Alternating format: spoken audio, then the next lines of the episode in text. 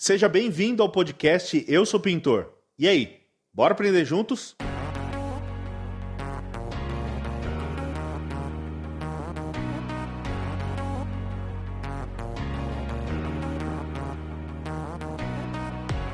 Boa noite, pessoal. Tudo bem? A gente está aqui no Espaço Eu Sou Pintor hoje com mais um podcast. Fala para É, o microfone, viu? E ó, o, cara, o cara, quando ele é perfeccionista, não tem jeito, né? E a gente está aqui hoje com mais um podcast, um podcast hoje excepcional aqui, com um convidado especial. E a gente está ao vivo no canal do YouTube, do Facebook e do Instagram, tá? E hoje vai ter bastante coisa, bastante polêmica e sorteio, pessoal. Vai ter sorteio também, né, Josi? Olá, boa noite. Sejam todos bem-vindos. Realmente vai ter sorteio. Estamos aqui numa posição diferente. Eu sempre fico nos bastidores, hoje estou aqui. O pessoal hoje vai estranhar, falar quem é esse cara que tá aí, quem é o convidado, vocês já sabem, né? Aqui, ó, dá pra ver ele ali Gordinho, e ele ali. Boa noite, Leandro, como é que você tá? Boa noite. Boa Tudo noite, certo? pessoal. Tudo bem, tudo e aí, certo. como é que foi a ansiedade? Você estar ansioso ou não? Tá de vou boa? falar pra você. É, geralmente, eu que fico desse lado aí é. Eu vejo o pessoal nervoso, mas eu fiquei a semana inteira apreensivo, viu? Você pagou, né? Imaginando o que, que eu ia falar. Eu lembrei do Milton que veio aqui semana passada. Aí ele falou: Nossa, Leandro, a gente tem que ficar segurando o nervoso. Adrenalina e tal, É, né? mas fica mesmo. É assim mesmo. Fica É, Então, a gente estava aqui nos bastidores aqui, a gente foi postando aqui, e eu falando, Leandro, você tá nervoso, tal, Leandro tá meio assim. Aí quando começou, deu pra ver que você deu uma, uma acalmada e tal. De boa. Mas dá, dá um nervosismo mesmo, isso é Dá. normal. E o pessoal tava ansioso, cara, por isso É? aqui. Será? Eu fiz o desafio semana passada, tava, tava assim. E eu fiz o desafio a semana passada, você aceitou. O pessoal aí colaborou, né? Todo mundo querendo saber muita coisa aí, o que, que acontecia nos bastidores e tudo mais. E a gente tá Sem aqui hoje dó. pra... Sem dó, Leandro? Ô, Sem Eric, dó. Antes de começar, vamos pedir o pessoal compartilhar aí? É verdade, pessoal. Vamos compartilhar aí, marca o pessoal, fala pro pessoal vir que hoje o bicho vai pegar. E não esquece que tem sorteio, hein? Hoje vai ter sorteio, tem seis sorteios. A gente vai ter um sorteio da Brasilux, WBR, por meu, é muita coisa, cara. Eu Purplex. que- Purplex, Galo. Condor, Condor, Galo, Galo e Salva Abraço. e Salva Abraço. Aí ainda bem que a Vocês Josi tá fizeram aqui, eu lição de casa, hein? Vocês É estão- muita Ó. coisa, cara. Mas, ó, vou falar, vocês correram bem atrás, viu? Porque é, mu- é muita coisa, cara, pra sortear. É. O pessoal aí hoje vai... Não, falou na terça-feira, você falou na quarta-feira, já mandei mensagem pra todo E os caras abraçam, não tem jeito. Mas é uma forma de é, prestigiar quem está sempre acompanhando, né? É, e também, né, é, hoje, como a gente falou aqui, é excepcional, né? Porque hoje é o dia da independência do Leandro. Dia E da- amanhã é a independência e hoje é a independência do Leandro. Leandro É, falou mas assim, pelo vigésimo episódio também, né? Que a gente vai. É o vigésimo hoje. Já É. quase cinco meses já. E assim, a gente tem muita coisa, Leandro, para falar, a gente tem muita coisa para te perguntar. A gente já falou do sorteio, já falou pro pessoal compartilhar, né? Tem bastante gente por aí, Josi, tá, tá chegando muita gente. O pessoal aí. tá chegando, tem que alcançar mais. Vamos Pessoal, vamos aí, compartilhar. vamos aí. Leandro, então vamos lá? Vamos, vamos fazer só uma observação, né, Eric? Abrir o coração, Ixi, falar tudo que tá dentro desse peito aí. Preparado, Leandro? não sei não, vamos lá. Ó, como é muita coisa, eu fiz até aqui um, Eita, um script aqui, porque eu falei assim, é muita coisa a perguntar. Hum. E não é só eu que quero perguntar, o pessoal também quer perguntar. Vamos eu lá. vou começar com uma pergunta minha, Tá. que eu tive até que escrever aqui, porque é muita coisa esse homem. É, é Leandro. um livro, dá pra fazer um livro, ó. Dá, dá Aqui, pra ó, fazer. ó, várias folhas. Leandro, vamos lá. Quem é Leandro?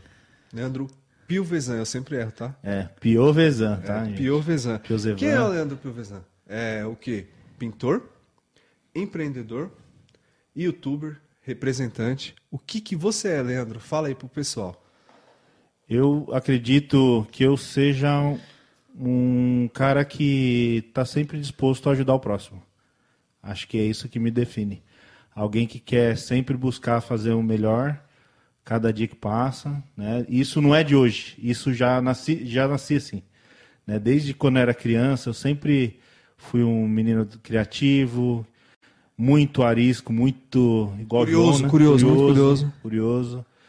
E eu acho que em algum momento da minha vida eu despertei que isso eu poderia levar para o empreendedorismo. Então eu, eu não me considero um Eu, eu não gosto, eu não, não gosto assim, eu nunca gostei de rótulo. Nunca gostei que me falasse você é isso, você é aquilo. Porque eu acho que quando a gente fala isso de uma pessoa, a gente limita ela Sim. a ser aquilo. É exatamente por isso que eu te perguntei. É, então- O que, que o Leandro seria? Qual de- se você se encaixa em um desses rótulos, ou se não. Ou se você acha que você abrange todos eles e até ultrapassa É. eles ali. Eu acho que todos eles envolvem o empreendedorismo, né? Então o empreendedor ele empreende, ele É o lado mais forte seu, é constrói alguma coisa, né? Então você é formado, né, Leandro? Ó, eu pouca gente sabe disso, mas eu não terminei a faculdade. Você não terminou? Não terminei. E você, você O fez o quê? no último ano, eu, eu tava naquela. Na época, trabalhava na Casa Bahia. E a Casa Bahia foi uma faculdade para mim. Né? Os sete anos que eu fiquei lá foi uma faculdade para mim, porque eu aprendi muita, mas muita coisa. que E na faculdade chegou um ponto que eu. No segundo ano, o professor falou, falou pra gente assim: ó. é, eu lembro que ainda era aula de planejamento. Aí ele falou assim: ó, a partir de agora, tudo que eu falar da- até o último ano vai ser a mesma coisa. Vocês, não vão aprender mais nada. E meio que deu uma, uma esfriada em mim. E aí eu comecei a me desmotivar da faculdade. No último ano, já era para ter pegar o diploma, tudo.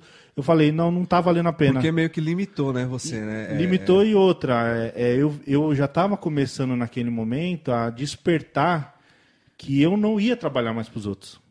Né? E, eu, e tanto é que eu pedi as contas na Casa Bahia. Né? É uma coisa que, assim. Você é, ficou quanto tempo lá? eu fiquei sete anos. Sete anos? Sete anos, é. Sete anos. E você, você pediu as contas em sete pedi, anos? Você- pedi. Você pediu pra Na sair. época, até eu lembro meu pai falou, é, não, filho, não faz isso. Meu pai sempre foi conservador, né? Aquele negócio de trabalhar, arruma um emprego Certo. fixo, Se e aposenta. se aposenta, é, eu, eu preciso ganhar dois mil por mês e tal. E eu não, não queria isso, né? Como eu falei, chegou um momento da minha vida que eu falei, não, eu não vou ser mais, é, não vou dar dinheiro mais para os outros. Eu pensava assim, sempre pensei isso, né? eu fazia muitos projetos na Casa Bahia, muitos projetos. Eu, eu, graças a Deus, eu peguei oportunidades, todas as oportunidades que eu tinha, eu fui pegando, pegando, pegando e conquistando cada vez mais.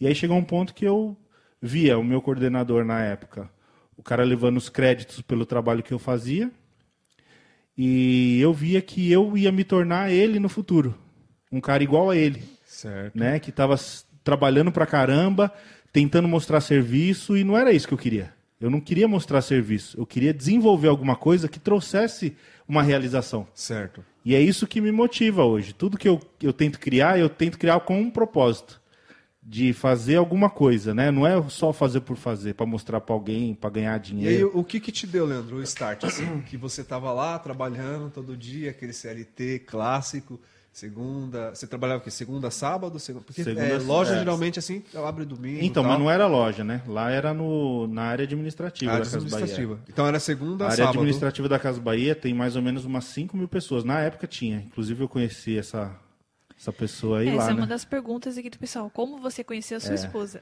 Eu conheci Oh. na Casas Bahia, Jô. Foi nas Casas Bahia. Foi. Eu já tinha trabalhado, quando eu entrei na Casa Bahia, eu já tinha trabalhado em várias coisas, né? Trabalhei em loja de roupa, já fiz salgado, já vendi revista no, no- na porta de banco.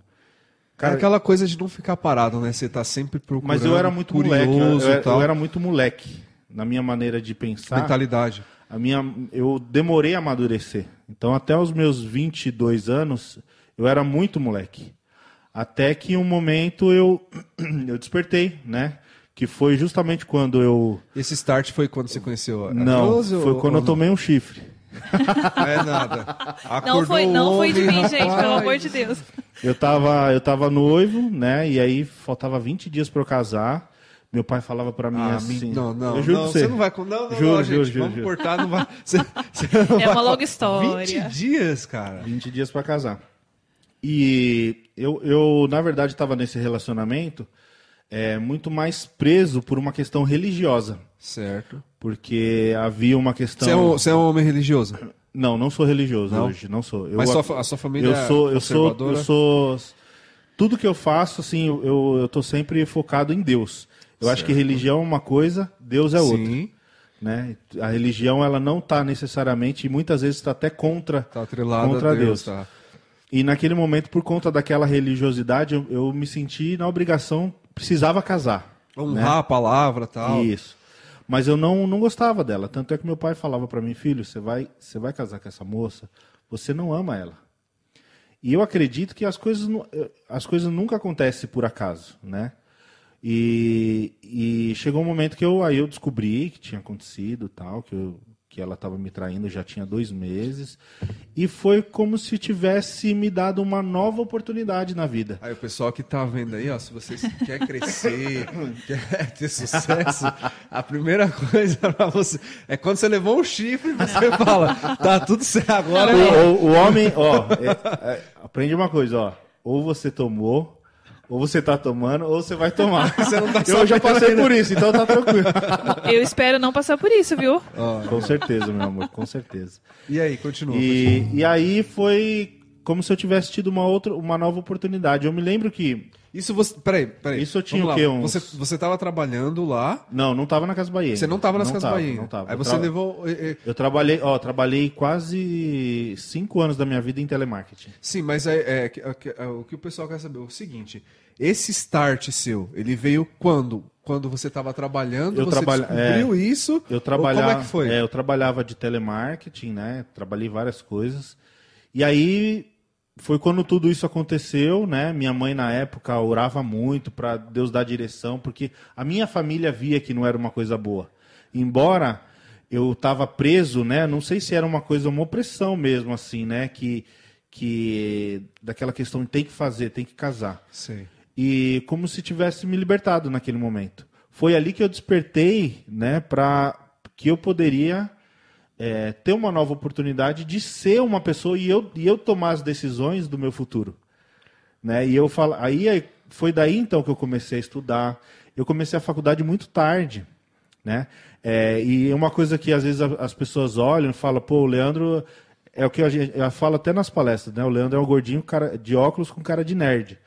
Mas esse, esse gordinho de óculos com cara de nerd não foi uma pessoa que teve tudo de mão beijada. Foi muito, muito contrário. Muito contrário. eu, Foi- sempre, foi- eu sempre lutei muito na minha vida. Sempre batalhei muito. Tanto é que a faculdade, eu só consegui fazer a minha faculdade porque a Casas Bahia me pagou a metade. Então eu entrei na Casas Bahia, esperei um ano. Depois de um ano, você recebe a metade do, do- da faculdade para poder começar a fazer a faculdade. Foi aí que eu comecei a minha.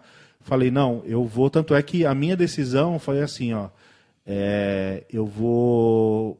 Agora eu vou tomar uma posição na minha vida de homem. Vou deixar de ser moleque, né? Vou deixar de ser um menino e eu preciso me tornar um homem. E vou em busca, vou buscar uma mulher para minha vida. Certo. Uma mulher para casar. Foi quando eu eu conheci a Josi. Então eu, eu conhe, quando eu conheci a Josi, eu já tinha aquela decisão. Isso você tinha mais ou menos quantos anos? Eu assim? tinha 21, 22. 21, 22. Fala, fala aquela- a verdade. O quê? Oh. Quando você me viu, o que, que Não, você eu pensou? Fiquei, eu, eu fiquei, fiquei apaixonado. Desde Foi a amor primeira, à primeira vista. Foi, foi. E eu, e eu falo que eu. Ela gosta não, e você vê que não, não é não, dela não, que ela é fala. não é a isso. Ele. Não é falou isso. que quando ele me viu, ele falou assim, é, ela não é tão bonita assim, É. mas tem alguma coisa nela É, que me então, chama. é, mas é, eu, eu vejo assim, é tudo, nada acontece por acaso, né? E quando eu conheci a Josi, eu precisava de uma pessoa que, que tivesse ao meu lado e que me entendesse, porque eu trazia comigo muitas marcas, né? Muitas mágoas, né? Muitos ressentimentos, né? E eu precisava de uma pessoa que, embora a Josi é nova, ela era madu muito madura já. A José, você é mais nova que ele. É bem mais nova. Uns quatro anos, né? Não sei, É. mais. Tantos anos juntos. E aí foi quando eu comecei, né? Entrei na Casa Bahia logo em seguida, né? E aí a gente conhecia a Josi depois de algum tempo. Na verdade, eu fiquei na Casa Bahia, eu entrei não foi no marketing. Porque eu entrei. Foi assim. é, Quando eu entrei na Casa Bahia, eu, tava, eu, eu tinha essa ex-noiva. E eu passei uma vez num departamento de marketing da Casas Bahia. Lá dentro, eu consegui entrar no prédio, não nem lembro como é que foi. E eu vi o departamento de marketing que na verdade chamava propaganda, né? Departamento de propaganda. A Josi lembra bem. É, E aí eu vi, eu fiquei encantado com aquele lugar, cara. Eu vi aqueles Macintosh azulzinho. E eu vi as pessoas criando e desenvolvendo. Era tudo que eu, né, que eu, eu, eu me, me Já via tava ali nascendo alguma coisa de desenvolver. É, na verdade, e lá era um lugar, era um sonho para quem Era um entrava na sonho. empresa. Era, Era um o melhor sonho. lugar, melhor Era o melhor departamento que tinha para departamento trabalhar. é. E aí eu, eu peguei, falei assim, não, eu vou trabalhar aqui. Foi quando aconteceu essa virada e, e eu tomei a decisão, eu vou trabalhar aqui. Acabou que eu mandei currículo, me chamaram para trabalhar no é, na cobrança. Na época eu trabalhava quatro horas por dia. Eu entrava às oito e meia da manhã e saía a meio dia e meio. E aí na época também, como estava noivo e tudo, é, eu arrumei um outro emprego, então trabalhava das oito e meia até as nove da noite. Isso foi um ano assim. E Isso fazendo a faculdade, já começou não, a fazer Não, quando eu entrei na Casa Bahia. Daí, certo. depois que tudo aconteceu... Depois de um ano lá que você Depois de um conseguir... ano, aí eu falei, não, agora eu vou, vou para cima, vou para as cabeças, é, vou trilhar meu caminho, meu destino e vamos Tá, e você ficou sete anos lá e você falou assim que fez a faculdade e chegou um momento que você olhou e falou, isso aqui é limitado para mim, é, que, que, que, aconteceu? Que, qual que foi esse start que você falou assim, ó, eu vou procurar outro caminho, ou eu não sei se você é, trancou a faculdade. Não, eu simplesmente saí fora. Você saiu fora? Não vou ficar mais. Isso daí já estava quase para casar, né? A gente já estava quase para casar. alguns meses. É. Um mês. Foi assim, para te contar, te contar o que aconteceu, eu vou contar um pouquinho da minha trajetória ali na Casa Bahia. Certo, eu fiquei três, uns dois anos e meio mais ou menos na cobrança, trabalhando nesse departamento. E aí eu comecei a me destacar. Na Casa Bahia é uma empresa familiar em que as pessoas vão indicando, né? Não é uma empresa que você. É, você faz carreira lá dentro. Certo, não né? pega de fora, eles vão. Isso, principalmente naquela época. Hoje, hoje mudou e agora mudou de novo, que o seu Michel reassumiu a empresa. Tanto é que o grupo mudou muita coisa, né? A parte de comunicação deles. O ponto frio deixou de ser ponto frio, agora é ponto. Enfim, não quero entrar nesse assunto. Mas, é, algum momento ali, eles. É, comecei a a se destacar mesmo. A, a me destacar ali e tal. E aí fui trabalhar no departamento de telecomunicações, que também era o departamento que não tinha nada a ver, que eu fazia manutenção. Então fazia manutenção PABX, de telefone, câmeras, aprendi a instalar câmera e fazendo faculdade naquele momento. Foi quando eu conheci a Josi, quando eu trabalhava no Telecom. E eu, e eu me destaquei muito ali também. Porque eu, eu, eu comecei a entender que para eu poder chegar nos objetivos, eu tinha que fazer o meu melhor. Uhum. E foi ali que eu comecei a, a tentar, sempre tudo aquilo que eu fazia, eu tentava me destacar, tentava fazer o melhor possível. Uhum. Tanto é que com coisa de dois meses, né, tinha funcionário lá com dois, três anos que não tinha carro. Com dois meses, tinha técnicos lá, precisava ser técnico para pegar carro. É, eu fazia publicidade e propaganda, os caras até me zoavam lá, que tinha os, os, os, pares de fio, né, do, do RJ45, do RJ11 e tal, e os caras falavam, ah, você vai ficar brincando de escolher as cores, porque fazia faculdade. Uhum. E aí eu peguei e me destaquei tanto que eu consegui um carro para mim. Então eu tinha autonomia. Com dois meses lá eu já consegui autonomia para poder fazer manutenção sozinho nas lojas. E aí começava, fazia manutenção na parte elétrica, foi ali que eu aprendi parte elétrica também. Certo. Então todo esse conhecimento foi me ajudando. Até que chegou um momento em que a Casa Bahia foi vendida, né? Isso é, foi vendido para o grupo Pão de Açúcar e eles precisaram, precisaram mudar os departamentos. E aquele meu departamento de telecomunicações ia fechar para ir para o é, pro, pro CPD, que era um outro departamento. E tinha que mandar a gente embora. Né? Iam mandar mais da metade do departamento embora. E meu sonho ainda era trabalhar no departamento de propaganda, né? E eu não sabia o que eu fazer. Pô, o que, que eu vou fazer? Eu vou ser mandado embora, com certeza, uhum. porque é um cara que. Tudo bem, o Leandro é esforçado, é um cara esforçado lá, tá trabalhando. Mas ele não está estudando. Ele não é na área. E ele não vai seguir nessa área. Os caras olharam isso daí. Uhum. Não tem como. Então, o que, que vai acontecer? O Leandro vai ser um dos caras que vai ser mandado embora. E aí, eu teve um, um, nessa nesse meio tempo aí, eu, eu conversei com o meu gestor na época, o, o, gerente, falei, ó, eu queria muito trabalhar no departamento de propaganda, esse é o meu sonho, né? Estou fazendo faculdade, é isso que eu quero. Eu já até pensei em fazer cursos de, de elétrica para fazer um, fazer um técnico, mas não é isso que eu quero. Eu quero ir para propaganda. Né? E aí ele falou, Leandro, vai lá, vê o que você consegue. Eu conhecia um cara na época, na verdade dois caras, um que depois virou meu subordinado e um outro cara que era um amigo que eu conheci, que a esposa dele era, era trabalhava comigo no, na cobrança, né? Uhum. E aí, beleza. Consegui ir lá, falei, vou lá, né? Peguei na época do feriado, foi um feriado na quinta. Na sexta-feira, quase é como se fosse hoje, quase ninguém trabalha. Uhum. Eu fui com a minha mochilinha nas costas, com o meu, meu currículo e falei, eu vou. Primeira pessoa que aparecer lá, eu vou entregar. Vou tentar ir ah, naquele meu amigo, que na época o Wagner, até falecido por Covid, aí eu fiquei sabendo no comecinho do ano.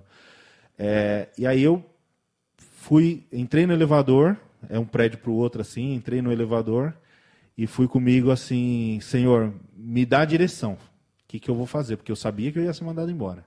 Eu não ia ficar mais na empresa. Né? E a única oportunidade, talvez, que eu teria era aquela. Era aquela. E aí, a hora que eu abri o, ele o elevador, abriu assim, quem que eu encontro? O filho do dono da Casa do Bahia. Na minha frente. Na verdade, era os que mandava. É o que mandava, né? É o que mandava. É, o filho do dono. O filho do dono. Porque o dono, ele já era bem de idade, então ele não estava... É, o, mais é o neto, né? É o, né? é o neto do seu Michel, do seu Samuel, o filho do, do Michel Klein, o Rafael Klein. Passou por mim assim, me cumprimentou e entrou no banheiro. Eu falei, agora eu não vou deixar passar, mano. Aqui não vai passar. Tremendo. Tremendo, mas tremendo. focado ali e tal. Peguei meu currículo, na, todo amassado, e aí esperei ele sair. Era um banheiro exclusivo dele. Esperei ele sair. Eu nem sei se o, cara, olhou e lavou a falou, mão. Esse cara tá me espreitando. Eu falei, meu, eu vou, vou falar com esse cara. Seu Rafael, tudo bem? Meu prazer, muito prazer. Eu sou o Leandro, eu trabalho no, no Telecom, não sei se o senhor sabe, mas a empresa, o departamento vai fechar. Mó nervoso, né? Nervosão, tremendo. E eu preciso muito, esse é o meu sonho. Aí eu abri o coração, falei, ó, esse é o meu sonho. Eu entrei na empresa já tinha uns três anos, três para quatro anos.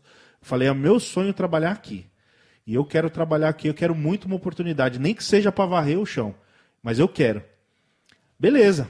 Falou, Leandro, ó, eu não posso decidir porque tem a diretora, a Flávia Altman na época. Ela falou, ó, eu vou conversar com a Flávia e aí a gente volta a se falar, tudo bem? Eu falei, tudo bem, só que eu vou ser mandado embora, muito provavelmente. Meu gestor já falou que não vai ficar comigo. Ele falou, não, Leandro, pode deixar que a gente conversa.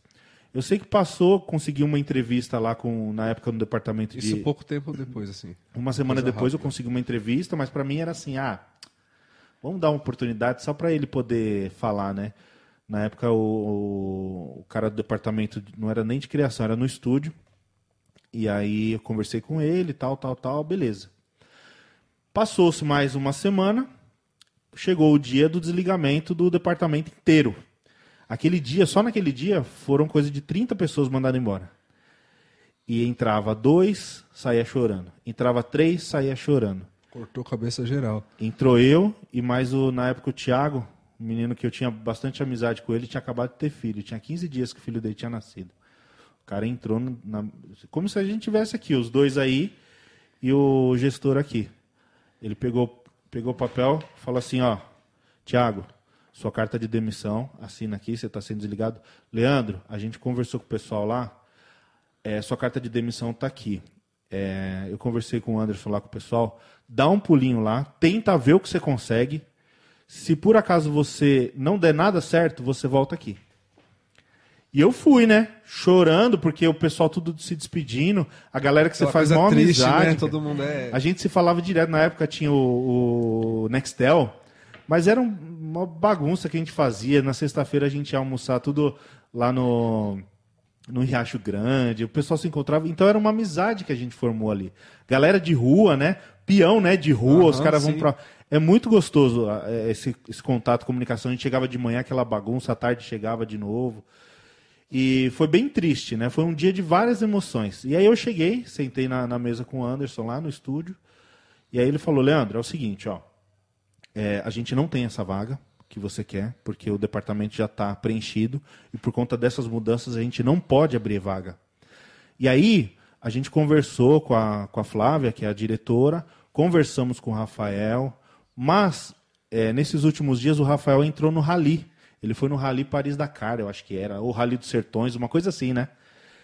E a gente estava tentando há dois dias já falando com ele, tentando falar com ele, não conseguia falar com ele porque ele está incomunicável. E para se criar uma vaga, tem que ser ele, porque ele é o dono da empresa, o dono da Casas Bahia. E aí, ontem, era quase umas 10 horas da noite, a gente conseguiu falar com ele e ele autorizou a sua contratação aqui. Putz, cara. Aí, meu, fala pra Cê- você, cê eu, me, eu desabei, eu desabei, eu desabei, porque É. É forte, né? É, em É tudo, forte. na verdade, em tudo a gente vê que é a mão de Deus, né? É. Tinha que ter sido aquela oportunidade certa, o momento certo. E eu realizei um sonho, né? Um sonho de trabalhar na Casa Bahia, no departamento de propaganda. Nossa, cara, foi foi um negócio de louco. Foi muitas emoções. E eu, e eu sei, eu, eu sou grato a Deus, né? Porque foi Deus que permitiu. A Jesus falou isso, foi Deus que permitiu que isso acontecesse. É, porque nem tinha, né, a vaga, e Não o tinha. cara foi Não, e e, criou, e a, cara. era a coisa mais difícil, era um funcionário Isso. entrar dentro do elevador e falar com o dono. Assim, ele sempre andava com segurança. Helicóptero, os caras chegavam. Era muito difícil 550 ver. lojas, tinham o quê? 60 mil funcionários. E aí ele saiu pra entregar e logo de cara encontrou com quem? Eu, eu tenho uma outra teoria. Eu acho que o cara falou assim. É aquele cara lá que quando eu saí do banheiro tava me esperando. Não, não, pode, vamos criar essa É, vaga então, aqui é- pra É ele. ele mesmo. Mas, mas porque ele teve É, essa então. atitude, né? Não teve medo, foi lá e. E aí eu sei que tudo aconteceu, né? Aí eu fui pro departamento de é, lá embaixo, fui trabalhar no subsolo da Casa Bahia, que era um galpão bem grande, que é onde fazia parte de impressão. Aí toda a parte de impressão era lá. Então eu aprendi a fazer banner, eu aprendi a fazer cartaz, eu aprendi a cortar papel, eu aprendi os tipos de papel, cochê, os tamanhos A4, A5, A3. Eu aprendi tudo sobre parte de impressão ali. E eu comecei essa parte de visual merchandising ali. E comecei a me apaixonar também por essa parte de visual merchandising. E eu fiquei ali por só três meses. Por quê? Deu-se três meses, eu tava para casar. Olha só como a, a vida da, da gente muda, né? Sim. Da noite pro dia. todo, é. É, faltavam três meses, faltava três meses para casar, eu entrei. Quando eu, ti- quando eu tava faltando uma semana para eu casar, é, o, o, o gestor daquele departamento me chamou, o Kennedy. Tinham mais ou menos 30 funcionários só nesse departamento, que é a parte gráfica, né? E ele, e ele me falou, Leandro, é, a gente tem acompanhado o seu trabalho aqui, tal. É, eu tenho aqui quase 30 funcionários, eu tenho pessoas aqui com mais de 25 anos de empresa que estão doidos para receber uma promoção. Mas eu não tenho outra pessoa para indicar para uma promoção para trabalhar na área de visual merchandising lá em cima, senão você. Porque ele viu ali o seu corre, ele viu ali você. Cara, eu vou falar para você, esses três meses eu fui o melhor, eu fui o melhor funcionário. É a importância, né, do cara, ele, ele, ele se dedicar àquilo que ele quer, àquilo que ele tá fazendo. E as oportunidades aparecem quando a gente faz o melhor, quando a Isso, gente com se certeza, dedica. Com certeza. É uma das palavras que eu mais gosto, é excelência. Eu não sou bom, eu não sou bom, em, eu não sou o melhor de tudo que eu faço, mas eu procuro fazer o meu melhor em tudo que eu faço. Tudo que eu coloco a mão para fazer, eu tento fazer o melhor. Não que eu, eu sou o melhor, eu, eu não sou melhor que ninguém. Eu até, eu, eu sei que me falta, eu não sou uma pessoa inteligente, eu sei disso. Mas o meu esforço, eu tento chegar num, num, num, num patamar de poder fazer o meu melhor. Não, não, não, é, não é uma questão de soberba. Não, é só você querer. É, é- primeira coisa, é você querer.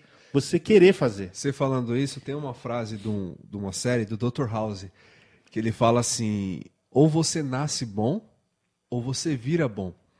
É aquela coisa do Cristiano Ronaldo e o Messi. O Messi ele nasceu com. Ele, ele tem um dom, né? E o Cristiano Ronaldo, ele tem, mas não é igual ao do Messi. Só que ele é um cara esforçado. Você vê que ele treina, ele, ele tá ali, ele tá- e ele, ele virou o Cristiano Ronaldo. E é a mesma coisa que você fez. Você ali, você falou, não, aqui eu vou me destacar. Isso. Eu vou ser bom.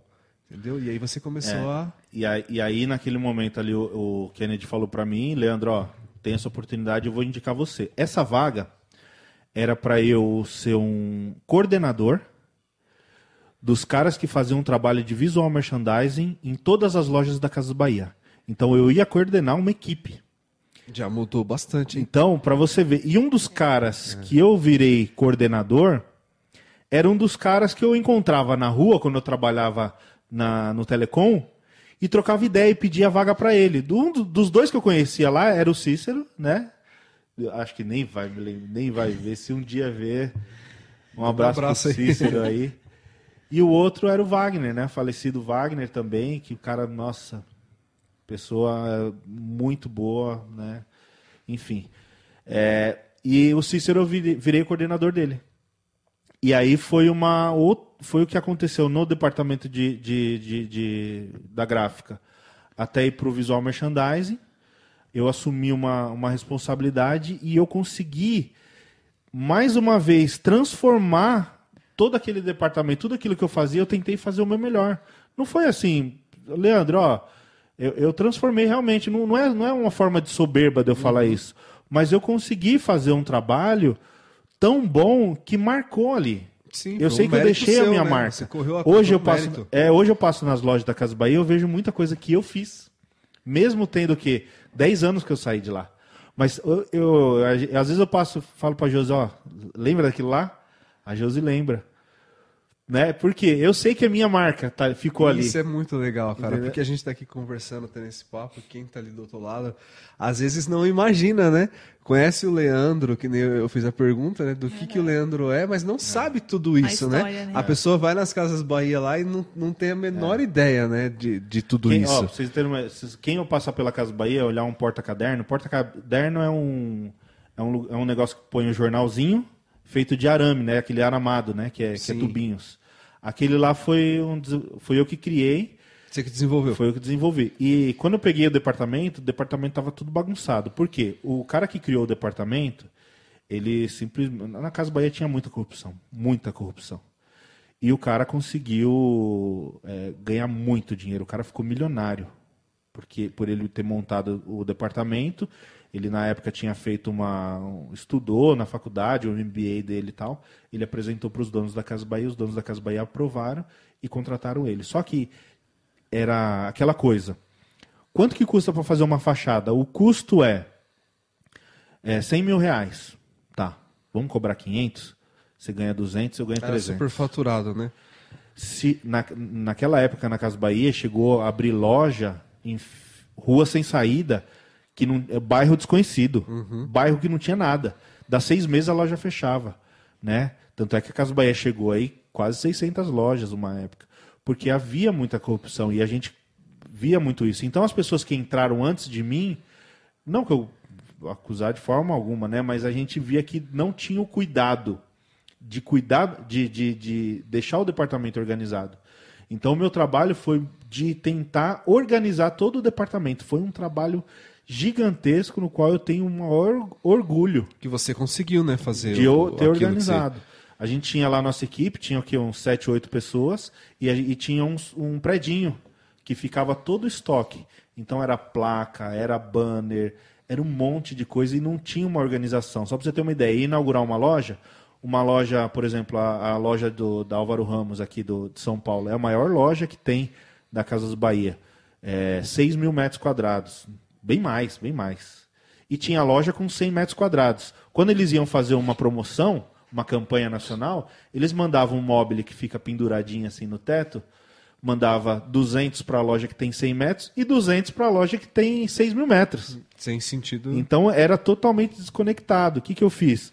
Eu fui no departamento de engenharia, baixei todas as plantas, loja por loja, 535 lojas na Você época. fez um puta trabalho minucioso tal. Minucioso de tentar identificar o tamanho de cada loja, criar uma numeração de PP, P, M, G, GG e extra G. E quando tinha uma campanha, os caras ficaram, ficavam perdidos, porque tinha que mandar para Pra, na época para a distribuidora, para a distribuidora mandar para o Brasil inteiro E numa era uma campanha. bagunça. E a campanha era tipo assim, ó, 8 horas da noite agora, amanhã de manhã tem que estar em todas as lojas do Putz, Brasil. o funcionário corria que nem. E os caras ficavam igual barata tonta, porque não tinha organização. Então eu consegui organizar tudo aquilo. A gente criava na planilha lá, colocava na planilha. é, lojas, Loja X. é, lojas. A campanha vai ser só para a região é, Nordeste. Colocava lá, Nordeste. Aparecia. Os caras fica... é, os cara ficavam doido. Ficaram doido. Leandro, como é que você fez um negócio desse? E foi um trabalho gigantesco, gigantesco. Ah, quantos que a gente vai mandar? Não, qual que é o tamanho da loja? Tá ali, ó. É loja app? Ah, então vai tanto. Loja E. Então o trabalho diminuiu coisa de 100 vezes. Foi foi muito menos. E aí eu comecei a criar manuais, padrão. Foi aí que eu comecei a gostar dessa parte de criar padrão. Cria- Eu gosto muito disso, eu gosto de- do- dos padrões, né? É, padrão. Tudo que eu tento fazer, eu tento ter algum padrão. Seguindo o padrão. É, já é uma dica, né? Pra, na verdade, pra tudo na vida. Pra tudo. pra É, o tudo. pessoal que tá acompanhando, ele ele tá vendo aí que a, que a história ela é bem mais profunda. Porque É. toda vida é uma história, né? Tudo é uma história. E essa história sua, a gente tá começando, a gente nem começou a falar da pintura É, ainda, a parte de pintura. É, que é que eu te perguntei o gatilho, né? De tudo isso que aconteceu, quando que foi o momento que você é, tava ali e você falou, não, aqui já não... Sim. Foi, mim. foi quando eu comecei a desenvolver esses trabalhos, né? Muitos projetos eu comecei a aprender muito, né? E aí eu vi que eu estava fazendo muita coisa e eu apresentava, no caso dessa, dessa planilha. E o meu gestor na época pegava e levava para a diretora lá, ó. E ganhava os louros. Foi eu que fiz. E começou a me incomodar isso. E eu falei, aí eu comecei a pensar, né? Se eu estou fazendo isso, e eu olhava os números, a gente sabia. Eu conseguia trazer para a empresa um, uma- um, é, falta, assim, prejuízo, eu, eu conseguia trazer muito lucro para a empresa. E eu vi aquilo. É porque você organizou isso. Eu organizei. Isso aí é, E aí não tinha dava mais né? tempo para a Não tinha empresa tudo mais. Não então, tinha. E- e- então, aí eu via, por exemplo, só para você ter uma ideia, no porta-caderno, foi um lucro de 200 mil reais, que a empresa deixava de, deixava de gastar por ano. Aham. 200 mil reais é muito a dinheiro. organização é tudo, né? Aí eu É. comecei a pensar, poxa, eu estou fazendo isso para os outros. Será que eu não consigo, eu não tenho capacidade de fazer isso para mim? Você começou ali a, a, a vir essa ideia na sua cabeça, Foi. assim. E foi ali que eu comecei a procurar o Sebrae. Fazer cursos do Sebrae. E- trabalhando lá mesmo, na Casa Bahia, comecei a fazer curso online. Isso é uma puta dica, Leandro. pro Pessoal, a gente já falou isso aqui. Eu já vi você falando. Não é a primeira vez. E assim, ó. Você tava galgando ali um. um- Aliás, você cresceu muito ali dentro, pelo que você falou. Foi, foi. Então você galgou um caminho é, é, é, difícil, árduo, mas você chegou mais ou menos onde você queria ali. Sim. E ainda assim você foi lá e falou: não, vou procurar, procurar o Sebrae, vou procurar me instruir mais, que é o que a gente sempre está falando pro pessoal aí, os pintores e tudo mais, fazer. Sim. Né? E aí, vai lá. E aí, Sebrae. aí eu fui e falei, ó, eu vou trabalhar com tudo que eu faço aqui, porque a minha ideia tava, a minha mentalidade estava ali. Tava atrelada aquilo Tava ali, atrelada na- mundo na ali. comunicação. Aham. Eu vou fazer isso sozinho. E aí eu saí, pedi para ser mandado embora. E aí com dois anos e meio eu tava lá, né, no, no- no- na propaganda. E aí, Isso- a Josi também. A Josi tava lá tava lá. E Josi. faltava um mês pra nossa filha nascer, né? É, faltava um mês Um pra, mês, aí ele pra saiu. Do... nascer. Ah, amor, vou sair do serviço. E aí, como é que foi? Falei pra Josi, amor, vou sair do serviço. Não dá mais. Não vou mais ficar aqui. Só passando raiva. E a Josi falou, não, vai, eu te apoio. Vamos junto. Isso é fundamental também. Vamos junto. E aí ela me deu confiança, né? De poder ir. E aí eu fui lá falar com aquela mesma diretora, a Flávia. Falei com o meu, meu gestor na época. Ele falou: Não, Leandro, não, não, não. Me deu uma carta de demissão. Ó, assina sua demissão. Eu falei: Não vou assinar, meu amigo. Tô sete anos trabalhando na empresa. Dei muito lucro para a empresa para vocês mandarem embora. Para eu pedir as contas? Não. Bati o pé, bati o pé. Até que me, a, a diretora lá do, do- da propaganda me chamou. E ela me falou, Leandro, mas de tudo que aconteceu, você vai sair assim, eu não estou entendendo. Eu falei, Flávio, é, eu percebi que aqui não é mais o meu lugar. Eu quero que vocês me mandam embora. Porque eu sei que eu posso, eu posso ir além. E aqui eu sei que eu não vou conseguir, porque o máximo que eu vou chegar é num, num coordenador, que era o meu coordenador, né? Ou num gerente, ou num diretor. Mas na minha cabeça, eu não falei isso para ela, mas na minha cabeça, eu não queria ter aquela vida que eles tinham. Aham. Porque eu sei que era uma, É, é, limitado, né? é o limitado assim no sentido de você ter que fazer várias coisas que estão fora da minha ética, da minha maneira de ser, entendeu? Do, do, do Leandro. Eu ia deixar de ser. E eu via que, que se eu tomasse aquele rumo, eu ia deixar de ser o Leandro. Por quê? Pela, pela forma como as em- muitas empresas acontece isso, né? Aquela maneira de você ter que fazer isso, tem que mentir aqui, tem que fazer aqui, tem que puxar o saco de um. E nunca foi a minha cara. Pra mim, eu sempre gostei de trabalhar. Ô, Leandro, mas, mas vem cá. Quando você decidiu isso, que você falou pra Josi, falou assim, ó, eu vou sair e tal, e você foi falar com a sua diretora, né? É, você já estava com alguma ideia na cabeça do que, que você ia fazer? Porque assim, você sair, beleza. Sim. Mas você tem que ter a- a- alguma um coisa plano, ali, é você almejando alguma coisa. Você já tinha alguma luz, Já. alguma Então, coisa ou não? não, Você não. ainda estava perdido, falou, vou sair porque não dá mais, mas também eu, não sei eu como saí fazer. para montar a minha agência de, de, de propaganda. A minha, minha ideia era essa. Mas deu tudo errado. Eu não consegui. Deu tudo errado. Tudo, tudo. Eu não estava preparado. A verdade é essa. Eu não estava preparado. Eu estava preparado para sair da Casa Bahia, mas não estava preparado para começar Pro um mundão lá negócio. fora, né? É, porque eu não tinha a experiência, não tinha o conhecimento na área do dia a dia de uma empresa. E naquela época, a propaganda e a publicidade não é vista como é hoje, né? É. O- Hoje, se fosse naquela, hoje fosse Acho aquela que até- época, talvez seria uma outra maneira de É, ver. mas, Mas, eu acho que até tinha. hoje, assim, é, você pegar a, a criação de uma arte, não tem. Hoje, hoje tá muito mais prático, né? É. Mas eu, eu, eu comecei a ver que eu tava tendo muito trabalho, tentando atender da melhor forma a pessoa e para ganhar merreca. E aí eu comecei a ver, comecei a cometer muitos erros também na parte escrita. Às vezes eu cometi um erro de português e imprimi o negócio e somava, sobrava para mim. Eu que tinha que pagar para produzir de novo, então meu lucro já É, era. Ali já era outra. Então começou o bicho a pegar de uma forma que eu não tinha a estrutura. Isso. Você não tinha a De saber, é. toda ali pra você. Não, eu sabia lidar. criar arte, porque assim, a faculdade é outra coisa. A faculdade não ensina você criar arte. Não ensina você editar vídeo. Ela não tá no dia a dia ali como É. você, os problemas que Foi você vai coisas que. É, e coisas que eu fui aprendendo, fui pesquisando no, no YouTube e tal. Já tinha aquela época? Já tinha coisa do YouTube, muitos cursinhos eu pegava pra fazer, aprender e tal. E aí acabou que deu tudo errado e nesse meio tempo eu, eu fazia uma logomarca, eu levava uma semana pra fazer para ganhar 150 reais e o cliente pedia pra voltar e voltar, voltar. E meu pai, que eu já tinha trabalhado lá há muitos anos, né, desde os meus 8, 10 anos, eu já trabalhava com meu pai na construção civil. Meu pai fazia de tudo na construção é, de- da parte de pedreiro, é, azulejo, elétrica, encanador e tudo. pintura. E aí eu falei, poxa vida, é, meu pai passava, filho, você não quer pegar um apartamentinho para pintar? Aí pegar um E apartamentinho, a situação tava apertada. tava apertado, porque só Apertado. naquela época acabou o fundo de garantia, acabou o seguro-desemprego, Gastando pra. é, trabalhando, a Josi, ainda bem que a Josi tinha um salário bom na época, a Josi ganhava mais que eu, ficou um bom tempo ganhava José era o ganhando mais que cofrinho eu, é. que te dava o seu alicerce É, ali, era José. É, e aí eu peguei e comecei a pegar trampo com meu pai.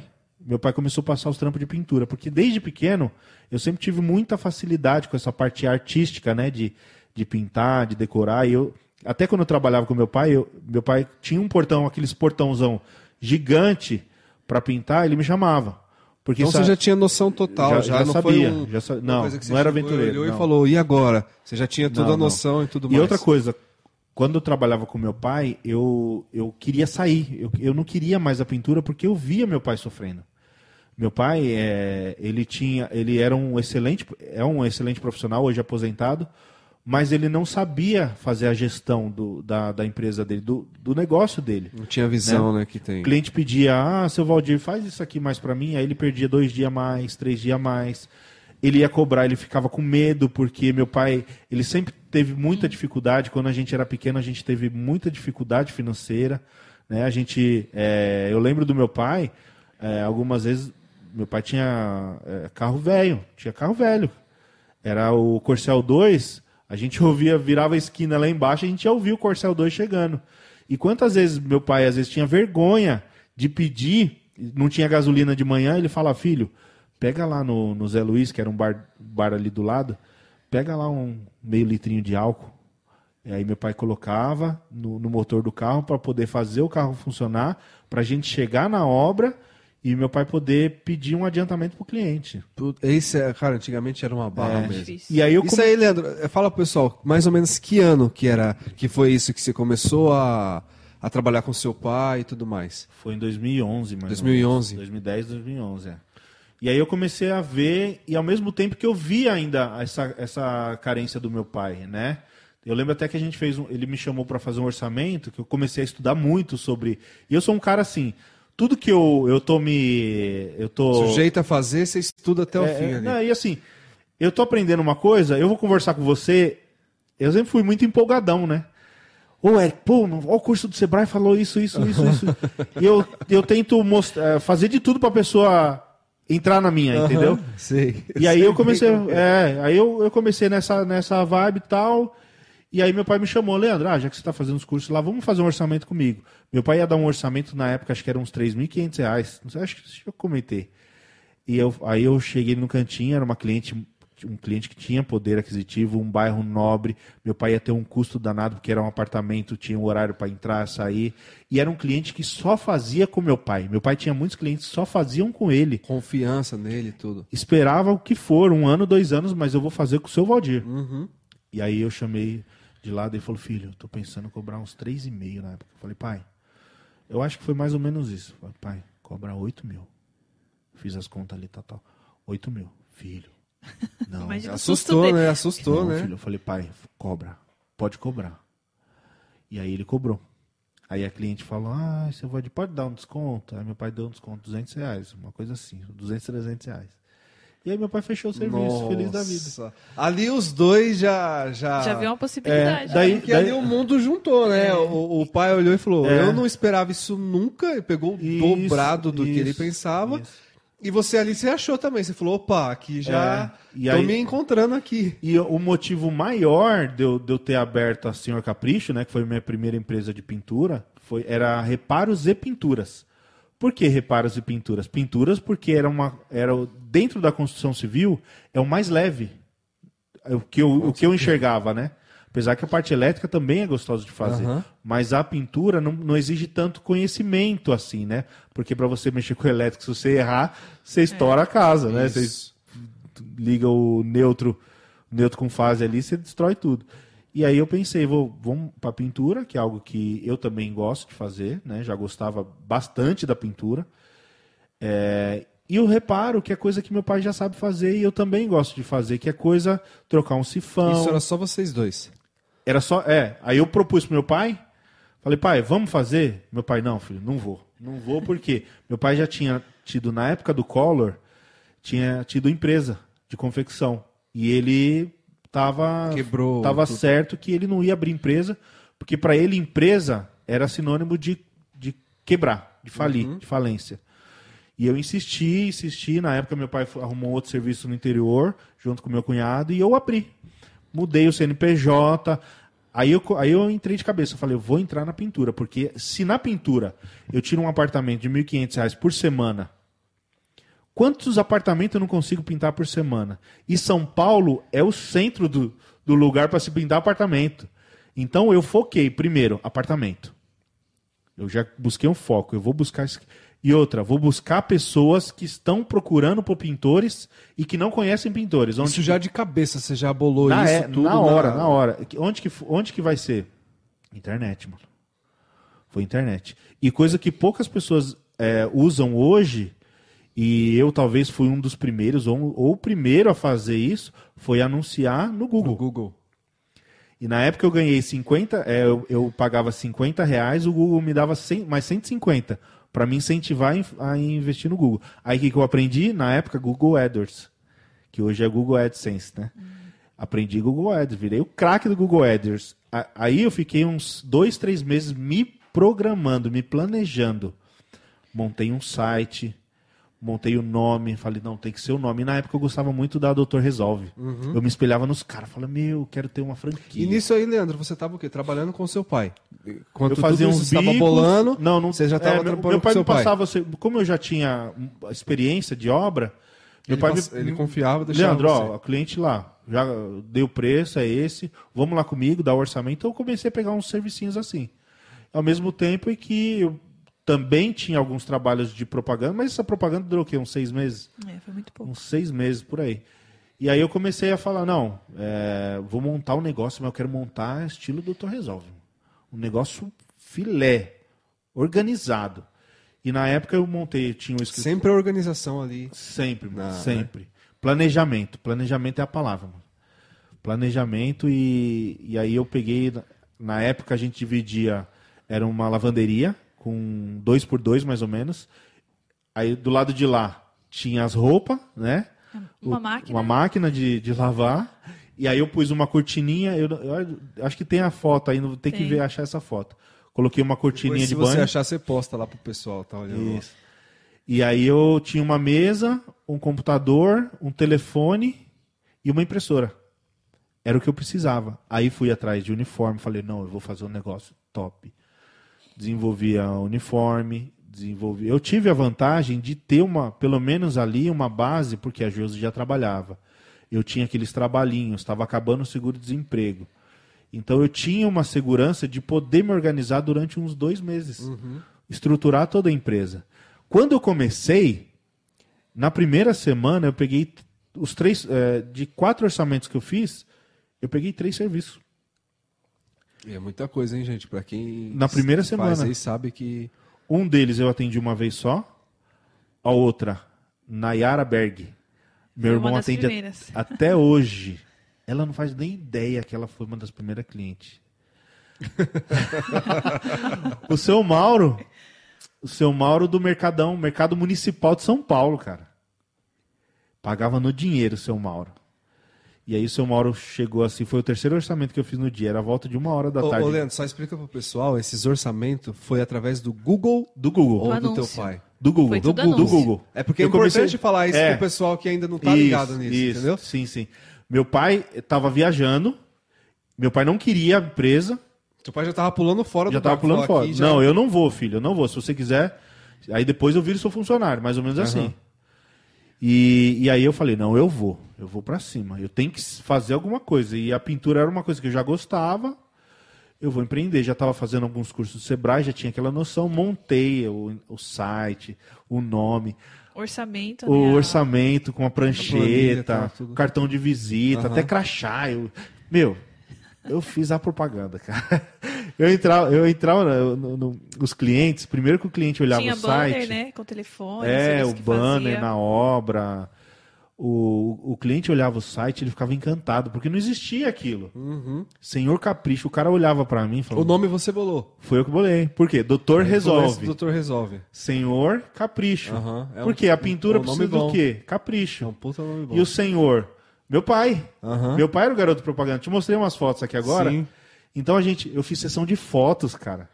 Eu fiz sessão de fotos numa obra que a gente pegou na- numa prima minha com a camiseta da Senhor Capricho e meu pai, eu fiz a sessão de fotos com meu pai. Você bancou ali a ideia, você bancou tudo, você falou, não, eu vou pra cima, e você foi de cara tal, aí você já de cara fez uniforme, cartão, banner, tudo. Fiz tudo. E, e- e era uma ideia na época visionária, Exato, penso eu, porque... Não- não- É, na eu- época não tinha. Não tinha, não ninguém. tinha. 2000... É porque eu sempre, às vezes, eu, eu- venho aqui em outros lugares eu falo assim que até hoje o pintor, ele às vezes é visto como, às vezes, sei lá, um tiozinho ou não sei o quê, ou o cara que tá ali no bar ali, ah, vai falar com aquele tiozinho ali e tal. E na época que você tá falando, imagina, isso hoje eu tô isso hoje, falando. é. Imagina aquela época. É. Então você já foi mais visionário ainda. Você falou, não, eu vou me inspirar aqui. É por isso que eu falo para os pintores que assim, a pintura, a técnica é boa, vale a pena se aprender. Mas eu tinha experiência de obra, não de pintura, porque não sabia o que era um fundo preparador, não sabia a diferença entre tin- tinta econômica e standard premium, mas eu me preparei na parte de gestão. E foi um estouro, mano. A empresa estourou, cara. Porque eu chegava na eu chegava na casa do cliente, o cliente ficava besta. E os caras falavam, Leandro, eu vou fechar com você. Meu, olha o seu nome, mano. Você é senhor capricho. Até uma coisa que meu pai brigava comigo, filho, a gente tem que tirar isso depois, né?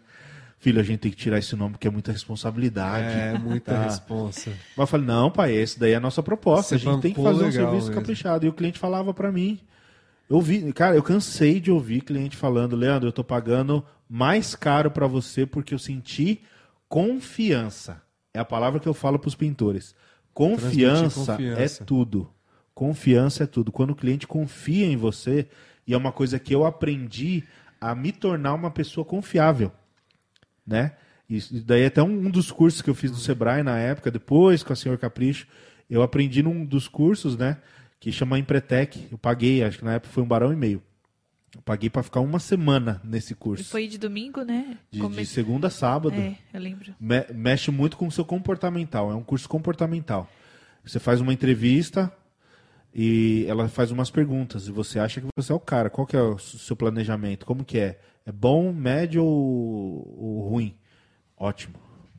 Qual que é a sua estratégia? Você é estrategista? Ótimo. Tudo- Você, parte financeira, você cuida? Ótimo. Foi só gabaritando. Na hora do curso, cada aula, você.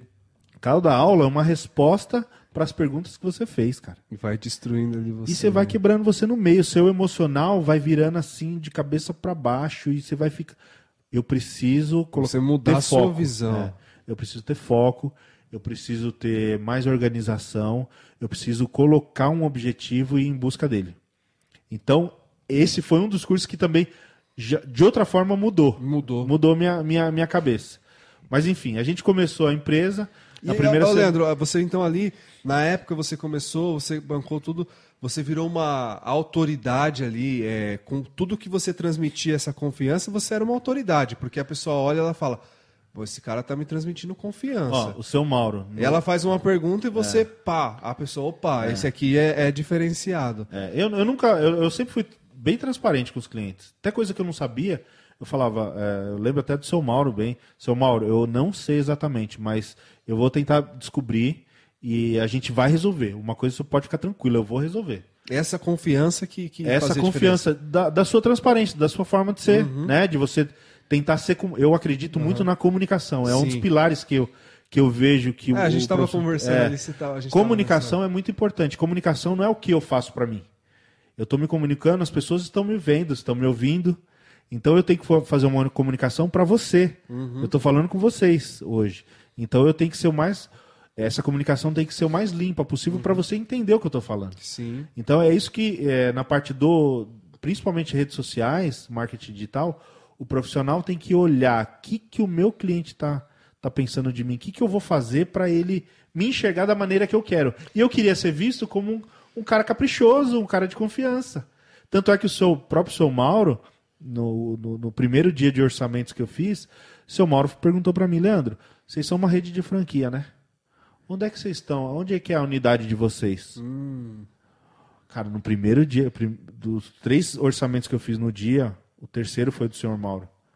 Já era um empresário com quantos anos de experiência? É, Ele tinha várias lojas lá no tem, ele Mercadão. tem as quatro ou cinco lojas dentro do Mercadão, Mercado Ele São Paulo. captou isso, ele já achou que era isso, tipo, porque É, e pela ele- maneira que você se portou, o que você transmitiu Tudo, ali. tudo, tudo, tudo. É, essa comunicação, tanto o pessoal acha que comunicação às vezes é, explica ah, pro pessoal, né, é só falar, mas não é. Não. O visual também, o que Tudo. você, tudo isso é É, comunicação, E né? a comunicação, eu acho que ela parte assim. Primeiro, você saber o que você quer falar. Não é só você falar. Você tem que saber o que você quer falar, onde você quer. Porque, por exemplo, na Senhor Capricho Reparos e Pinturas, a minha proposta era trazer confiança para o cliente para que ele visse em mim uma pessoa capaz de contratar o serviço para poder ganhar o dinheiro, né? Para eu fazer um serviço bem feito. Então a minha proposta era essa. Para isso eu tinha que ter uma comunicação que trouxesse confiança para ele. Eu tinha que ouvir ele, o que ele está falando, entendi, compreendi. Ó, vamos fazer assim, assim. Então tudo isso é a comunicação, né? A comunicação, forma tudo de isso. Outra, é... não, não, não fique esperando. No dia seguinte, seu Mauro, o senhor entendeu o, o- a proposta? O senhor tem alguma dúvida? Eu posso ajudar o senhor em alguma coisa? Isso gera uma confiança enorme no- no- no- nas pessoas, né? Porque você está se propondo a ajudar. Não que você vai pegar. E aí, seu Mauro, vamos fechar o serviço? Não. O senhor, o senhor entendeu o orçamento? Ficou alguma dúvida? Eu posso ajudar o senhor em alguma coisa? Então é isso que é- você transmite confiança. Né? Nessa, nessa forma de É comunicar. um diferencial, na verdade. Exato. Tá, e aí, vamos lá, Leandro. É, a primeira parte, você já começou aí já na pintura, uma você já. já, já passou um tempinho. É, o pessoal tá, tá acompanhando. Tá. Josi. Não esquece que tem sorteio? sorteio, gente. Ah, é, o sorteio vai ser no, na plataforma do YouTube, né? Isso, na plataforma do YouTube. Porque tem gente assistindo pelo Instagram, Facebook. Pessoal, se quiser acompanhar pelos qualquer um dos três, vai estar lá. É, mas o sorteio é só no YouTube, né, Josi? Só no YouTube. Só no YouTube, tá? Como é que vai ser esse sorteio? Eu também não A sei gente de tá nada. aqui. viu? Relaxa, Ah, vocês calma ainda aí. a estão tá- pensando como é que vai Não, ser. não, o sorteio já tá, já tá tudo certo. Você Depois você vai resolvendo aí. Você... Depois eu dou uma saidinha aqui. Tá, vamos lá. Bom, vamos lá. A primeira parte, você falou toda a história sua, como que você começou nas Casas Bahia, tudo mais, o seu pensamento e tal. Aí você foi e montou a Senhor Capricho. Beleza, você conseguiu esses seus clientes. E aí, como surgiu o Leandro? Depois disso, como que começou a surgir o Leandro na parte das redes sociais, na parte da pintura mesmo, como eu sou pintor? Vamos lá, agora da Senhor Capricho, vamos, vamos indo sou frente. Então vamos lá. Depois, depois de uns seis meses mais ou menos, o meu irmão entrou também. Então meu pai veio com um mês e meio da Senhor Capricho. Quando meu pai chegou, ele ficou assustado. E aí ele quis fazer parte, porque viu que era um negócio que ia dar certo. E deu certo mesmo. Nossa, nós chegamos a faturar. Eu falo pro pessoal, o pessoal que me segue sabe. Eu cheguei a ter faturamento com mais de 400 mil reais por ano. Quase meio milhão. Eu cheguei a ver na minha ideia. conta entrando 30, 40, 70 mil reais. Eu vi isso, eu acompanhei Teve isso. anos que tinha até 13 terceiro. A gente teve 13 terceiro. Onde se viu Compramos pintores carro à ter 13º vista, carro seminovo. Eu te mostrei o carro. Seminovo, à vista nós pagamos. Mas e Na aí, o que, que aconteceu com a Senhor Capricho? E daí, a- um, como eu tinha aquilo na mente de montar franquia, né, da Não, aquilo foi. Ele falou e você já ficou de bolar. Não, mas eu já tinha não? Da já Doutor tava- Resolve, né? Doutor Resolve era franquia. Os caras tinham mais de 500 franquias no Então Brasil. você já estava já partindo para essa estratégia de franquia mesmo. É, aí, e como eu já, eu já vi que estava começando a cair, na época tava, eu acho que a Dilma, 2014, por aí, começou a cair muito a pintura. Eu, eu a gente deu sorte também por causa do auge, foi aquela a época do Lula, foi muito boa aquela época, que jogou dinheiro na economia a rodo, então muita gente estava reformando. Mas chegou um momento em que o Brasil começou a cair e eu vi que ia começar a desandar alguma coisa. O meu relacionamento com o meu irmão e meu pai já não estavam 100%. Questão É, de negócio, porque é não, é, complicado, não é fácil. E aí eu tomei uma decisão que assim, é, eu preciso, eu não posso estagnar. Se eu ficar aqui, a gente vai ficar isso aqui a vida inteira. E eu preciso dar um passo. Eu acho que chegou a hora de eu dar um passo.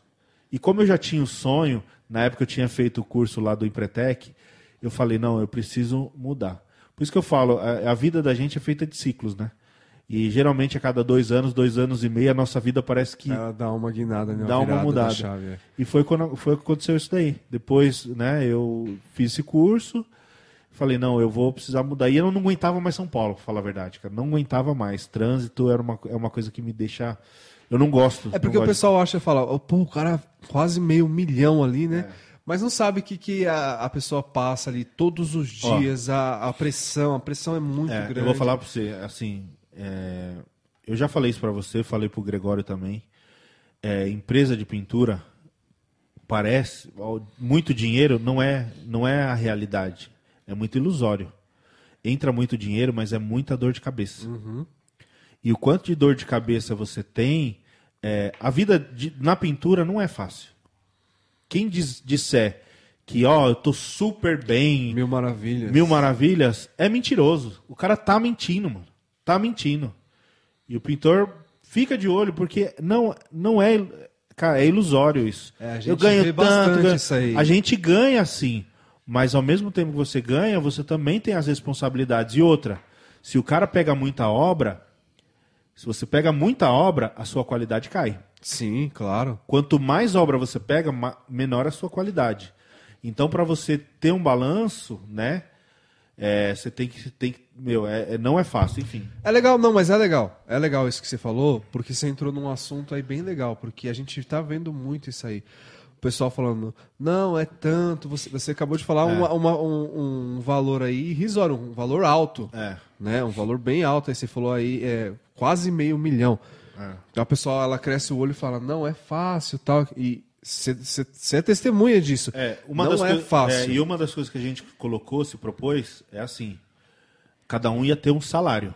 Então a empresa tinha o, o faturamento dela, os custos dela, mas cada um de nós tinha um salário. Eu tinha um salário, meu pai tinha um salário, meu irmão tinha um salário.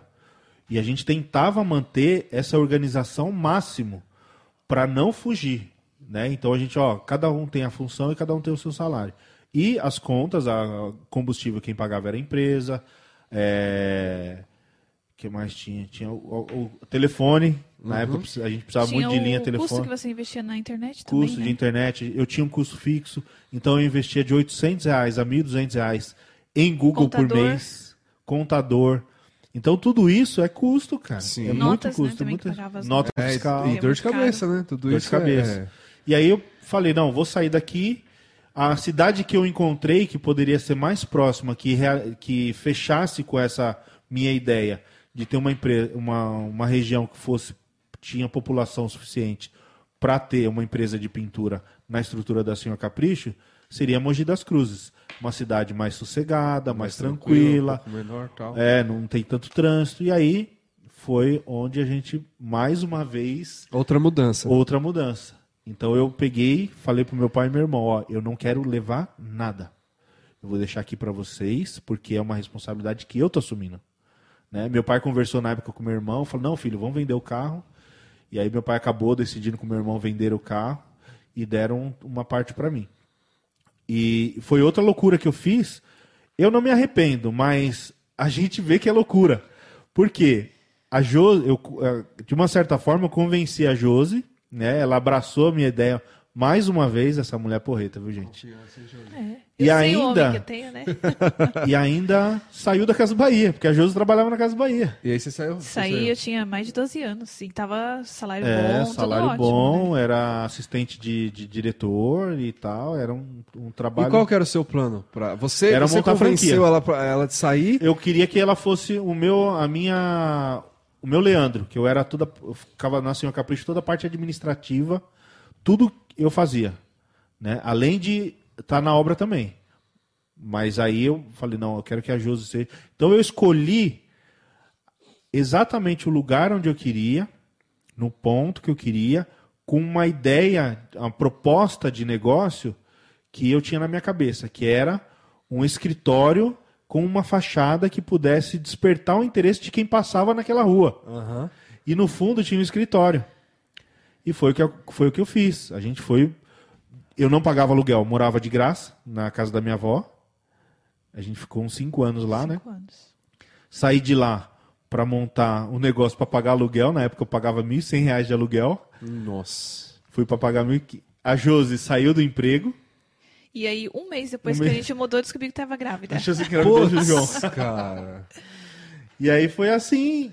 E aí a gente foi pra cima, foi pra cima, tal. Foi uma fase difícil também? Foi muito difícil, mano. Foi difícil, velho.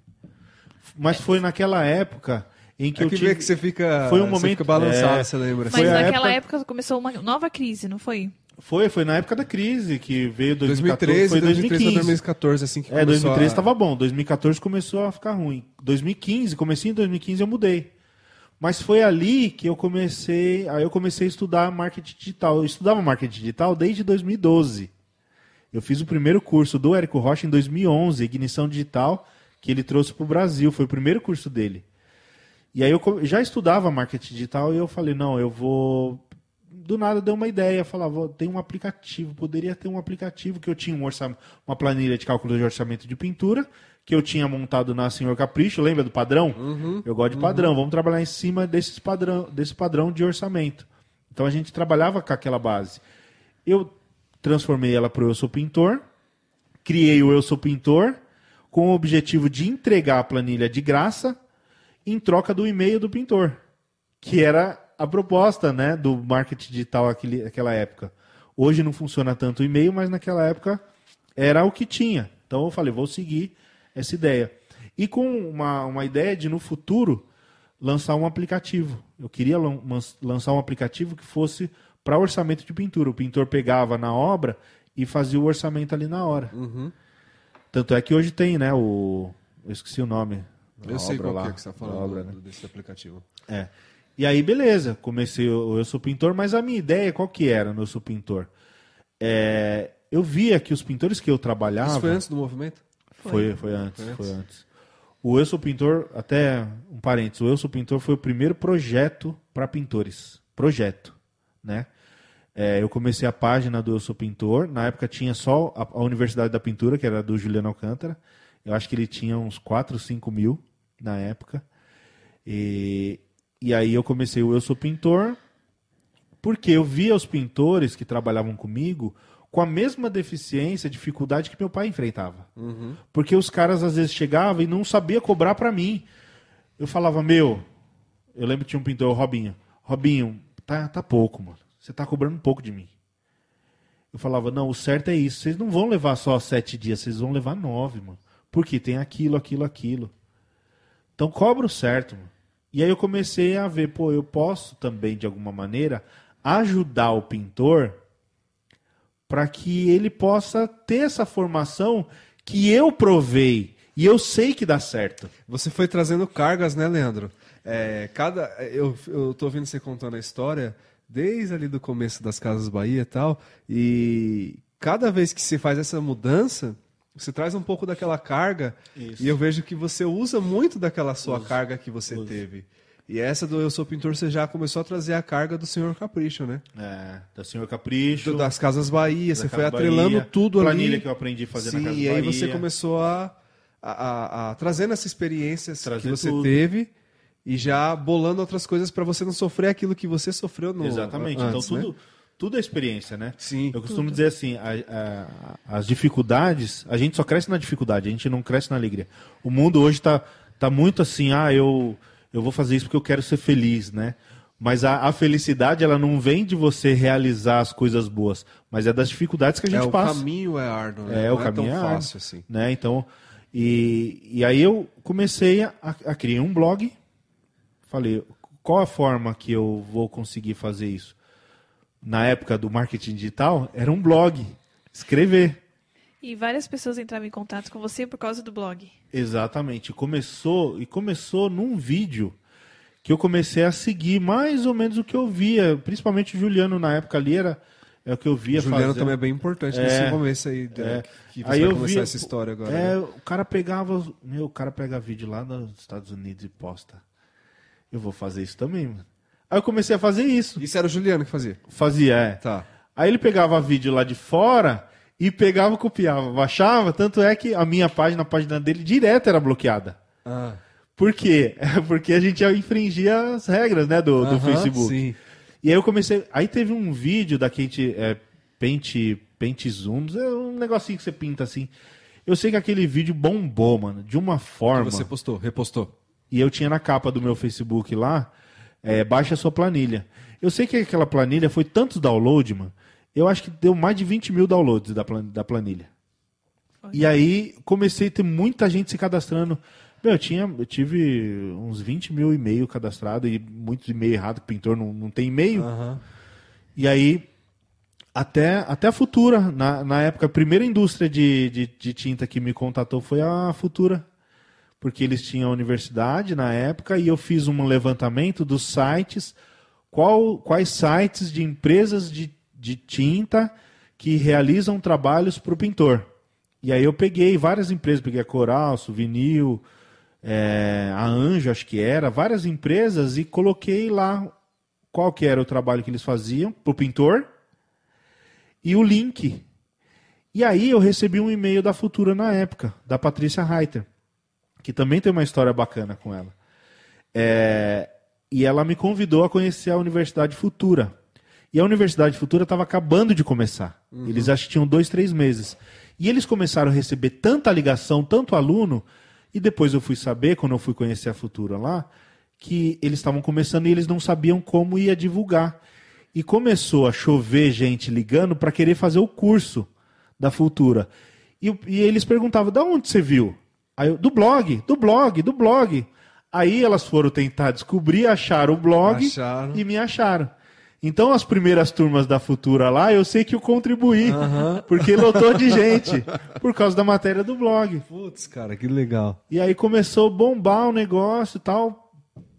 E aí começou, eu, eu sou pintor, né? Fazendo esse trabalho e tal, com a mentalidade de ajudar, né? Não tinha interesse nenhum. Eu só. Meu sonho era poder trazer um aplicativo que pudesse ajudar o pintor. Não sabia nem como, qual a viabilidade disso. Tanto é que até hoje não existe esse aplicativo. Aham. Eu não consegui fazer ele. ele Desenvolver um- ele, é, ele entrar. E eu sei que ainda é, ainda é uma ideia boa. Ainda é uma possibilidade, né? Não posso falar isso, não. Isso que eu ia falar. senão a concorrência já vai querer pegar. A concorrência já vai copiar. Ah, nós vamos chegar lá, Leandro. Calma. E aí foi quando, na época, eh, tinha o grupo Pintor, bem no comecinho. O próprio Juliano me, me convidou a fazer parte do grupo. Ele te contactou. É, na verdade foi assim. É, quando eu comecei... Não, a- eu, eu perguntando assim do Juliano, ô, ô Leandro, é porque eu sempre ouço falar de três caras que começaram ali é, É, o movimento. O movimento, Mas tal. o movimento veio depois. Ele veio veio um depois. ano depois. Mas antes disso, você já, já teve contato com o Juliano e com. O Juliano, não, foi só o Juliano. Eu, eu conheci o Juliano, eu vi a página dele, que eu, eu- a gente tem que analisar o que tem no mercado. E quando eu comecei, não tinha referência. A única que tinha era a página dele, com- acho que era com uns 4, 5 A mil. sua e a dele, né? Aí eu comecei a minha, é, a dele já tinha. E eu falei, bom, eu eu preciso criar um relacionamento com esse cara, que eu tinha mandado uma mensagem na época que ele tinha um sócio na página. O cara do Rio de Janeiro, sei lá quem que é o cara.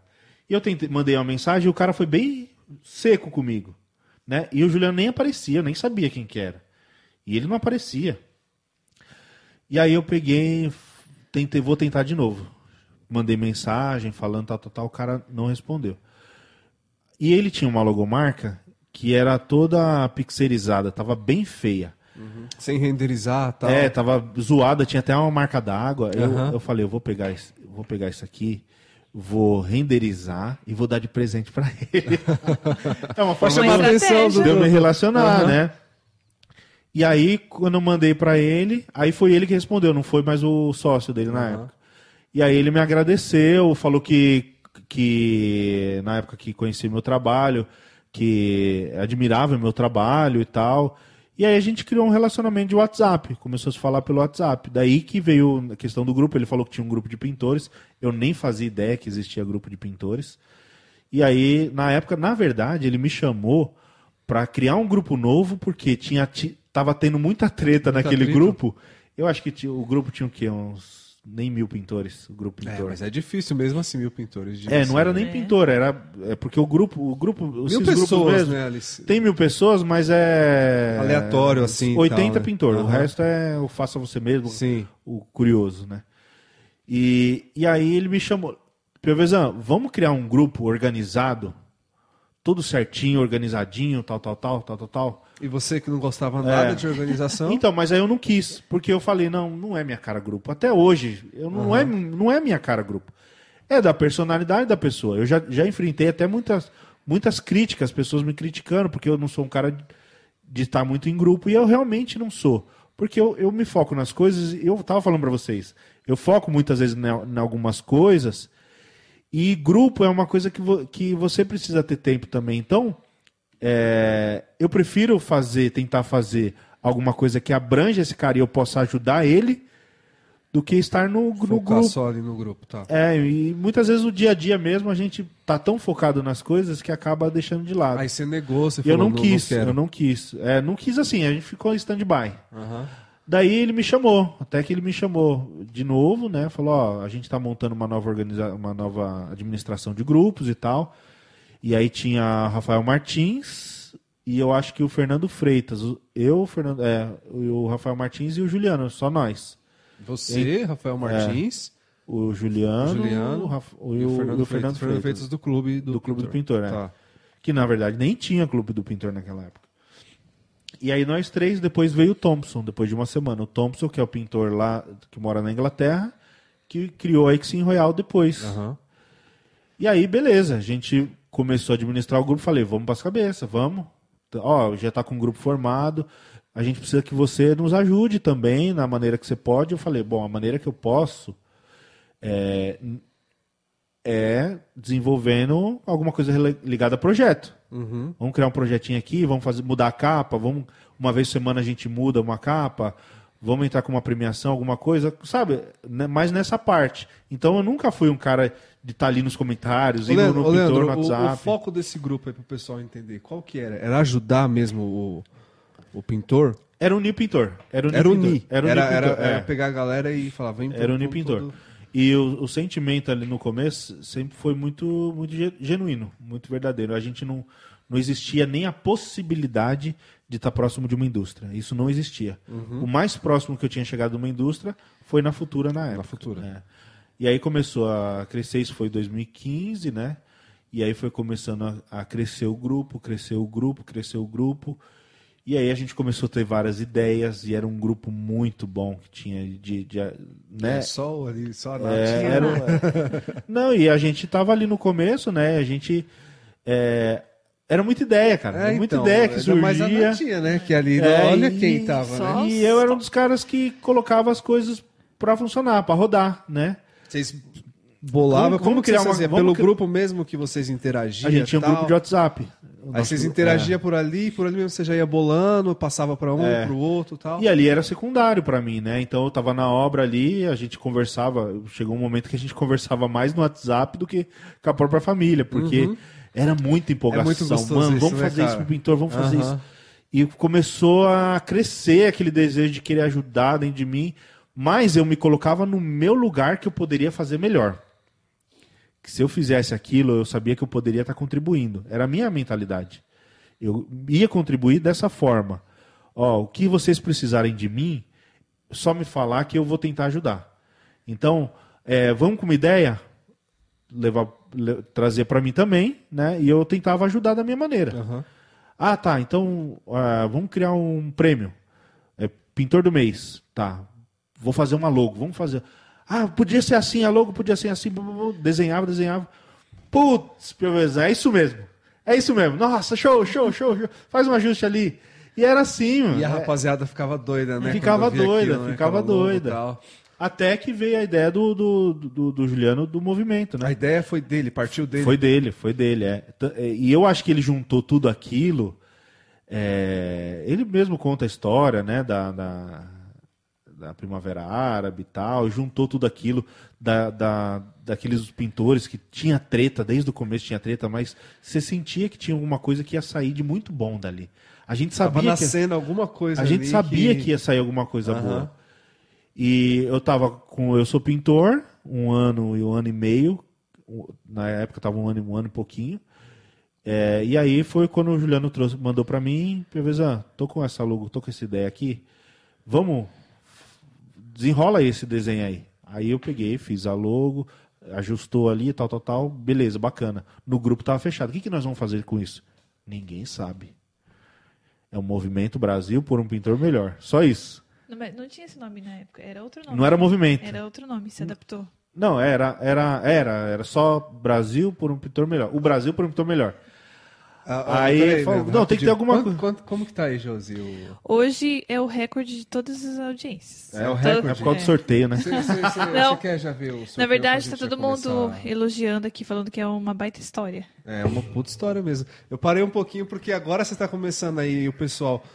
Muitos pintores que, que eu falei esses dias e tudo mais, essa é a parte que os caras começam a, a, a gostar, a se emocionar, porque realmente, cara, pra quem não tá dentro, não tem ideia, Leandro. Eu falo porque eu tô dentro, eu sei é, o que que hoje põe comida na nossa mesa e a gente ouvir essa história é, é muito legal pra gente, cara. É, faz muita diferença, porque você fala, foi tudo isso que vocês galgaram aí, você, o Juliano e tal, que hoje ajuda muita gente.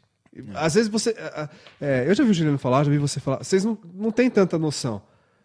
Mas o que é um cara olhar um vídeo, o cara ler, o cara ouvir alguma coisa e aquilo muda, cara. Muda totalmente a percepção do, do pintor. A nossa profissão ela ainda é muito estigmatizada.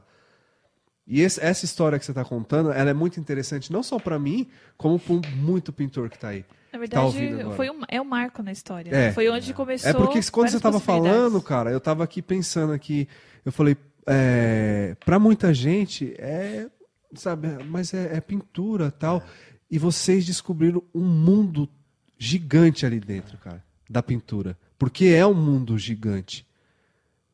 E, e- e é muito interessante ouvir isso e agrega muito, cara, pra gente. Você não tem, você não, você não, você não tá ligado. E é legal, cara, ouvir essa história sua aí que você começa. Eu já vi o Juliano falar, já vi você falar tal, mas a maneira que você tá contando, você, você É, começou eu- ali eu, do. do- é difícil, eu quase não falo assim, né, Então. abertamente. Falo para meus amigos próximos, o pessoal que vem aqui, a gente conta alguma coisa, mas sempre picadinho, né? Aham. É, então, e agora como você tá vindo com a história lá do, do início, do fundo do poço mesmo saindo, ó, brotando ali a, a plantinha, então, com certeza a galera aí deve estar gostando, né, Josi? Com certeza. É, vamos ver primeiro agora um. Ah, é, tem que reforçar onde vai ser o. Ó, pessoal, a última vez que a gente vai falar aqui, vai- a gente vai começar a fazer os sorteios, tá? São seis sorteios é, Deixa eu até olhar aqui de novo, porque é São muita seis coisa. kits, seis Deixa sorteios. Da Condor, Aqui. Ah, da quer que eu falo? Brasilux. É Condor, Brasilux. é, o da Condor vai ser um kit de ferramentas. Da Brasilux vão ser produtos. Né, uma, um- alguns produtos aqui, que a gente separou alguns deles, estão aqui. É, da Galo vai ser um kit de ferramentas da Galo, mais Camiseta e mais boné. camiseta e boné. Da Purplex vai ser um kit de ferramentas também, os lixadores. Da WBR Wagner vai ser um misturador. Misturador top, hein? É. Então a gente daqui a Que pouco mais? já começa, Condor, né? E vai ser tudo pelo. YouTube, tá, gente? Então, é...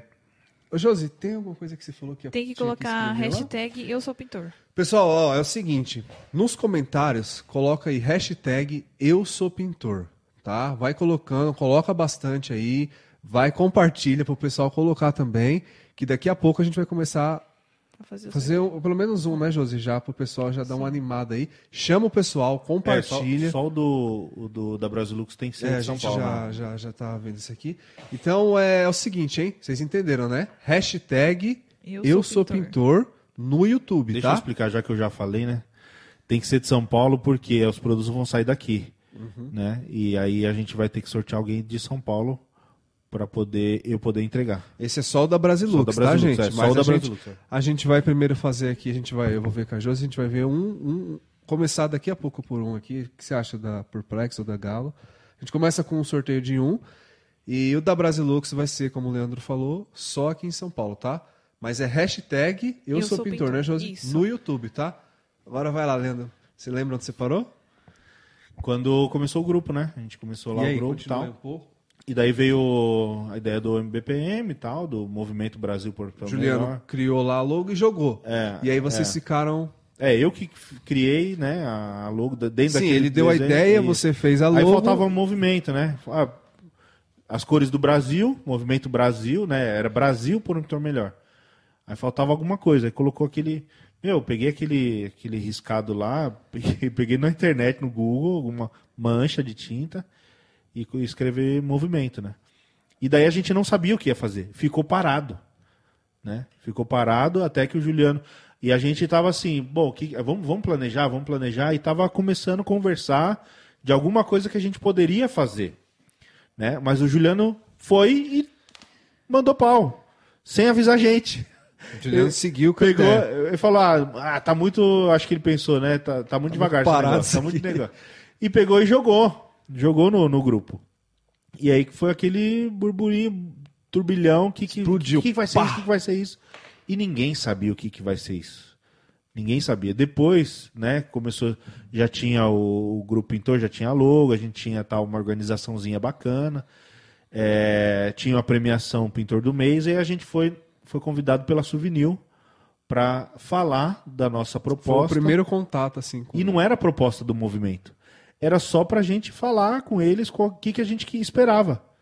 Né? Porque, na verdade, aí tinha Vocês tido... não esperavam isso, eles entrarem tinha tido... em, em contato Então, assim, é, vocês. toda essa parte de contato inicial com indústrias foi o Juliano que fez. Sim, mas Ele que trouxe mas as, as indús, fala lojas, assim, tudo. Vocês não esperavam isso acontecer assim? Deles chegarem em Não, você assim não, tal, nem né? esperava e nem. Não era a nossa pretensão isso. A gente, na verdade, nem sabia. Eu falo isso daí. A gente nem sabia o que a gente estava fazendo. A gente só queria ajudar. Era esse o E aí eles objetivo. chamaram vocês. Aí foi através do Renato Sá, né? Que o Juliano começou a conversar com o Renato. A gente tinha feito o negócio da é, fita, é, fita na lata, porque não ia fazer propaganda de graça, né? Aquela rebeldia, né? A gente Revolucionários da é, eu para mim não tinha muito sentido aquilo lá, mas tá bom, deixa os caras fazer, Vamos a gente tá junto. Vamos junto, né? E eu no- nos bastidores, eu sempre Aham. fui o cara de bastidor, né? Eu, eu me vi naquela posição, eu achei, eu achava Você que pra se achou mim ali e tal, é, pô, aqui é, o- acomodou é a melhor, melhor maneira que eu posso contribuir é Você assim. contribuir. é. Até porque tinha os trabalhos, tinha as coisas que a gente fazia e tudo mais. E aí a gente sentou na mesa, né, com o pessoal da Souvenir lá na MC. E, cara, você imagina o que, que era a nossa cabeça com diretoria da Souvenir, mano, né? Era um negócio de louco. Foi ali que a gente se conheceu pessoalmente. O Thompson veio dos Putz, Estados uma, Unidos. era muita emoção ali, tipo. Foi, foi um turbilhão de emoções, é, um né? turbilhão, cara. E aí é, foi, foi eu, o, o Rafael, o Juliano e o Thompson. Os quatro, no meu Agile. No seu aquele Agile verdinho. E a gente foi, sentou na. Na, na, na verdade, a gente foi do Agile de lá para uma outra reunião que eu já vou falar. E a gente sentou ali para conversar. E um nervosismo enorme, né? E a gente, na verdade, nem falou muito do movimento naquele dia. Porque a gente não sabia o que, que ia ser. Né? E a gente falou dos. dos Imagina o nervosismo, dos, cara. do- é. vocês ali. E aí eu falei do blog, o cara falou. Aí eu lembro o cara do marketing falou assim: blog? Dicas pro pintor? De gestão, de empreendedorismo? Eu lembro, cara, que o pessoal da Souvenir perguntou pra mim assim: olha como, olha como que é a cabeça, você ver como é a inge- ingenuidade nossa. O cara da Souvenir. Leandro, você tem algum patrocínio do seu blog? Eu falei, não, mas eu também não tenho interesse de ter patrocínio pra souvenir, cara. cara. Eu também não, não tenho interesse, porque minha, minha proposta é outra. Minha proposta é trazer dica. Eu não quero poluir muito. Olha o que eu falei. Nossa, cara. Putz, mano. E aí, beleza, o cara. É, o cara acha que ele falou. Mas é opa, no nervosismo, a gente Aham, falou sem, meio sem pensar, né? E tal. Porque eu já tinha muita gente cadastrada na época, tinha uns 10 mil, sei lá, 5 mil pi- pintores cadastrados no e-mail e tal, né? E aí foi aquela reunião, cada um se apresentou e tal, beleza. Saímos de lá, tinha uma outra reunião marcada na Abrafate. E foi dali que a gente foi no Agile, meu Agilezinho, pegamos, foi tudo lá, fomos na reunião com a Abrafate também. Por quê? Na Abrafate, naquela época, a gente teve a, a FEICOM e a gente fez meio que um protesto na, na Abrafate, porque a Abrafate tinha que apoiar o pintor, tinha que estar do lado do pintor, né? E a gente reivindicava algumas coisas ali, então a gente eh, acabou conseguindo conversar, né? O pessoal, como o grupo começou a ter uma força muito grande, né? De voz, então a, a gente começou a ser ouvido, né? E eu acho que a principal mudança disso tudo é que o pintor hoje ele tem uma voz, né? Embora tem vários ecos, né? Um pouquinho de eco ali, um pouquinho aqui, um pouquinho distorcido aqui, mas o pintor tem uma voz. Tem. Ele começou a ser ouvido, né? Ele As começou a ser ouvido. reivindicações. Começou a ser ouvido. E dali foi, foi reunião, foi reunião para naquela época ali, aí a gente começou, bom, precisamos nos organizar.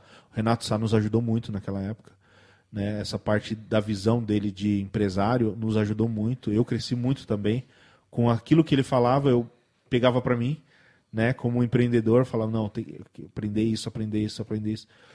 E aí a gente começou, né? Daí ficou. O Thompson saiu, o Fernando saiu também. O Thompson falou: não, meu negócio é sim. Eu quero é sim. Então aí ficou nós três. Daí que a gente foi começar a pensar o que, que a gente vai fazer com esse movimento. Que a gente não sabe o que, que é. E daí foi junto com o Renato. O Renato, é cara estrategista pra caramba também. Usou isso ao favor dele, da parte do marketing. Ofereceu um stand na Feitintas para nós. Falou: olha, usem o nosso espaço. Vou dar de presente para vocês um stand para vocês lançarem o projeto de vocês em setembro. E isso era o quê? Comecei em março, março, abril, essa, essa, essas primeiras reuniões. E então a gente começou a se planejar. Daí a gente montou toda a organização, que quando a gente apresentava para as empresas, os caras falavam, meu, quem tá por trás de vocês? Não é possível, tem Os uma organização. achou que tinha alguém ali, ou uma organização agência, né? forte, É, é, que tava usando isso. vocês ali, né? Porque a gente fez, ficou tudo redondinho. Aquele meu conhecimento, eu consegui colocar em prática. E né? os caras também, É. pau. E aí, foi, foi bem na época que eu tava com a Senhor Capricho em Mogi. Tava numa dificuldade muito grande, porque, cara, se for ver hoje, foi uma loucura que eu fiz. De ter deixado a minha empresa para abrir uma nova sem nada, né? E a Josi sair do emprego, que era a segurança, a segurança que a gente tinha. Tá grávida. no momento econômico, né, um momento externo que a gente não consegue controlar com pouco cliente, mas ao mesmo tempo eu aprendi muito, aprendi inclusive a diferença entre você estar na obra e você ser uma empresa de pintura, que é uma diferença muito grande. E qual a vantagem de você ser uma empresa e uma vantagem de você ser um pintor? Porque ali eu que fazia tudo que era relacionado à obra. A Josi ficava na- no administrativo e eu que tocava as obras. Então eu fiquei um ano e meio e praticamente sozinho trabalhando. No máximo arrumava um ajudante ou outro. Mas foi uma- um momento bem difícil. Mas eu acredito que ia, ia vingar. Porque eu estava começando a engatinhar, estava indo bem. Até que chegou um ponto que eu, o movimento em reuniões estava indo bem. Eu lembro que gente- nas nossas conversas entre o Rafael e o Juliano, Prevezão, você vai precisar ajudar a gente mais. Vai ter que ter alguém Tava crescendo, o 100%. negócio já Muito, tava... cresceu É. muito. crescendo muito em proporção, rápido, né? mas não em, em, em dinheiro, não tinha. Não tinha parceiro. Não era rentável, mas era uma coisa grande que tava a gente sabia, surgindo ali a gente tal. sabia que era uma coisa muito grande. Aham. Quando você fala a gente, só pra deixar claro quem é a gente. É, eu, o Rafael e o Juliano. Então vocês, Vocês três, três. são Os os, os fundadores do movimento. É, então, é, hou- houve esse, essa, esse, quando ele jogou, né? Mas quem fundou, sim, quem fundar, Porque sem dúvida, eu já isso ouvi, sem né? dúvida. Não sei se você também já ouviu, outras pessoas falando que também é fundador do movimento. Então, só pra Não, não. deixar não bem é, claro não é. isso. Não, é só porque, assim, é, o movimento, quando a gente apresentou a primeira vez o movimento, a gente não sabia o que, que era. E, e- e ele não tinha proporção. Ele só era, o, o nome diz, era um movimento só, mas sem nada. Sem bases. Uhum. Sem estrutura. O João tá ali, né? Pode ir, Tá descalço ainda, meu pai do céu. pode ir. E então não tinha nenhuma organização. O que tinha era só alguma coisa que foi jogado, mas não tinha existia conceito daquilo. Não existia o conceito. O que, que é um movimento? Aham. Dali daquela reunião que a gente começou a, bom, vamos colocar isso em prática. Precisamos organizar. Foi daí que a gente criou essa campanha toda. E aí a ideia era começar com mil camisetas, com o logo do movimento, e vamos arrumar umas empresas para patrocinar. Só que era só de boca. E aí o que, que eu falei? Bom, eu vou precisar tomar uma decisão. Cheguei com a Josi, falei, ó, a gente vai precisar mudar de Acho novo. que, eu, eu não sei, mas eu acho que toda vez que você chegava e falava assim, Josi, vamos conversar, ela falava, putz, fudeu, Leandro, Entendeu? ó, vou tomar uma decisão aqui. E aí eu falei com ela, ela falou, não, amor, vamos. Sabe por quê, cara? Eu vejo assim, é, eu tô dizendo com maior humildade e sem, sem achar que eu sou o melhor, sou bom, nada disso. Não é esse o meu objetivo. Mas eu sei que aquela decisão de eu deixar a minha empresa de pintura naquele momento foi fundamental para o movimento existir. Né? Eu até esse dia estava falando com o Vladimir, numa discussão que a gente teve e tal, sobre alguns assuntos e tal.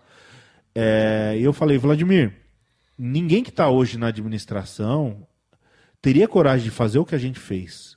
Aí eu, coloquei, eu falei a minha situação.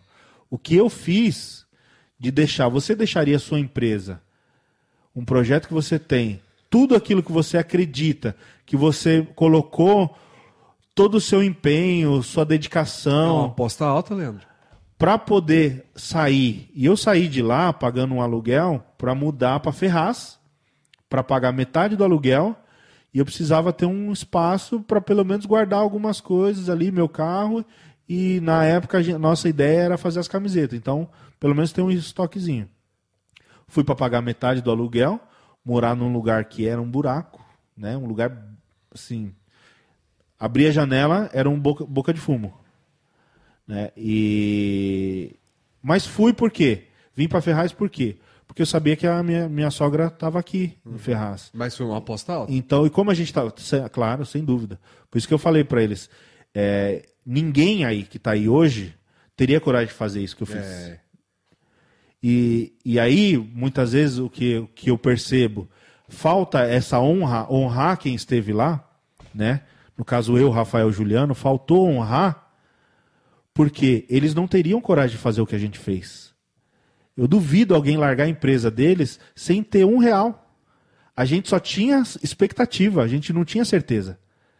Né? E foi quando eu saí, larguei, foi daí que começou a ter os contratos a entrar né, entrar o dinheiro para a gente poder se manter. Você apostou alto, Leandro. Foi uma aposta, Porque foi uma você aposta. não tinha perspectiva. Mas- mas eu vou- cara. eu vou Você- dizer- vou dizer você do- foi na, você- Sim. vocês foram na, na- na- ali na raça mesmo, entendeu? Mas eu vou dizer do fundo do meu coração, e a Josi sabe disso, a gente sentiu paz, porque sabia que era uma coisa... Uma coisa muito grande, né? E assim, eu falo, eu, eu, eu hoje tô, tô fora da igreja há uns quatro anos, né? Eu fui, é, esqueci até o nome, mas é presbítero, né? Fui presbítero é um cargo da igreja, né? Abaixo de um pastor. E hoje eu estou fora da igreja, né? Mas da igreja, não de Deus. Veja bem, não de Deus.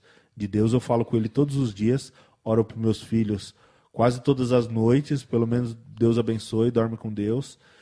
E quando eu não oro, né, com meus filhos, porque eu tenho muita reverência a Deus, né? É, e eu senti paz. E eu senti no meu coração, é uma coisa que eu vou fazer que eu não sei o que vai ser o futuro, mas vai ser bom, porque pelo menos vai ajudar outras pessoas. Eu vou conseguir ajudar É que outras você vai tranquilo, né? eu fui e a gente tomou essa decisão em paz. Não foi difícil, né? Na verdade, não, não, é, não foi As difícil, porque a gente acontecendo. foi tudo natural. Não foi difícil, né? É, por isso que- mas eu falo pro pessoal, quem que faria, quem que teria É, coragem de então. fazer isso? Exatamente. E eu, eu sei que se não tivesse tido, tomado essa decisão, não teria as coisas andado. Por quê? Precisava de alguém. Primeiro, que pintor que tinha o nome limpo? Que pintor que tinha CNPJ? Nenhum deles tinha. Nem o Rafael, nem o Juliano. Não tinha nome limpo, não sei. O CNPJ com a documentação tudo certinha. Então, precisava ser eu naquele momento. Né? Eu não, não tô- talvez esteja dizendo verdade, então vamos, vamos corrigir. Não, é, eu não sei se estava com o nome, enfim. Eu sei que não tinha o CNPJ Apto, né? Pra na é, hora, entendeu? aquela É, necessidade, Vamos deixar né? claro. É, então, eu estava disponível naquele momento, estava aberto para poder ajudar e sabia que eu poderia contribuir com aquilo que eu fazia, que era o que precisava. A parte estrutural para poder dar um alicerce para o projeto crescer. Né? E eu sei que cada um dos três teve um papel fundamental. E o meu foi fundamental. Né? É, todos foram. Isso que eu né? quero deixar claro também outra coisa, que o Leandro não foi só o criador da logomarca, né? Eu me dediquei, me dediquei dois anos da minha vida e eu não só criei uma artezinha, né? Eu dediquei a minha vida a esse projeto e eu não tenho dúvida que se não fosse o meu trabalho, o movimento não existiria. Tenho consciência plena disso, né? Então o Leandro não foi só que criou a, a logo, né? É, e aí veio, né, o projeto e aí foi a história que que seguiu aí o curso. É, tenso, hein? Muito. Ixi, Josi, como que tá aí? o pessoal tá colocando aqui todas as hashtags. E tá bombando Tá aí. hein? bombando. Tá bombando. Você já quer fazer já? Vamos lá? Qual vai ser o primeiro? Vamos no da Purplex, né, primeiro? Pode ser. Vamos, Vamos no kit lá. da Purplex. É... Agradecer os parceiros também. É, então, os parceiros aqui, todos o eles que estão ajudando aí, que estão com a gente aqui, né? E vamos lá, Josi? Vamos lá, vou colocar aqui. Não dá pra mostrar aqui, né, Joe? Não, só pra eu pôr aqui na câmera. Explica aí pro pessoal mais ou menos como que vai ser o... Na verdade, a gente abriu um aplicativo aqui pra fazer da forma mais justa possível, pra depois falar. Ligeiro, hein? É, a gente vai Nós testar, hein, gente? Porque nós, nós, nós pegamos esse aplicativo, faltava dois minutos, E gente. a gente vai fazer um pra teste. Se não começar. der Posso ir no certo, banheiro? não xinga Vai, nós. pode ir. Vou mostrar aqui, Joe. É um aplicativo, ó. Coloquei as regras. Põe onde? Aqui? Aqui? É um aplicativo, a gente colocou as regras, que é um ao vivo, e a hashtag Eu Sou Pintor. Agora eu vou dar o ok e ele vai buscar aqui os comentários. Pessoal, não esquece que ainda tem mais cinco sorteios, tá? Tem, a gente vai fazer esse kit da Purplex agora, que a Josi está fazendo. E ainda tem o da Condor, tem o da Brasilux, da Brasilux só aqui na região de São Paulo. É, tem o da. É muita coisa. WBR. E. Olha, até esqueci. Eu vou, eu vou É aqui. Condor, Brasilux, Brasilux, Galo, Galo. Purplex, Salvabras e WBR Wagner. Isso, isso mesmo. É que eu vou pela ordem alfabética. Peraí que o- a internet aqui travou.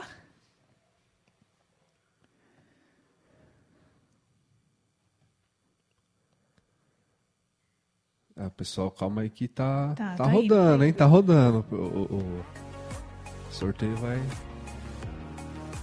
Vou ter que reiniciar a internet.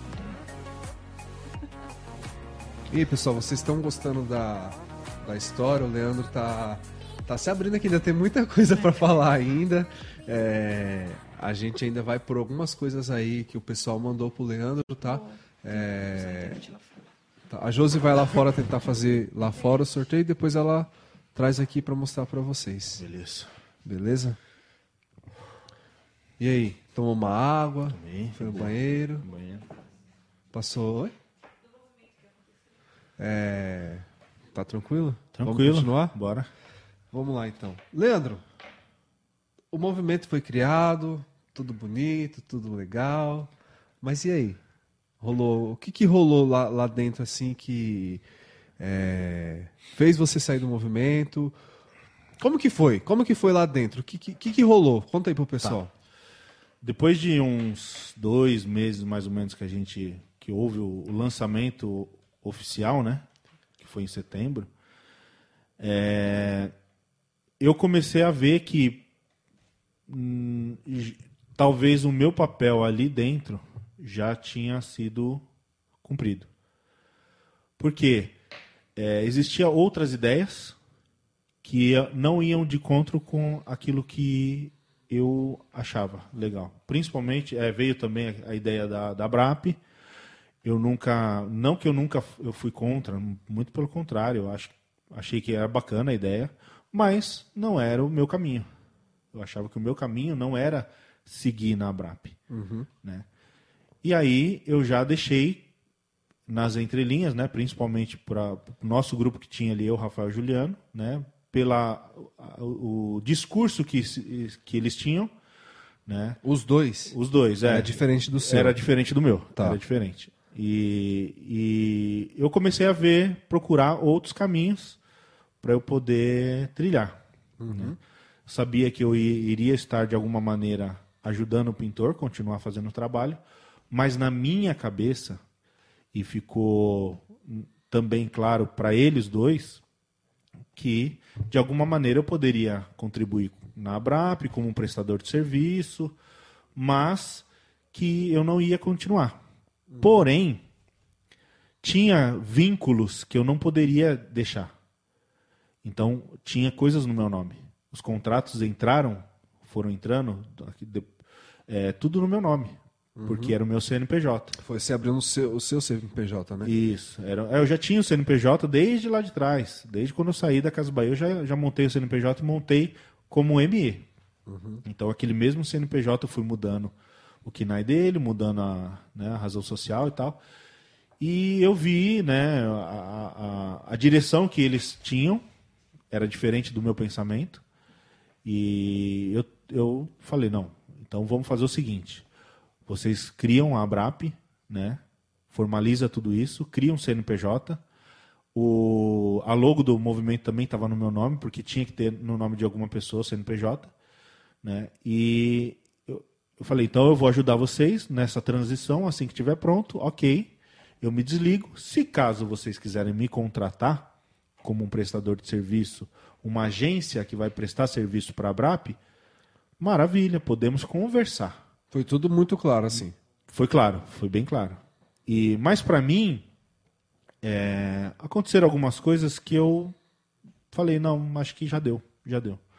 Foi coisas que foi, tipo, fazendo alguma coisa que você ouviu ou coisa que você viu. Não, é, não foi Ia de desencontro com, ia com desencontro, você ia pensava. desencontro, Tá. é, eu não, não, não concordava da maneira é, como, como se administrava né, as conversas, como era feito aquilo lá, e eu falei, não, não é dessa forma que eu, que eu, que eu trabalho, não é assim que eu, que eu acho que vai dar certo. E eu cheguei a essa decisão, né? Então eu aguardei. Aguardei mudar. E até na, na época se falava, pô, o Leandro quer o movimento para ele, o mov- movimento é dele, ele quer para ele. E não era. Porque Eu- tava tudo no, no seu nome é, eu, e tal. E tava tudo no meu nome. Eu não podia passar. Eu não podia pegar, Tó, fulano, Tó, Tó, tudo, entra tudo para você. Porque era o meu nome que estava em jogo. Aham. Era o meu CNPJ.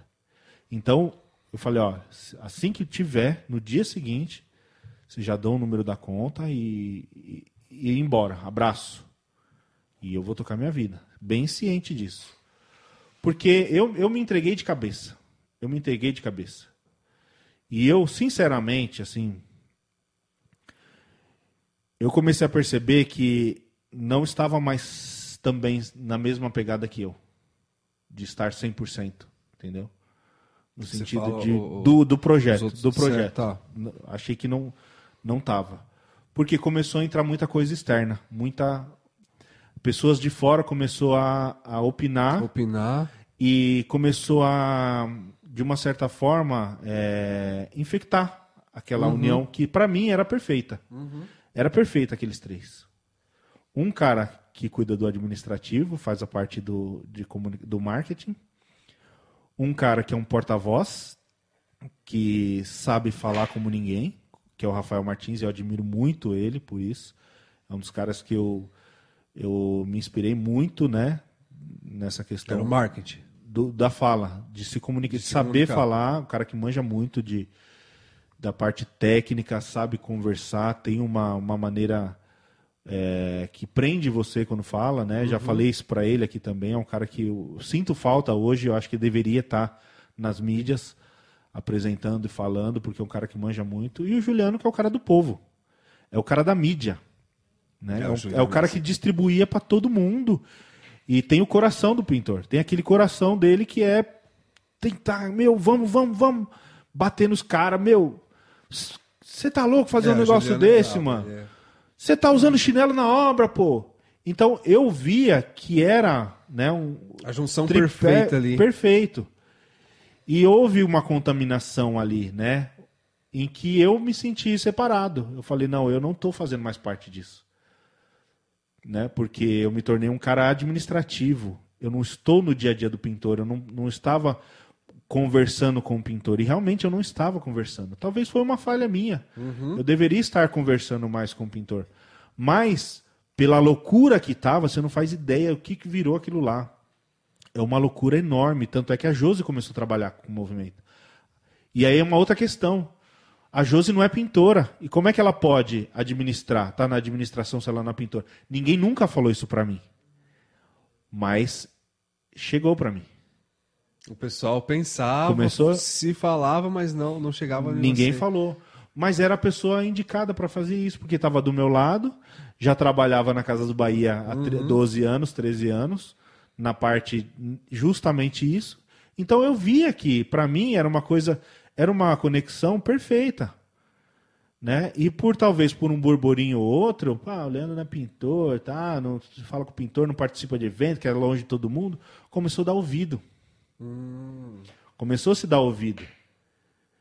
E aí, até é, que eu me vi, pô, é essa decisão que eu tomei. E não foi rápida essa. É, foi rápida essa decisão.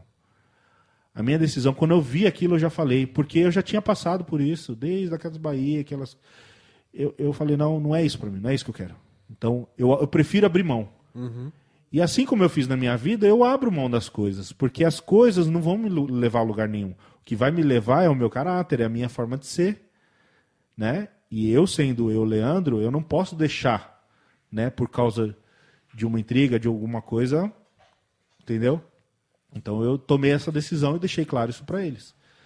Só que começou a ter uma interferência tão grande interna no movimento, na, na nossa administração, que muita gente de fora começou a e se dar ouvido.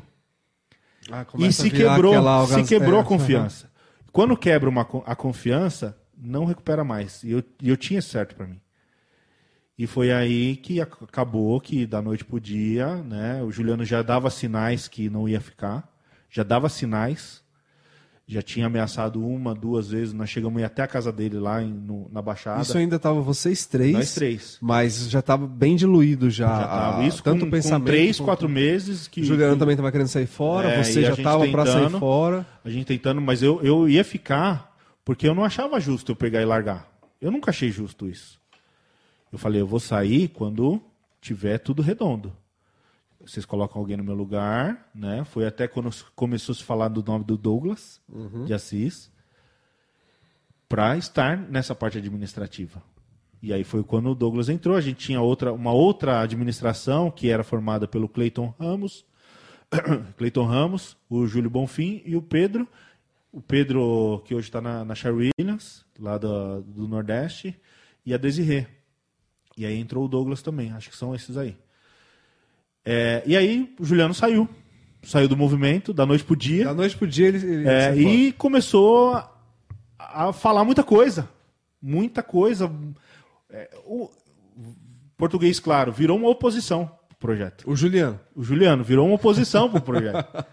O Juliano Né? 880. É, não, mas a gente fala isso, é, hoje a gente ri, mas na época foi uma coisa muito difícil.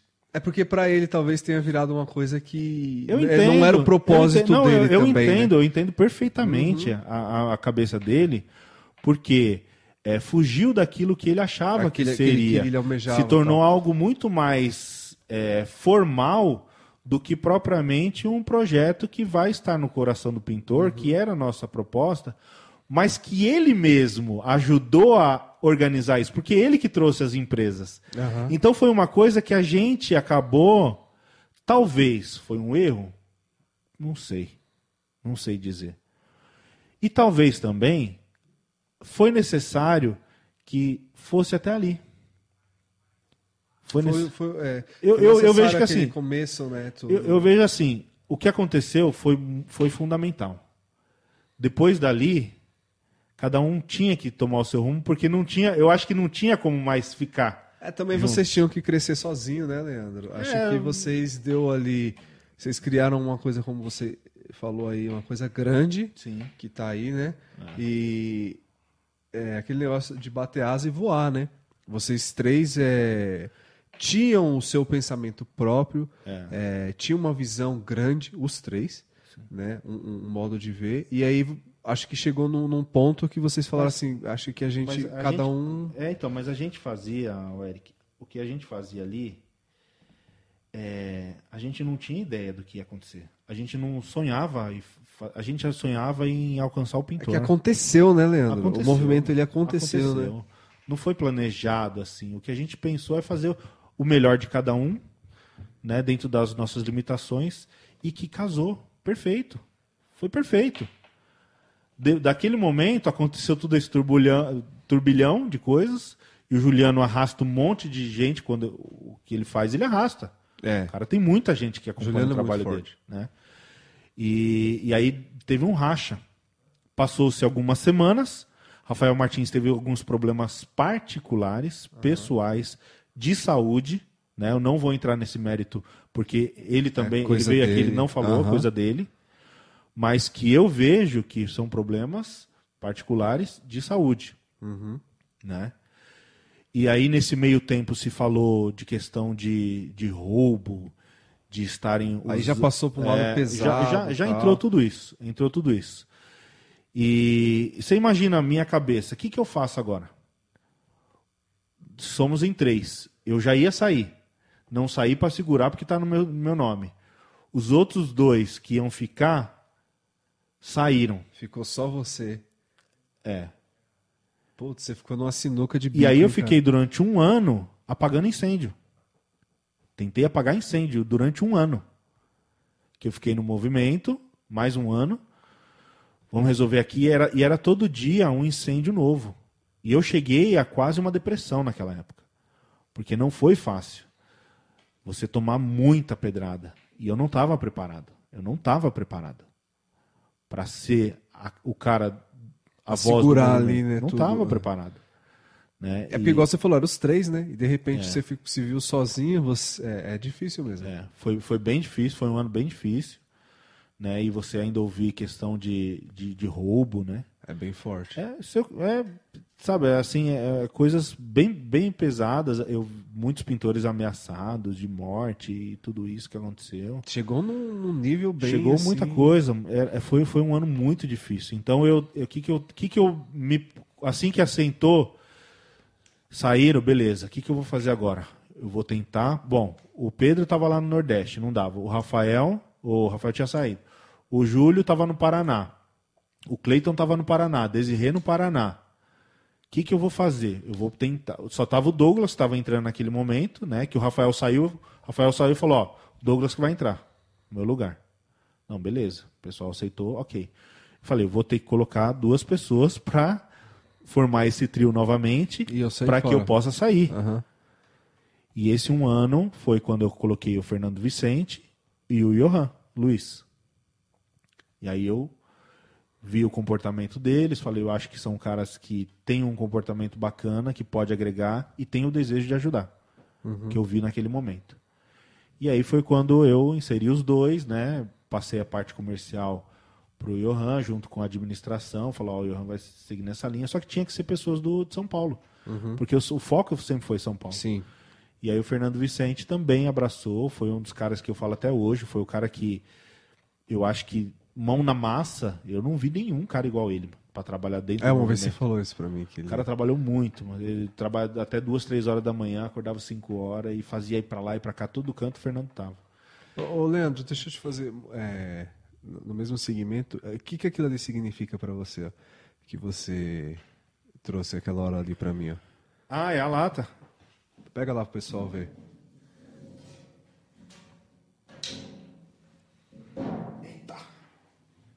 É, a lata da foto, né? A Brasilata ofereceu pra gente Aí, pessoal. pra fazer umas latas de Tá pintores. pegando aí? Aqui. E aí eu desenvol- desenvolvi essa arte aí junto com o Valério Prado. Pegamos uma foto, né? Uma foto emblemática essa daí, né? Do, do movimento. Tava Essa foto aqui é legal, hein, cara? Foi lá na... Muito legal. Aí, ó. O alemão... Mostra aí você, Leandro, que você é. Eu não sei se eu vou lembrar de todos. Galante aqui. O alemão aqui. O Sidão. Cleiton Ramos. O JJ. Eu não lembro o nome dele, cara. Não lembro o nome dele. O Juliano. Thompson. Rafael. Marlos. E eu aqui. Muito legal esse, hein? E aí foi esse ano que foi esse turbilhão de coisas e tal, e tentando até. E aí depois que você conseguiu inserir o Johan e o... E o Fernando Vicente? Vicente. Aí você falou, agora dá pra mim sair. Aí você Foi, conseguiu... foi quando eu saí, mas até então, aí teve aquela questão do da BRAP, que não era minha minha praia, não era pra mim. Eu não eu deixei bem claro desde o começo, eu não vou tocar a BRAP. E o Douglas ficou encarregado, só que é aquela coisa, cara, não, ninguém pode julgar ninguém que fez lá atrás. Todo mundo fez tentando ajudar e dando o seu melhor. Só que a gente fez da maneira errada. A BRAP foi, foi desenvolvida ali para todo mundo assinar no Brasil inteiro, porque no nosso sentimento, né, era que todo mundo assinasse, de todos os lugares do Brasil. Só que você imagina, passar uma assinatura no Brasil inteiro É. é, dois meses. Aí tinha um errinho de português, tinha que passar no que Brasil inteiro repassar. de novo. E aí foi essa. Foi tudo isso daí, tal, tal, tal, tal, tal. Eu falei, ó, vocês se viram. Aí eu coloquei um prazo limite, né? Um prazo limite. Falei, ó, pessoal, até tal data, dei coisa de uns três, quatro meses. Até tal data, eu quero que vocês tenham CNPJ. Porque eu tô saindo fora. Depois ainda saí fora, ainda dei um prazo, acho que mais um mês. E esse prazo não foi cumprido. Olha como que é as coisas. Os caras batiam no peito. Não, eu sou isso, sou administrador. Quem que levantou o nome para poder. Ah, põe no meu nome. Quem que fez isso? Ah, então, é estranho isso, Ninguém né? fez É bem isso, estranho. mano. Ninguém, ninguém deu o É nome. bem estranho, porque Você entendeu? se todo mundo tava lá, não, tá, a pessoa não... É, entendeu? Nem, o- ó, nem o nome os caras quiseram dar para colocar os contratos no, no nome deles. Tava tudo no meu nome. Nem quando eu passei os caras não pegaram, entendeu? E aí, e, e foi a coisa que eu falei pro Vladimir esses dias. Eu, eu acho que o movimento tem é, muitos erros, tem coisas que precisam corrigir. Tem acertos, tem acertos. Né? Mas precisa voltar. E, e até uma, um detalhe, vou falar para vocês aqui, voltar pro, pro foco, né? Que foi o propósito pelo qual o movimento foi nascido, de ser um projeto que é, é uma ideologia. Ele é para ser muito, muito mais uma ideologia. Foi até na época que eu conversei depois com a Patrícia Reiter novamente, né? Fui lá pedir uns conselhos lá para ela, na Futura tal. Ela me guarda até hoje algumas coisas que eu ouvi lá e foi, foi o que ela falou, Leandro. Contei tudo que tinha acontecido ali e eu precisava de uma orientação. Tava perdido, cara, tava perdido. Falou, Leandro, vocês se perderam quando um começou a fazer coisas para si. Em paralelo. Quando um, o certo era vocês ter juntado Eu Sou Pintor, Universidade da, da Pintura. Na época, o, antes, antes disso, o Clube do Pintor era do, do Juliano, do, do, do Fernando e do Rafael. Os dois criaram. Era um junto. dos dois. Era dos dois o, o clube. Então, é, mas aí já tinha saído, mas enfim. Era vocês pegar os projetos de vocês e falar, ó, vai ser uma coisa só. E de uma certa forma, cada um foi fazendo alguma coisinha. Ela falou, ah, então vocês se perderam aqui. Era para vocês ir até o fim juntos, na mesma pegada. E, e aí ela deu uma sugestão que foi aquilo que realmente estava dentro do meu, do meu coração, né? O movimento ser livre. Então, quando eu fui para sair do movimento, eu fiz uma reunião com os parceiros, com as empresas, falei com a administração, com o pessoal, falei, pessoal, vamos fazer o seguinte: a BRAP vai tomar um rumo. A BRAP vai ser um, um, um trabalho, uma associação que vai tocar treinamento para o pintor, benefícios para o pintor, e o movimento vai ser livre. A partir de agora, os, as empresas não vão ter mais vínculo com o movimento, porque não faz sentido um movimento de pintor. Hoje a gente vê isso, né? E tem um vínculo com, com a indústria. O movimento é um projeto que é uma, um movimento que todo pintor deveria ter na camiseta dele. Você tem a sua a camiseta aí, o The Volks. Você deveria ter aqui, com orgulho. Né? É uma ideologia que você carrega com você. Né? E deixou de ser isso, porque acabou virando grupo. Né? Então, quando se torna uma associação, um grupo, está vinculado diretamente com uma associação, ela deixa de ser porque uma associação só faz parte quem é associado. Então, ela não pode ser do pintor se ela faz parte de uma associação. Sim. E foi isso que eu plantei naquela época, só que no dia que eu saí, no dia seguinte já mudaram. Já, já... Já mudaram. Não, não, não podemos lá abrir mão do movimento. Não podemos abrir mão do movimento. E hoje o que eu digo é, o movimento tem que ser livre. Se quiser um movimento que o pintor volte a acreditar, ele tem que ser livre. Tem que ser uma ideologia. Ideologia, ela está no coração e está na cabeça. É o que eu carrego comigo como algo que, que me une aos outros pintores, né? E hoje o movimento, infelizmente, eu digo isso porque eu ainda apoio o movimento. Eu apoio eles. Apoio e, e vejo que faz coisa boa, faz algumas coisas, faz coisas boas, algumas não, faz muita coisa boa. Mas por outro lado, eles estão no caminho errado. Foi o que eu falei. Eu, Você acha que eles estão no caminho? eu acho, eu Você acho. acha? Eu acho não. Eu, eu, eu tenho Mas por que, Leandro, você acha isso? Porque, é, como eu te falei, o movimento ele é uma ideologia. Ele não é, ele não é, Ele não é um projeto. Ele deixou, ele não deveria ter sido Você um acha projeto. que ele é encarado como um projeto? Eu acho que no começo ele precisou, precisou ter aquelas parcerias para poder começar. Mas depois, a partir do momento que fundou uma associação, o movimento tem que voltar a ser uma ideologia que todo pintor abrace e fala, independente de marca. Não, o movimento não tem vínculo com ninguém. O movimento é meu, é ideologia. Ninguém carrega o movimento dizendo que é seu, é da BRAP, é de uma associação. O movimento tem que ser do pintor. É legal isso que você está falando. Isso é bem legal. Porque é que nem você falou, ele, ele, ele deveria ser uma coisa para todos, né? Carregar consigo mesmo, né? Sim. Mas ele se tornou uma coisa, um, um nicho, né? Ali, né? Um- e eu vou até além um pouquinho, assim, eu vejo como empresas, né? Hoje eu tenho uma ligação naquele naquele momento assim, voltando um pouquinho, quando eu estava para sair do movimento, eu montei uma loja da Ecodecor que eu ganhei, investi uma grana, na época eu investi 10 mil reais, que eu foi o primeiro trabalho que eu fiz para Galo, que hoje eu faço um trabalho de marketing para Galo, né? É, eu sou o, o- uma pessoa, a pessoa responsável pelo marketing da Galo. Certo. Então, eu foi bem na, na, naquela época que eu já estava para sair. Foi quando o Juliano e o Rafael foram até a fábrica da Galo apresentar o projeto do movimento. A Daniela comentou que queria uma pessoa para assumir um departamento de marketing que não existia. E ele, sabendo dessa minha situação de começando a sair, o Leandro. Foi aí que eu conversei com a Daniela e desde lá a gente vem fazendo esse trabalho. Faz um tempo já que você tá Já nessa foi parceria. desde 2017 com a Galo. E aí, aí você investiu esse dinheiro na. Foi o primeiro, é, foi o, o que eu fiz, desenvolver a logomarca, o site, é, toda a identidade visual, não tinha Instagram, não tinha Facebook, não tinha canal no YouTube. Então eu criei esse projeto, cobrei 10, 10 mil na época, né? Que, que eu peguei esse valor e investi na loja. Investiu na loja. Então eu falei, já tenho pelo menos algumas coisas. E eu comecei a entender e ter um- uma, uma mentalidade que assim, eu não posso depender de uma coisa só. Isso é importante. Foi ali que eu comecei a ver. Eu não posso depender de uma coisa só. Porque se eu tenho um, eu não tenho nada. Né? Se eu tenho dois, eu tenho, eu tenho um. Se eu tenho um, eu não tenho nada.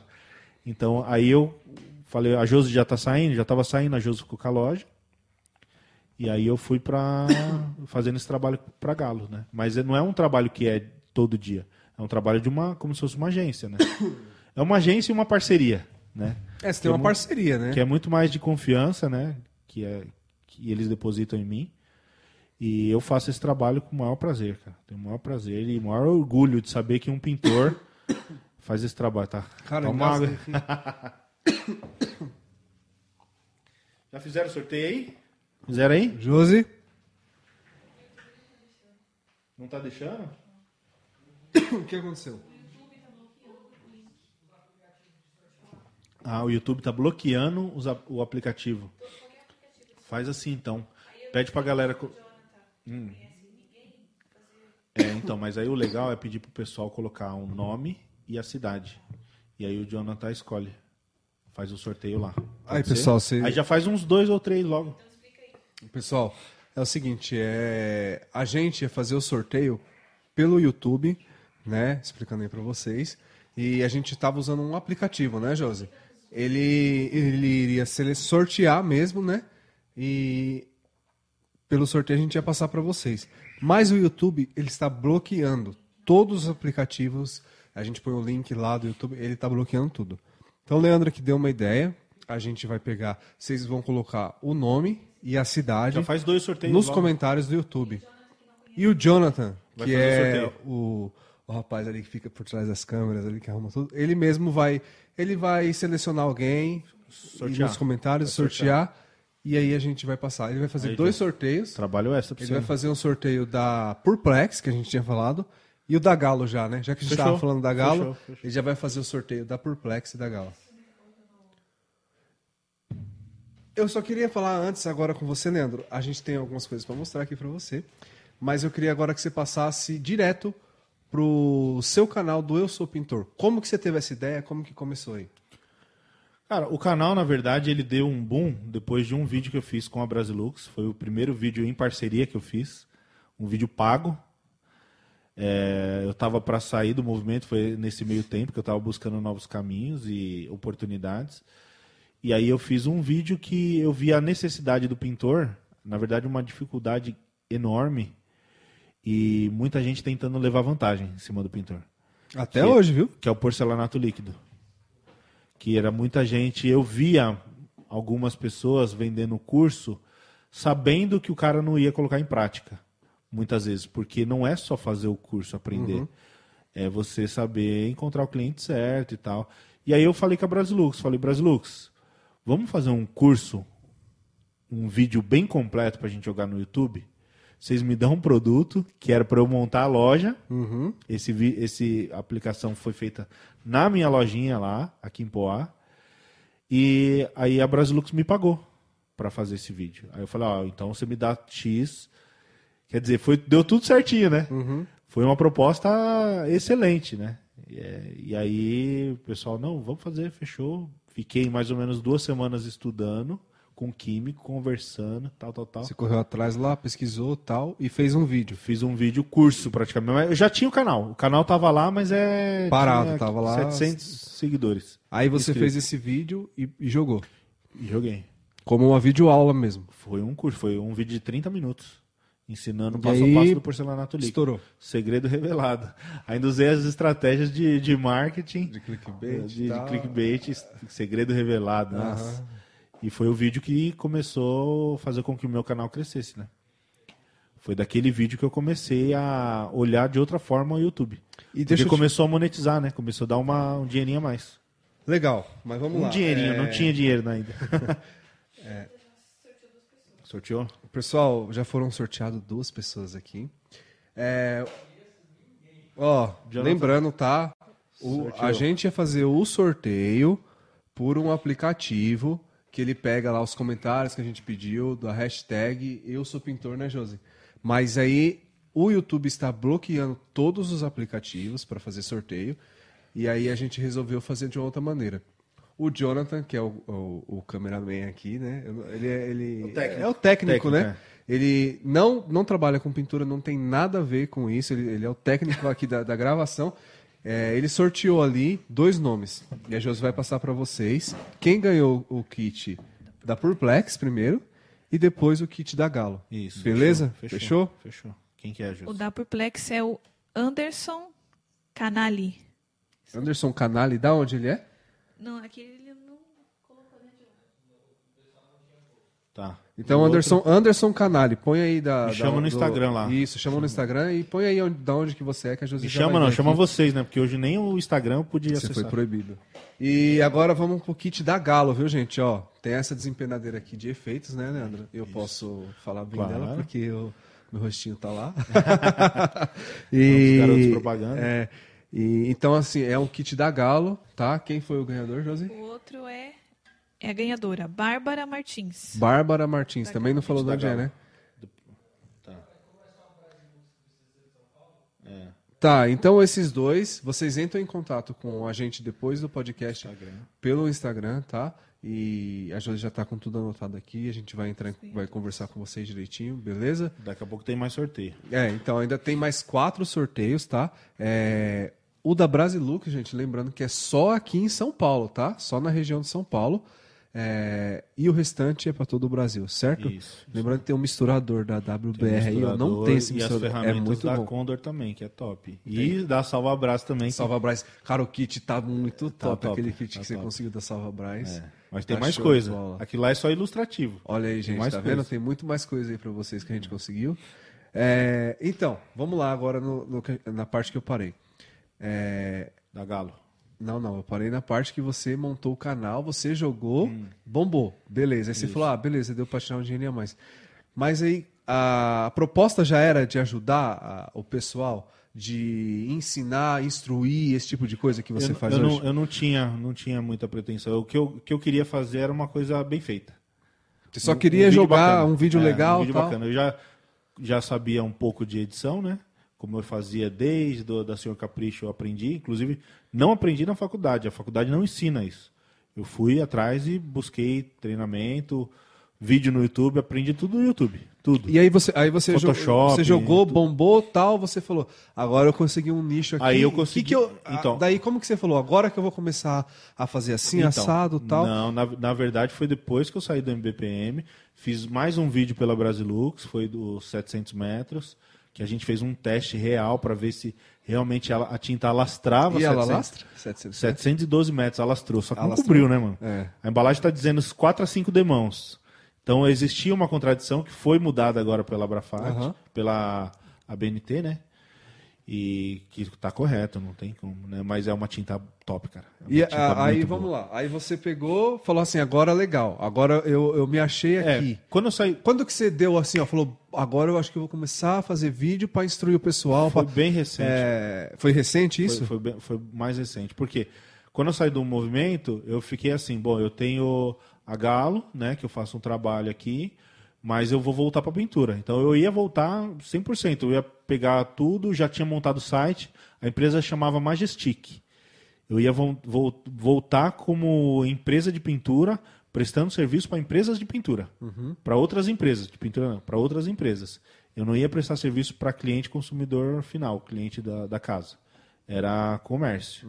Então, aí eu fui atrás da documentação, fui atrás de um técnico de segurança, montei toda uma estrutura de empresa e ia começar.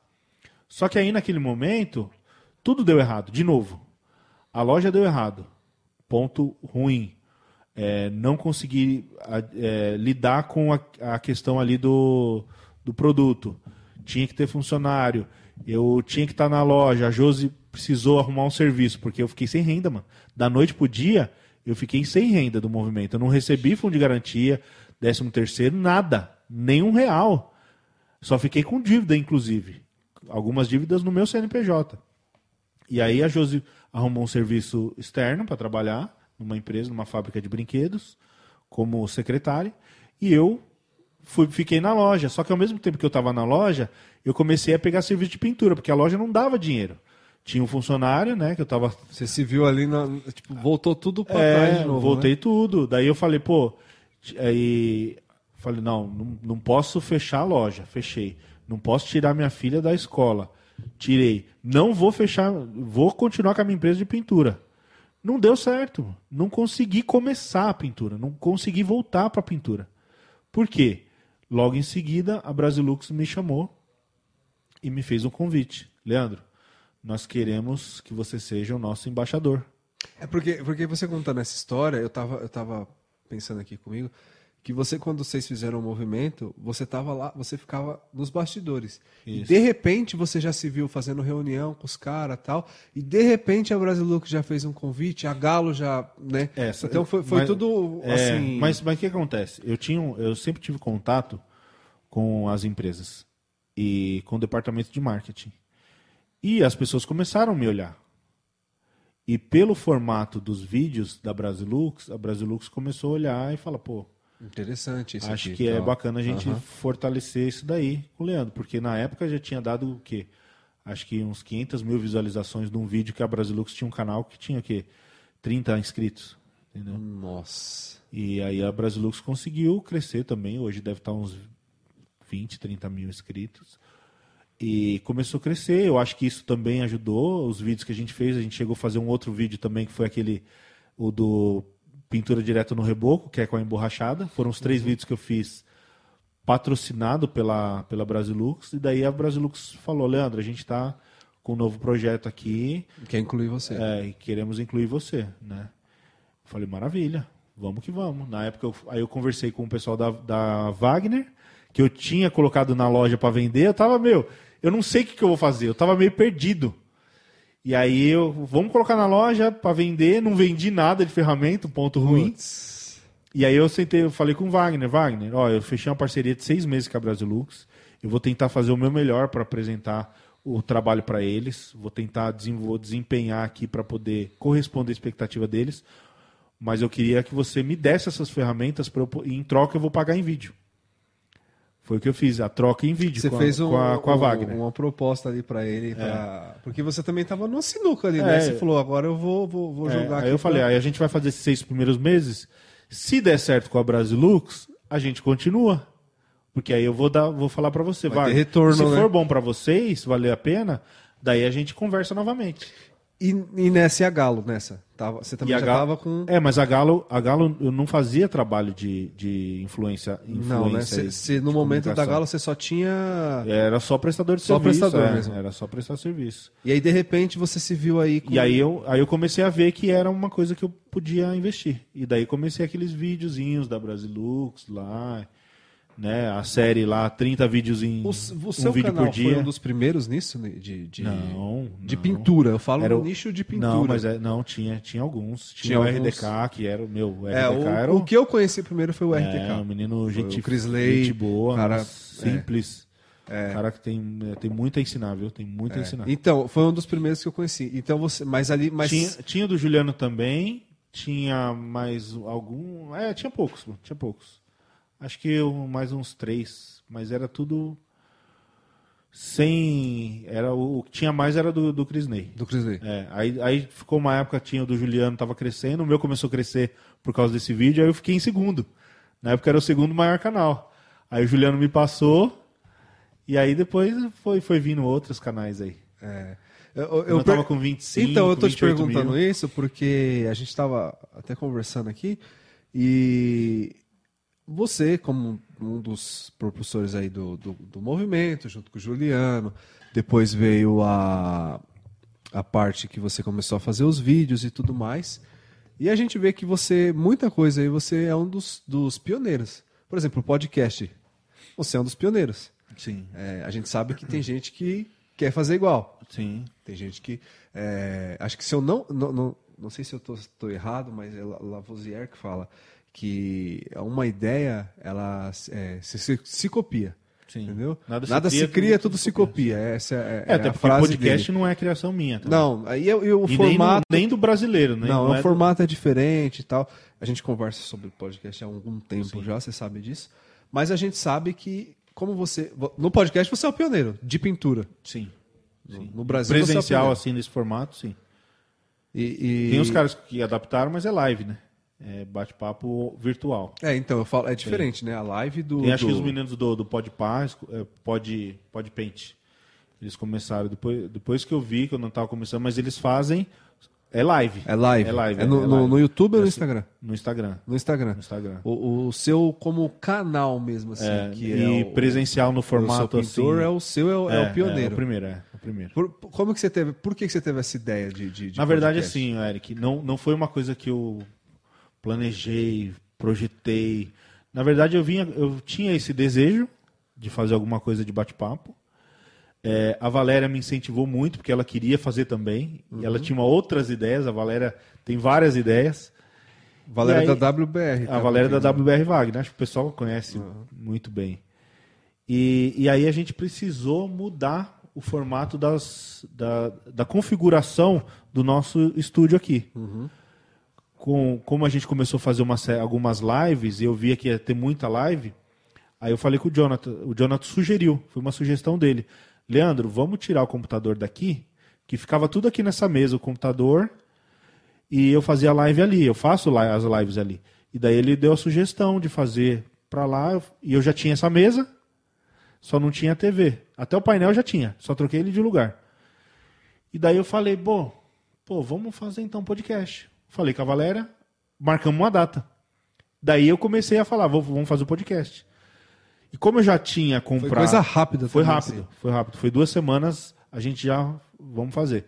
Como eu já tinha uma estrutura, investido já em alguma, alguns equipamentos, as câmeras, é, o computador já tinha, tudo isso aí, eu joguei tudo para fora, investi na parte do, do, do, do cabeamento, dos microfones, que foi acho que uns quatro pau e meio mais ou menos que eu investi, mas já tinha a base já tinha. É porque você fala tinha. assim, você já vai começando. é, desde que você contou a história aí, quando você quer fazer, você vai. Pra fazer bem feito. Pra fazer É, um negócio- não, fazer o negócio direito, fazer bem. É. É, é a forma de ser, cara. Não, não, não, não, é, não é melhor. Não é melhor do que ninguém, nem pior. Porque assim, apenas colorido. é, o Robertão. É, até porque assim, os cara, o cara pode fazer um vídeo no, no, no YouTube, assim como vários vídeos que eu já fiz, e eu não tenho expectativa nenhuma, e o vídeo bomba. Mas não é essa a ideia. A ideia é o propósito. O porquê você está Qual fazendo é o seu isso. propósito aqui? O meu propósito é trazer informação e conhecimento para o pintor. Esse é o seu propósito. Eu quero ajudar. E não é o pintor em si, não é só o pintor. Eu acho que eu nasci para ajudar. Você acha. Deixa eu te fazer uma pergunta agora. Você acha que todos os tipos de canais, esse tipo de coisa, ele tem esse mesmo propósito que você ou não? Eu não O que, posso. você acha? Eu sei que você não pode falar pelos outros, É, mas o não. que você vê? Você vê que. Eu vejo Porque, assim, assim, ó, eu tô você tá fazendo- falando, eu sei, eu sei, você está falando muito de cópia. Vamos lá então. É, Deus dá um talento, Deus deu um talento para mim, deu um talento para você, deu um talento para cada um de nós. Cada um tem o seu talento e tem a sua particularidade. Quando eu deixo o meu talento para usar o seu, eu tô não só perdendo aquilo que Deus me deu, deixando de lado, mas perdendo a oportunidade de eu crescer. Se eu copio você, eu estou perdendo a oportunidade de eu usar o meu talento para crescer. E estou dizendo assim, ó, isso aqui que eu faço não é tão bom, o seu é melhor. Então, inspiração é uma coisa muito bacana. Eu me inspiro em muitas pessoas. Mas copiar tem uma TV. O cara vai pôr a TV. Mas você acha que alguém te. Claro que tem, claro que Você tem. que claro que tem. tem gente que te copia Claro. e tal? Se tem mesa, tem mesa. É, até porque se eu não tivesse feito com mesa, se eu tiver, eu poderia fazer, ó, até uma ideia aí, ó. Duas, dois bancos. Uhum. Poderia fazer. Você Né? acha que. que Não, claro, faz, faz. É um recadinho aí, ó. Continua fazendo isso. Você tá deixando o seu talento de lado, amigão. Você tá deixando o que você tem para fazer, o melhor que você tem para fazer. E outra, eu paro para pensar nisso. Qual o propósito do cara? Será que o propósito dele é ajudar o pintor Isso, assim como é o isso que eu queria saber. Se Eu sei- você então, acha mas que todos tá. têm um, um propósito, Eu- porque a é. gente vê, Leandro, Eu eu, não- eu eu não- vejo pessoas enganando, às vezes, as Não, não, pessoas. não é- não é- eu vejo. não é- eu ah. vejo, às vezes, a pessoa prometendo algo e tem pessoas que, infelizmente, a, a pessoa, ela cai, ela acha que é... fa- Igual você falou no começo, você mesmo falou. é, tem, às vezes o pintor, ele acha que é tu- a pessoa olha e fala, é tudo mil maravilhas, eu vou entrar nesse ramo e tal. E não é assim. Então tem gente que às vezes ela fala uma coisa, eu acho que tem que tomar muito cuidado com o que se fala. É, mas é, é muita coisa, Eric. É, é, é muita coisa, mano. É, não sei, eu acho que o cara copiar por copiar, eu fico pensando assim. Eu, eu me pergunto, será que o propósito dessa pessoa é realmente ajudar ou ele quer fazer para ganhar mídia?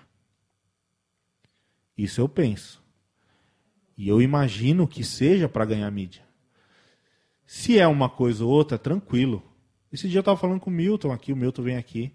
O Milton falou, Leandro, eu me inspiro muito em você, tem coisas que eu copio. Milton, tranquilo, tamo junto, você tem a sua identidade. Até porque, quando eu vejo alguma coisa bacana do, de alguém, eu elogio. O Milton fez um negócio bacana. Ele criou aquelas mensagens dele, é muito a cara dele. Um senhor com barba, meio careca, trazendo uma mensagem de esperança para as pessoas. Isso é muito bonito. Falei, Milton, ó que bacana, continua a fazer isso. Então cada um tem a sua característica. Por isso que você não pode deixar a sua característica. Faz, cara. Você tem inspirações, você se inspira no Leandro, você se inspira no Juliano, você se inspira no. Enfim, o pintor. Bacana. Mas siga o teu caminho. Não siga o caminho do cara. Até porque eu conheço caras que falam de pintura e falam que o, o caminho do sucesso para a pintura. Mas que, vou falar o português claro, na pintura o cara foi um fudido. Tô dizendo português Aham, claro, sim, era claro, isso claro. Que eu tava falando disso, mas você tá certíssimo. E o cara, por ter um patrocínio, ele bate no peito e fala: Eu tenho isso, eu tenho aquilo, eu tenho aquilo. Você sabe o que eu tenho, você vive, você vive na minha casa. Mas o que eu tenho hoje, hoje, é graças às parcerias. Não à pintura. Eu sei o caminho do sucesso da pintura? Eu sei. Eu não tenho dúvida disso. Eu sei que eu posso ajudar o pintor? Eu sei. Mas eu não vou falar, gente, isso aqui que eu tenho é graças à pintura. Aí é errado. Eu acho errado. E eu jamais vou fazer isso. Você entendeu? Aham, entendi perfeitamente. Eu não posso fazer isso, porque eu vou estar sendo injusto. E às vezes Hipócrita. a pessoa fala, ah, hipócrita, hipocri- hipocrisia, ou incoerência, não sei qual é a palavra. Hipocrisia. É, não, o Leandro é um jeito muito sossegadão, é, muito na dele e tal. Eu prefiro ser assim, mas pelo menos as pessoas se inspiram no meu exemplo, não naquilo que eu falo, porque o mens, é, não, não naquilo que eu me, me coloco. Né? Eu fiz um vídeo um tempinho atrás, a mensagem tem que ser mais importante do que o mensageiro, melhor do que ninguém. Eu não posso achar que as pessoas têm que seguir o meu exemplo. As pessoas têm que, eu tenho que falar, trazer a informação, trazer o conhecimento, mas que fique na vida das pessoas o conhecimento, que ele possa crescer, não só olhando, putz, o Leandro é o cara, ah, o cara é foda, velho. Não, falar, pô, o Leandro me ensinou isso. Eu acho que isso que transforma, é isso que muda a vida das pessoas. O conhecimento.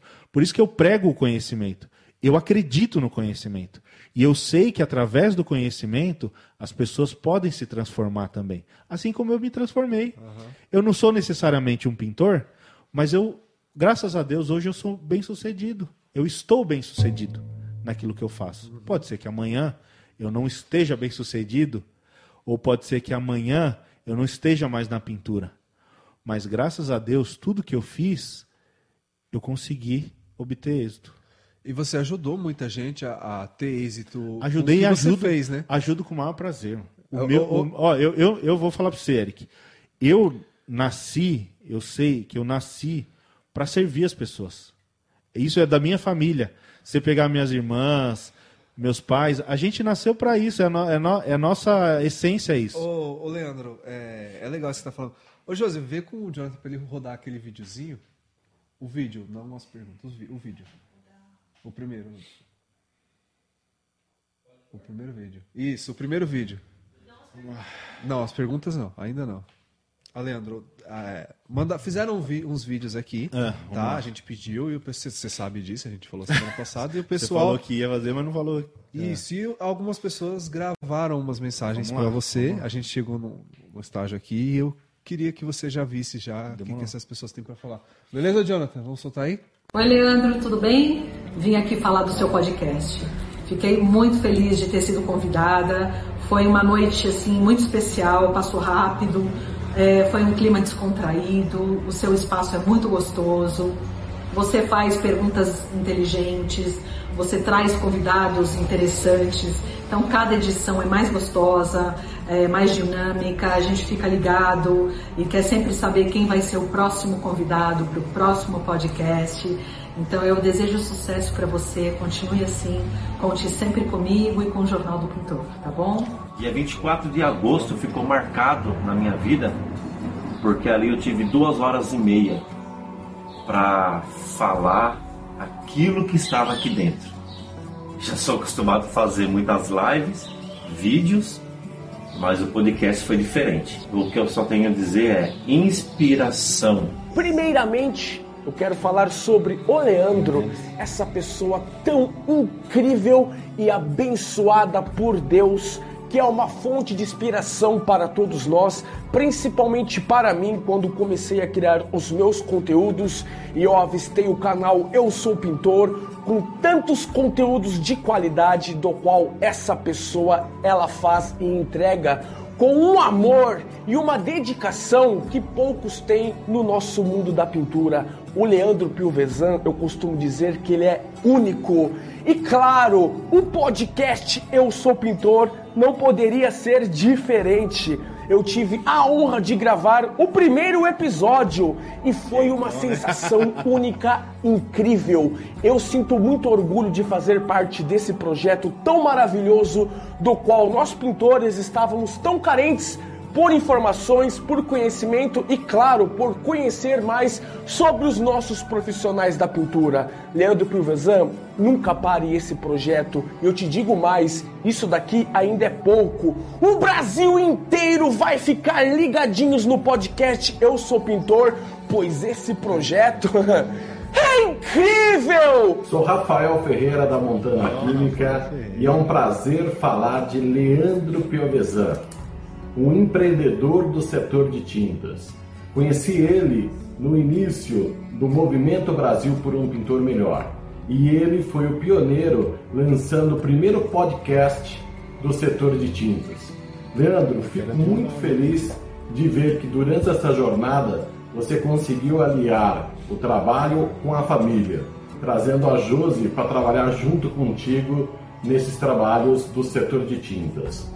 Parabéns pela ajuda e pelo desenvolvimento do setor de tintas, levando conhecimento, levando informação, trabalhando com os pintores e com toda a cadeia de tintas. Parabéns. Eu desejo, meu amigo, ter tido a oportunidade de participar do seu podcast foi um marco na minha história como pintor.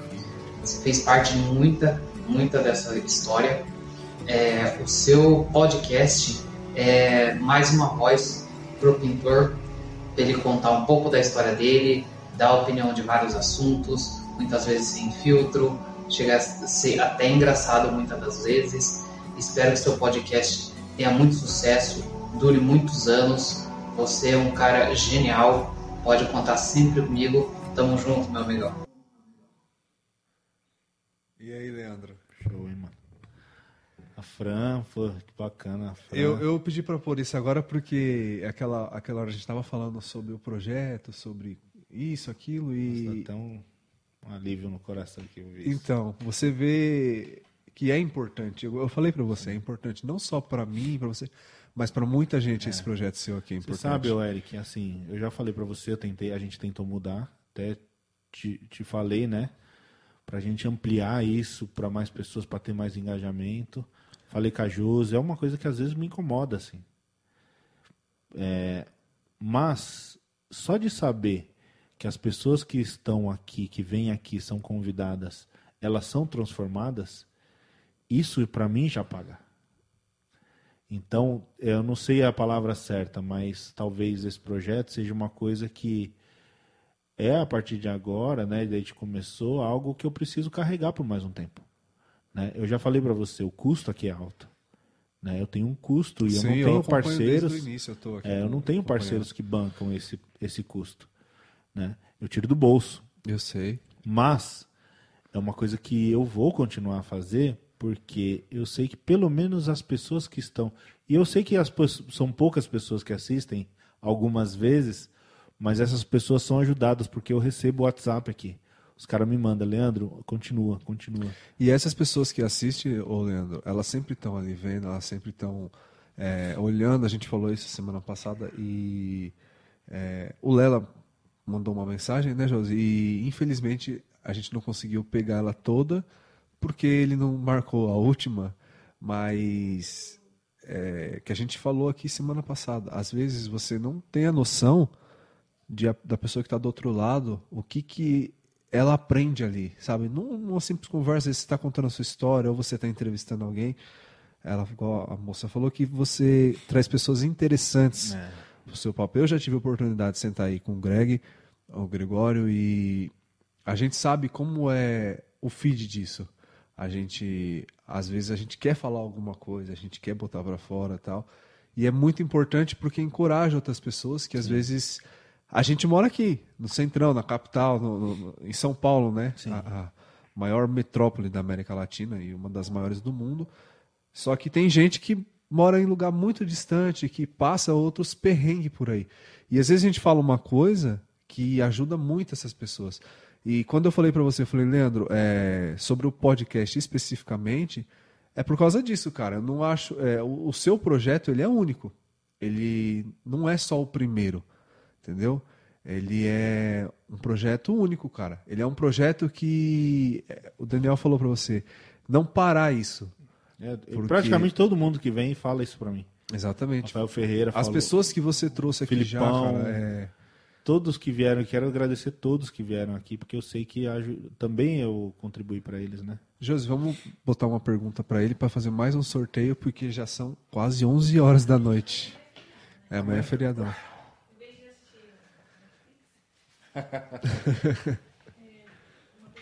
uma pergunta. Vamos ver quem vai fazer essa pergunta para você. E pessoal, tudo bem com vocês? Terminando o dia de hoje aqui, organizando as coisas. Mas antes de ir embora, eu tenho uma pergunta pra você, meu querido Leandro Pilvezan. O bicho é único, né? A você, Leandro Pilvezan, o que os pintores precisam mudar em sua postura nos dias de hoje nas redes sociais? Responde essa pra gente. Chama! Boa pergunta. O que, que o pintor precisa mudar na sua postura nas redes sociais? Eu acho que só uma questão de posicionamento.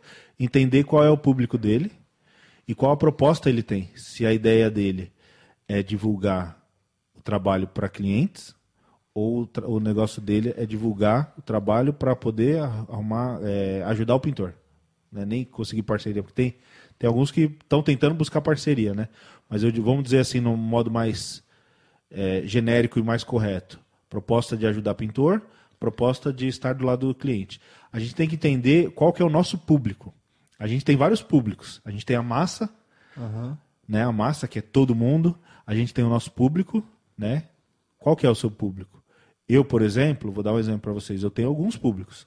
Eu tenho o pintor e dentro do pintor eu tenho nichos de pintores.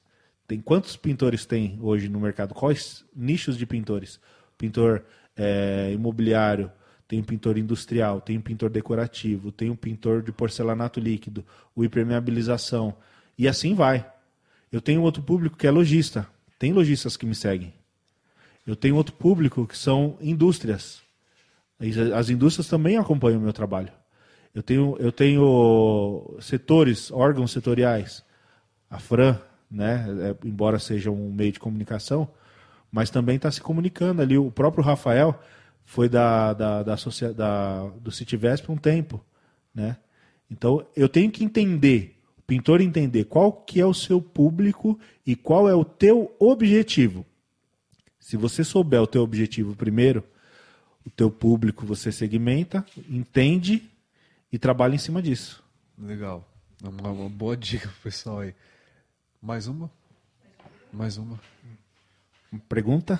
Perguntas? La pergunta? Perguntas? Fala Vai pessoal, tudo bom com Corinthians. vocês? Amigo Lani Silva passando aqui para deixar um grande abraço primeiramente a todos. E aí, Leandro?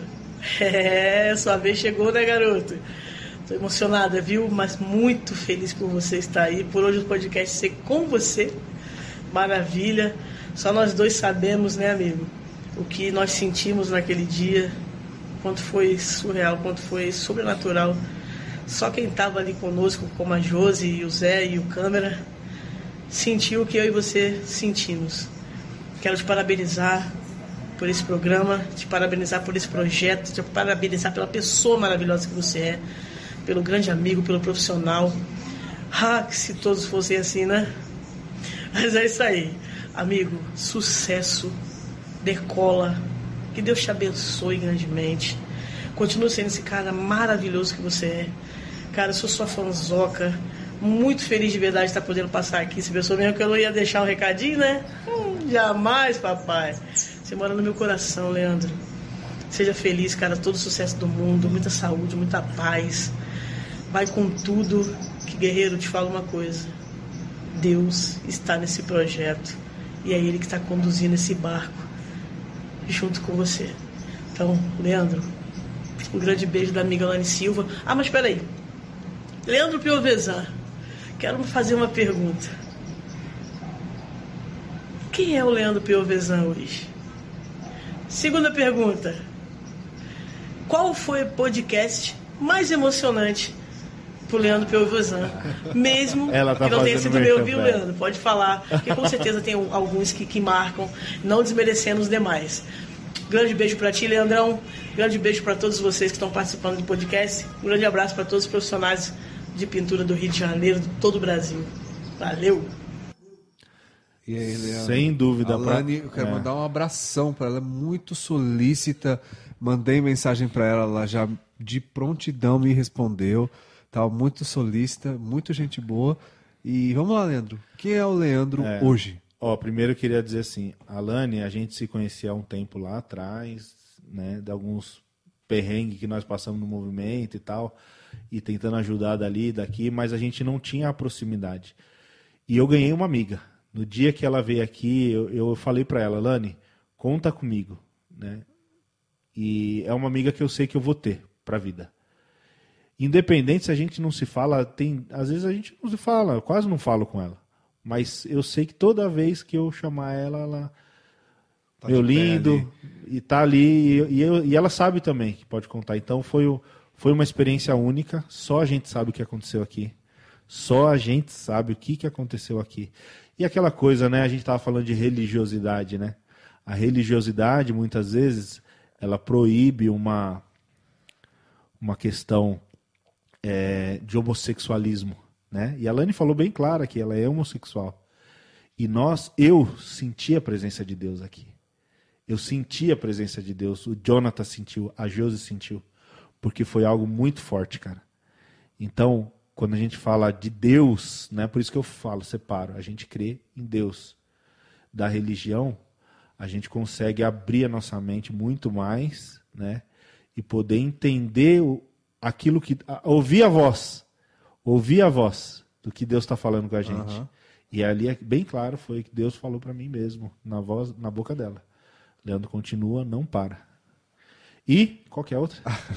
Ela pergunta. A pergunta é: quem é o Leandro Não, mas hoje? emocionante foi da Lani, sem dúvida. Foi da isso Lani, daí. beleza. E o que nós é o choramos. Do- hoje. O Leandro hoje é o mesmo Leandro que era De ontem. era de 20 anos atrás, sonhador, um- uma criança no, no sentido de bobo, de bobão, de querer fazer sempre o melhor, né? Mas quando a gente está com amigos, sou uma pessoa, quando eu confio assim, né? A gente tá sinto confiança, a gente brinca muito, sou um cara muito brincalhão. E sou a mesma pessoa de sempre, cara. É, não mudo nada. Você falou da Eu Lani acho, né? Ser uma amiga hoje e tal. É, você conquistou muitas amizades, muitas inimizades ou não? Poucos. Eu tenho poucos amigos. Poucos amigos. Eu prefiro ter poucos amigos. Eu acho que. Não que eu prefiro. Você tem, tem, tem gente que pra você que passou, ou gente que tá com você que é, você assim tem muita gratidão ou tá, tem muita felicidade tá, que você conquistou na pintura? Olha, que eu tenho muita gratidão. Ou você se sente muito bem eu junto com essas tenho, eu pessoas? tenho muitas pessoas. Eu passei por um por um problema de, de, de um câncer que eu descobri Uhum. há dois anos atrás. E eu sei que teve, teve pessoas que não são necessariamente pintores. Né? Tem um cara que me que esteve comigo, foram anjos que Deus colocou no meu caminho. Um deles foi o Alex. O Alex, é. né? É, tem um represent... um cara que é da Brasilux, que ele sabe quem ele é, se ele estiver assistindo, ele sabe o quanto ele foi um anjo na minha vida. A Daniela da Galo sabe, ela sabe que ela foi um anjo na minha vida. Então Essas tem- pessoas te trazem sensações assim Sim, muito boas, né? sim, que eu vejo que você sim, fala, você se emociona. Eu me emociono, porque é, é muito difícil você ouvir é, de um médico falar a palavra câncer. É. É muito difícil. Muito traumático. E, e eu não consegui lidar naquele momento. A única coisa que eu pensei foi: eu preciso terminar a minha casa, porque eu morava aqui embaixo. Eu fiquei um ano e pouco morando aqui na garagem. Né? Aqueles primeiros vídeos que o pessoal via, a parede amarela da, da Wagner era aqui. Eu tinha uma parede de drywall aqui. E aqui, aqui é um, é um aqui é um cano de esgoto, tá, gente? É um cano de esgoto do banheiro lá de cima. Mas aqui era um, ficava um tanque e a máquina de lavar. E eu punha a- o tripé exatamente aqui para filmar lá. E aquela, aquelas, aquelas, é, aquela parede no fundo que eu gravava os primeiros vídeos da Brasilux, cheio de lata, era na, na garagem lá na frente. Então eu fiquei morando um ano. E quando eu descobri, a gente estava ainda aqui, morando aqui embaixo, e eu não tinha nem perspectiva de construir lá em cima. Mas eu falei com Deus assim, eu falei, ó, eu vou terminar a minha casa para deixar para meus filhos e para minha esposa. É o que eu vou fazer. Depois disso, Deus é que sabe. Mas eu vou terminar. Isso foi em outubro, mais ou menos. Outubro? Por aí, né? Setembro para outubro, né? Eu não sei, eu não sei até hoje que que o- da onde apareceu o dinheiro que eu consegui 40 mais de 40 mil reais para levantar a minha casa em pouco mais de três meses, cara. Eu construí uma casa em pouco mais de três meses. E não foi uma casinha. Foi uma casa. E a galera acompanhou. Só que ninguém sabe o que, que foi aquela série que a gente fez, né? Viu a correria, né? Mas a- a- o, é, viu o trabalho ali, a execução, mas não faz ideia do- de como que foi Você feito. passou tudo. E Foi- essas pessoas estavam momento. do seu lado, né? E eu precisava. E tudo, da- tudo deu certo. Tudo deu certo. Eu apresentei, falei com a Brasilux. A Brasilux já queria fazer uma série assim. Deu fazendo na minha casa. Falei com a Mirella. Mirella, vamos fazer assim. abraçou. A Brasilux mandou todos os produtos. Todos. Nossa, eu, a minha casa é Brasilux. Minha casa é Tanto é que no dia que a gente encheu a laje, eu coloquei um galãozinho da Brasilux para colocar um. O, o- o- Concreto? o negócio da, da antena. E aí eu mandei mensagem pro Caio, que é o dono da Brasilux. Falando, ó, Caio, eu fiz questão de colocar essa latinha da Brasilux na laje concretada para simbolizar que também a Brasilux faz parte Faz dessa parte, né? conquista minha. É que é um sonho da gente, é, a casa tal. É, e eu queria, eu por falei, eu não sabia, né? Porque quando você escuta câncer, você fala o quê? Morte. É. Eu não sei se eu vou durar um mês, seis meses, mas eu quero deixar alguma coisa para meus filhos. E foi o que eu fiz. E você, ô, ô, Leandro, e você teve essas pessoas, e fora elas, você se decepcionou? Se eu decepciono, me decepcionei. Você se decepcionou Sim, sim. muito nesse. Já- Eu tô falando no nicho de pintura, tá? Sim, já me tá decepcionei aí. com al- algumas pessoas, né? Principalmente as pessoas que você cria expectativa. Né? Quando você cria expectativa Teve nas- alguém que você, tipo, você esperava alguma coisa, tipo, tava junto? Não, eu nunca, nunca esperei, eu nunca esperei Nunca assim, nada. mas é, Mas que você não esperava. não esperava, Alguma coisa não que esperava, aconteceu. não esperava, não esperava. Teve sim, teve alguma, algumas situações, acho que nem não sei se vale a pena entrar na questão, mas eu me decepcionei algumas vezes, sim. É, Pode falar. Josi, vamos para mais um sorteio Vai aí.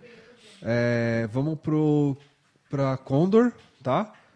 E já foi a Perplex, a Galo. Vamos para Condor e Salva abraço. Salva Braço, beleza. A Josi já volta aí com. Intervalo comercial, sorteio. pessoal no banheiro. Você quer ir no banheiro? Vai Não, lá. o pessoal de casa já eu- vamos ver como é que tá essa live aqui. Deixa eu ver aqui como que se o bicho tá pegando. Deixa eu ver se o pessoal fez alguma pergunta aqui também. É, Esse podcast eu falei pra você que ia ser muito bom. Tá bombando ainda, viu? Pelo, pelo que eu acompanho aqui, ele tá. Tem mais, pode ainda perguntar, tá pessoal. forte, pode cara. perguntar. Tá bem forte. Vamos que vamos. Mandar um abraço aqui pro, pro Pio aqui, que tá. Ô, Pio deixa eu mandar um abraço Tá junto, pessoal o como Daniel. Que, Pio, eu Daniel, pedi mensagem pro Greg. a Fran, a mensagem dele. É, Rafael Ferreira, Milton, toda essa galera. Fora o pessoal que já participou aqui né, do podcast, que foi Teve bastante gente legal. Teve bastante gente. Eu já participei, foi já, muito legal. é. eu tenho que falar, eu fui Foi muito o segundo, legal. né? Segundo. Foi o segundo depois, foi o segundo, eu e o Greg. Vai lá, José. Sorteou. Vem aqui, Josi, falar. Olha, que a, É, a ligeira, ela a me Josi, ela quer abandonou. é, ela quer ficar nos e- bastidores E deixou eu aqui sozinho, falou, não. E ela fala de lá. Josi, fala aí. Eu amo os bastidores. Por o- nós isso aí fica nos bastidores. O Jonathan escolheu De Castro Lux Decor, do Rio de Janeiro. Prêmio da Condor. Da Condor. Tá. Aí o outro que ele. Entre em contato no Instagram. No Instagram. Pessoal, pessoal WhatsApp, que tá pode aí no, no- É, pode mandar também, mas o pessoal de preferência entra em contato depois pelo Instagram. É, De Castro, Lux Decor, do Rio Lux de Janeiro. Decor, do Rio de. Janeiro. É, o kit da Condor, tá? Você, ganhou.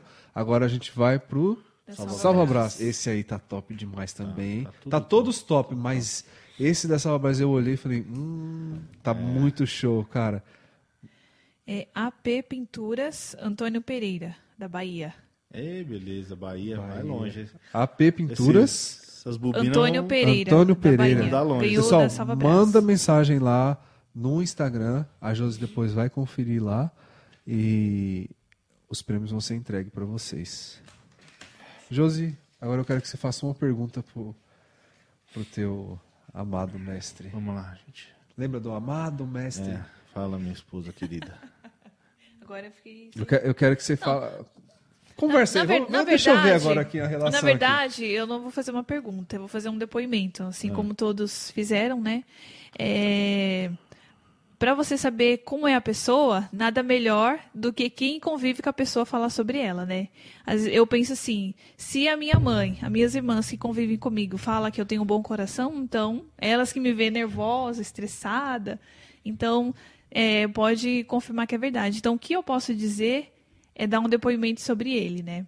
Não como esposa, também como esposa pela experiência que eu tenho e pela a gente convive o dia inteiro, praticamente, desde a hora que acorda até a noite, né? E foi difícil esconder essas coisas aí, né, É, Eric? foi. Esses vídeos aí com quem conversa com um, conversa com outro. Eu tava meio ligado que vocês estavam fazendo alguma coisa. Mas enfim, então o que eu posso falar sobre o Leandro Pivezan? Ele realmente, esse homem que vocês estão vendo, tudo que ele falou aqui, ele tá fazendo isso para não chorar. Tudo que ele falou aqui realmente é verdade. Ele tem um bom coração. É, tudo que ele faz, ele não espera é, em troca, ah, eu vou fazer isso por você porque eu vou receber isso. Não. Ele faz porque está no coração dele. Então, é, é, é, é, todo esse projeto, todo, todos esses sonhos que ele falou que ele foi tendo e que eu fui apoiando ele, sempre vou estar apoiando, é porque eu sei que é por um propósito maior, é por algo maior. É por algo que, assim, é, com os olhos a gente não consegue entender. Mas ele sabe que tem uma palavra sobre a vida dele, que ele será pai de multidões. E ele já tem sido pai de multidões. É, já, já viajou por vários lugares, né? É, Nordeste, Sul, Mato Grosso, e conheceu pintores que ele carrega essas histórias de alguns com muita dificuldade de não ter o conhecimento. Para nós aqui, o efeito cimento queimado já é saturado. Para eles, eles não conheciam. Então, eu acredito que esse é o legado dele, levar a transformação. Tanto que a frase dele é: a melhor ferramenta é o conhecimento. É uma frase que eh, ele carrega com ele. Então, o que eu posso dizer é tudo isso. E pedir para vocês que acompanham ele continuar dando essa força, dando esse apoio, porque ele faz de todo o coração, de todo amor. E assim, algumas vezes a gente discute, que é normal de um casal, né? Imagina. Amor, pega leve, pega leve. Porque ele ama isso que ele faz. Ele ama. E por intenso, ele. né? É intenso, é intenso. E a cabeça tá ali sempre pensando o que pode fazer para inovar. Então, o que eu posso dizer é que ele é tudo isso e muito mais, porque eu convivo pessoalmente. E o que qualquer coisa que você precisar, não, quem eu posso confiar, quem quem não vai me deixar na mão, pode contar com ele. Então, o que eu posso dizer é isso, é tudo isso é verdade e que Deus continue abençoando os nossos projetos, né, que hoje faço parte, parte deles, e que você continue alcançando multidões. E que o sonho que você tem, sei lá, de ter uma escola, de ter um curso, de ter esse contato com todos esses pintores, a gente não sabe como. Mas um dia vai ser muito maior ainda do que isso. Já é muita coisa, né? Hoje a gente está vendo ali os números que a gente acompanha na tela do, do, do programa que a gente faz. Quantas pessoas já passaram, já ouviram e estão, é, é, estão contentes em conhecer sua história. Então, o que eu posso dizer é isso. Continua esse, esse projeto tem que continuar, não pode parar, porque você é o primeiro, é o único e vai ser. A gente não sabe o, o que tem, mas como tudo que você já fez e que você já colocou a mão é grandioso. Tudo, tudo, tudo prosperou. Então, o que eu posso dizer é só isso. Aí, Leandro. Poxa vida. Te pegou, hein? Te pegou, hein? Fiquei até... Eu fiquei sem palavras aqui. Eu também.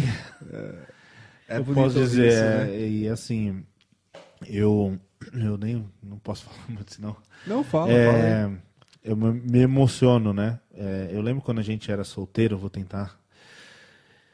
E você me contou uma história que você falou para sua mãe. E eu tava naquela dúvida, eu ia continuar no Telecom, eu, eu, eu tinha recebido quase que uma proposta de ser transferido lá na Casa Bahia para cuidar de um outro departamento no Telecom, na área que não era a minha área. E eu queria fazer um curso técnico, você lembra disso? E aí você, você falou para mim de uma conversa que você teve com a sua mãe, e sua mãe, a gente estava se conhecendo ali, né? E sua mãe perguntou, mas o que, que ele vai fazer da vida? E você contou para sua mãe e tal. Aí você falou, aquilo que você falou para sua mãe, que você me contou, me marcou até hoje. Você falou assim, eu não sei o que ele vai fazer, mãe, mas eu sei que tudo que ele fizer vai dar certo. E eu vou estar do lado dele.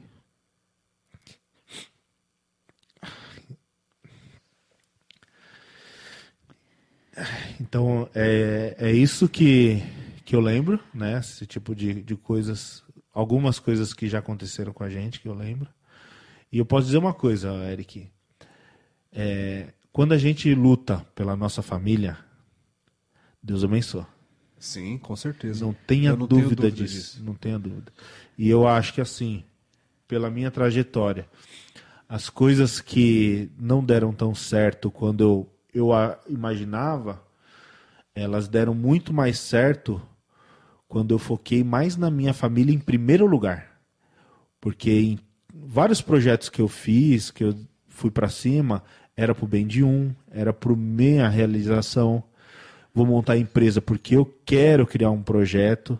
Uma coisa pessoal, né? Eu vou pro movimento porque eu vou ajudar o pintor. Mas quando eu falei assim, não, eu vou focar agora, eu já, já abri mão lá na Casa Bahia quando eu saí para passar uma certa dificuldade por causa do meu desejo. Eu saí do movimento para ajudar os pintores e deixei minha família. Minha família sofreu também Sim. Né? E tudo que eu fiz, eu sempre fiz com propósitos. Mas agora eu vou colocar em primeiro lugar a minha família. Foi ali que eu vi que minha vida deslanchou. Não só no sentido financeiro, mas no sentido emocional, no sentido social, como ser humano. Eu vi que eu cresci muito porque eu coloquei em primeiro lugar. Você sabe que a família ela é perfeita, né? É o pai, é a esposa e é o filho, né? Esse, esse número 3, eu sempre levo esse, esse número 3. Quase tudo que eu faço na minha vida tem esse número 3. E eu sempre tento colocar esse número 3. Se você levar em consideração, pensar, tudo que é 3 é voltado para a perfeição. Por quê? É o Pai, o Filho e o Espírito Santo. Né? E a família é algo perfeito. Então a gente tem que dedicar a nossa família e assim, se colocar no, no, no- vamos, vou dar um exemplo, os três poderes do, do, do Brasil, Executivo, legislativo e judiciária. Tem tantas outras coisas que tem na, na, na vida da gente que o três é perfeição. Então é um caminho que a gente tem. A família é o, é o principal, a gente tem que dar o, o nosso melhor é para a nossa família.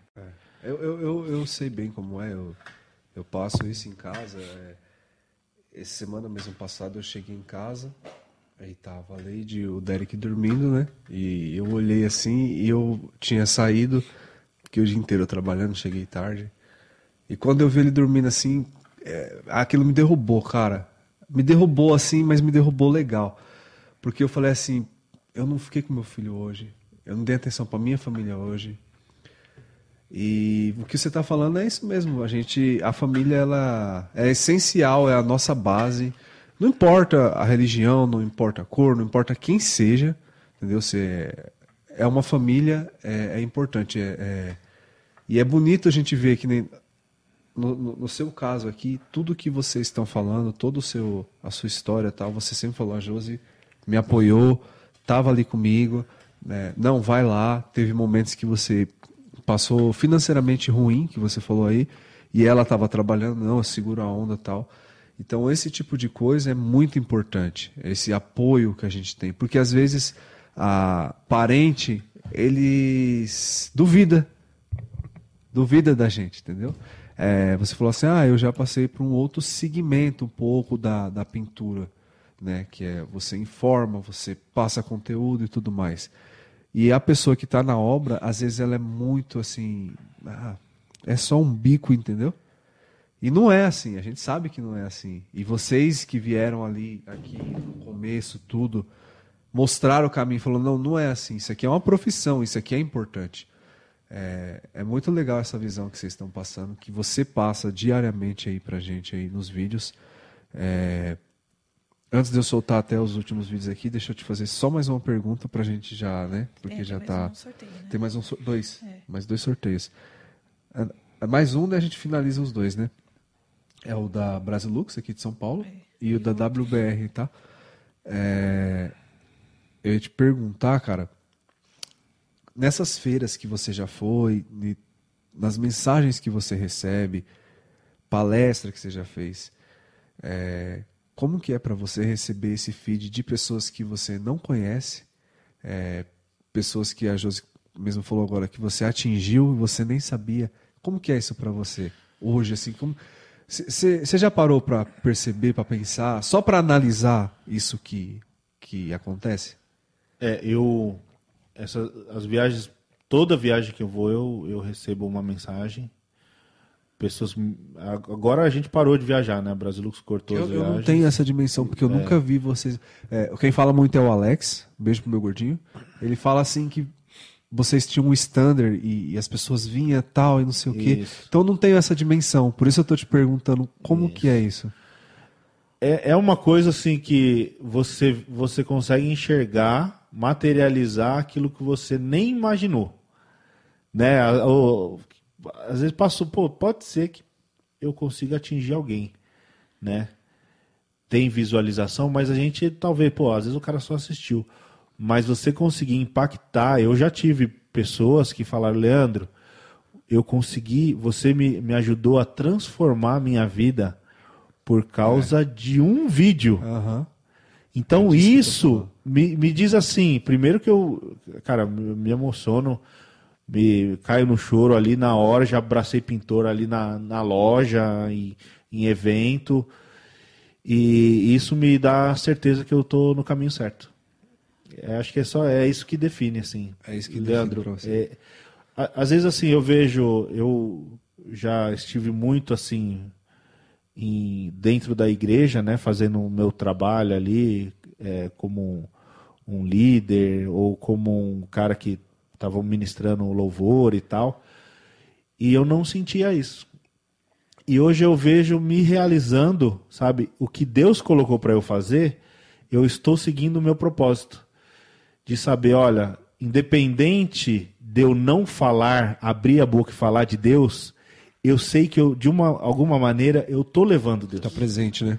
Eu estou levando. Porque se, se as pessoas conseguem ser impactadas e poder haver uma transformação na vida delas de forma que elas ajudam a família delas, isso para mim não é um, não é um propósito, não é uma coisa é, é, que é digna e que eles vão, pô, é louvável isso, cara. Claro que é Então- muito louvável. Então eu vejo que eu vou, eu preciso continuar, vou continuar até quando Deus quiser. Porque eu estou agora, Leandro, eu sou pintor. Eu não sou o Leandro, eu sou pintor.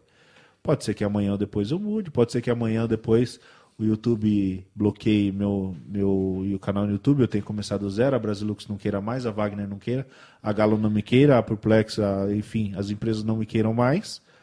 E eu vou seguir minha vida, vou viver É no, no- carteirada, você viu? Ele foi jogando aí um monte aí, eu sou aqui. Não, não, e pode ser que Não, eu vou, mo- é vou morar no campo, vou fazer outro trabalho, mas pelo menos eu cumpri aqui o propósito pelo qual Você deixou um legado. eu, né? eu, É. eu, eu, eu estive à disposição, entendeu? Eu acho que essa palavra é certa. Eu estive à disposição e estou à disposição. É, Então, eu já bati um milhão de vezes nessa tecla com você, de você ajudar as pessoas sem saber, cara, porque isso é realmente. é, é, eu não falo por mim, eu falo pelo que eu já passei. Todo o meu histórico de. Eu também. Ouviu, ouviu o Adilson Severiano falar aí uma vez? Uma coisa de três horas da manhã, o cara ligar pra ele e ele atender. Cara, foi- eu te juro por Deus, Leandro, foi uma das coisas mais bonitas que eu vi na vida até hoje, foi o Adilson falando isso, cara. Sabe por quê? Porque eu já cheguei a ter obra de eu ficar desesperado. Eu falar, meu, e agora? eu tô fudido, cara. Essa é a palavra, eu tô fudido. O que que eu vou fazer? E aí você manda mensagem e você não tem quem te e acuda. e E, sabe- o cara pegar e fazer que nem ele falou, não, eu atendi e eu ajudei. Quando eu, eu há pouco tempo atrás eu perdi o, o Carlos, que estava trabalhando comigo, falou. eu perdi, o, eu fiquei mal. Eu fiquei, assim, me abalou. Me abalou legal. E eu penso, poucas pessoas sabem disso. Eu nunca comentei assim. O Leandro foi um cara que eu liguei pro Leandro, mandei mensagem. Eu, eu- aí eu tava chorando, tal, na obra. Aí o Leandro, a É um primeira coisa que ele seu, falou... né? Morreu. É, ele era pintor das antigas, ele estava trabalhando comigo como ajudante, né? É, assim, foi uma coisa bem trágica tal, que ele caiu da escada. E aí o Leandro falou assim, ô Eric, eu vou aí agora. Você lembra? Você falou assim, não, eu vou aí agora, mano. Onde você tá? O que você tá fazendo? Eu vou aí. Aí eu falei, ah, eu vou no, no cemitério tal, Leandro tal. Então, esse tipo de coisa que que muda tudo, sabe? A, a perspectiva de visão, assim. Então, é... É isso, cara. Não tem muito. É, eu. O meu prazer é quando eu pego, às vezes, um, um cara que, que tá. Cara simples, mano. Eu, eu gosto de ajudar as pessoas mais simples. Eu, às vezes, me procura muita gente, né? E às vezes a pessoa já vem, pô, eu sou isso, eu sou aquilo, eu sou aquilo, eu sou aquilo. Cara, eu não dou nem bola. Muitas vezes eu falo, meu, não, não tem, sabe? O cara já sabe tudo. O cara já sabe tudo. Vamos, vamos fazer agora outro sorteio. É, você quer fazer o sorteio ou já lançar a última pergunta que tem? Fazer o sorteio? Faz o sorteio e. É, libera. fazer- a gente vai libera fazer o pessoal qual? que tem. O da Salva Brás? Tá. Não, Salva Brás já Salva Brás foi. já foi. Agora Já tem o foi. da Brasilux Já foi. Agora é só foi, Brasilux e, e a Wagner. WBR. Pode ir, pode ir certo. É isso mesmo. Brasilux. Brasilux é de São Paulo, tem que colocar a cidade, né? Isso. O nome é a cidade. Tem que ser de São Paulo. Pode ser o da Bra- Brasilux. Deixar da WBR por último. Leandro, quem você assim admira assim hoje na pintura pra você? Na pintura? Isso. Tem alguém que se admira ou alguém que você admira? É. é. Eu não, não sigo muito perfis assim, né? Mas eu, eu vejo assim que o, o Juliano Alcântara faz um baita de um trabalho. Acho Você que tem muito respeito por ele, né? Pelo que você Tenho, fala, assim, você tem tenho, muito tenho, respeito tal, pelo profissional que ele é. assim, o trabalho que ele faz é, é fora de É, eu série. sou suspeito que eu também acho. Ele é um cara muito polêmico, né? Um cara que eu acho que algumas vezes ele erra, né? Falei isso já pra ele, inclusive esses dias. Acho que ele é- erra muito por dar ouvidos, né? Talvez- esquenta com. é, não, e vai muito na direção, esquece um pouco o foco algumas vezes. Isso prejudica muito ele. Talvez ele nem faça ideia do, do quanto, porque a gente que está muitas vezes do outro lado. Isso você falou escuta. ele. Nessas palavras não, mas, é, Mas foi no sentido, especificamente sentido. Uma, uma, uma situação que aconteceu, inclusive aqui da, tá. nós conversamos, eu, eu acho que algumas vezes ele compra briga que não é dele. Tá. Né? Tô sendo bem. Ele você é um que você admira. Sim, como pintor. Eu acho que ele. é, Como pintor, não, como o cara que faz um trabalho com pintores, né? Uhum. Porque, pra mim, tá, é, assim, eu, eu, eu vejo assim: tem o pintor e tem o influenciador. O cara que faz um trabalho pra ajudar o pintor, né? E até os números mostram isso, né? Não tem nem o que falar. Outro cara que eu vejo que faz um, um excelente trabalho é o Fernando Freitas também. Fernando Freitas, Embora já a gente já dele teve, já. um, teve uns probleminhas. Não é meu amigo, também não pretendo ter amizade com ele, né? Ele lá, eu aqui, é um cara que a gente nunca, nunca se bateu, mas eu respeito, porque eu vejo que é um cara que faz um baita trabalho. Vocês não têm um- Não tenho, não, não amizade, tenho relação, não, não tenho nenhum tipo de não relação. Tenho, nem, nem tenho desejo. Mas você respeita ele como Respeito o trabalho que ele faz, é, olhando na parte de marketing digital, tá? Que deixa bem claro. Não que eu concorde com tudo o formato que ele faz, a, a maneira como ele faz, não. Mas como profissional ali, um cara focado, sabe o que quer, tá bem claro, usa as estratégias, todos os gatilhos, eu consigo interpretar, que também estudo isso, né? Essa parte do, do marketing digital, tudo. Então, um cara faz um excelente trabalho, sim, também. Legal isso aí. Vamos, Josi. Não, agora é o Brasilux. Né? Brasilux é só daqui da região de São Paulo, hein? Já foi feito lá. E aí, Josi, fala aí. É o JMB Pinturas Gilberto Moraes, aqui de São Paulo. Aí, ó. JMB Pinturas. Daqui de São Chama Paulo. no zap pra gente marcar aí pra encontrar. Ou pra manda entregar. mensagem lá no Insta lá. É, perfil Eu Sou Pintor. Isso. Que a Josi vai entrar em contato, ou o Leandro aí. E, Jonathan, solta lá o, o vídeo lá, o, a pergunta. É pergunta ou vídeo? A pergunta. O vídeo deixa para o próximo, né? Pra...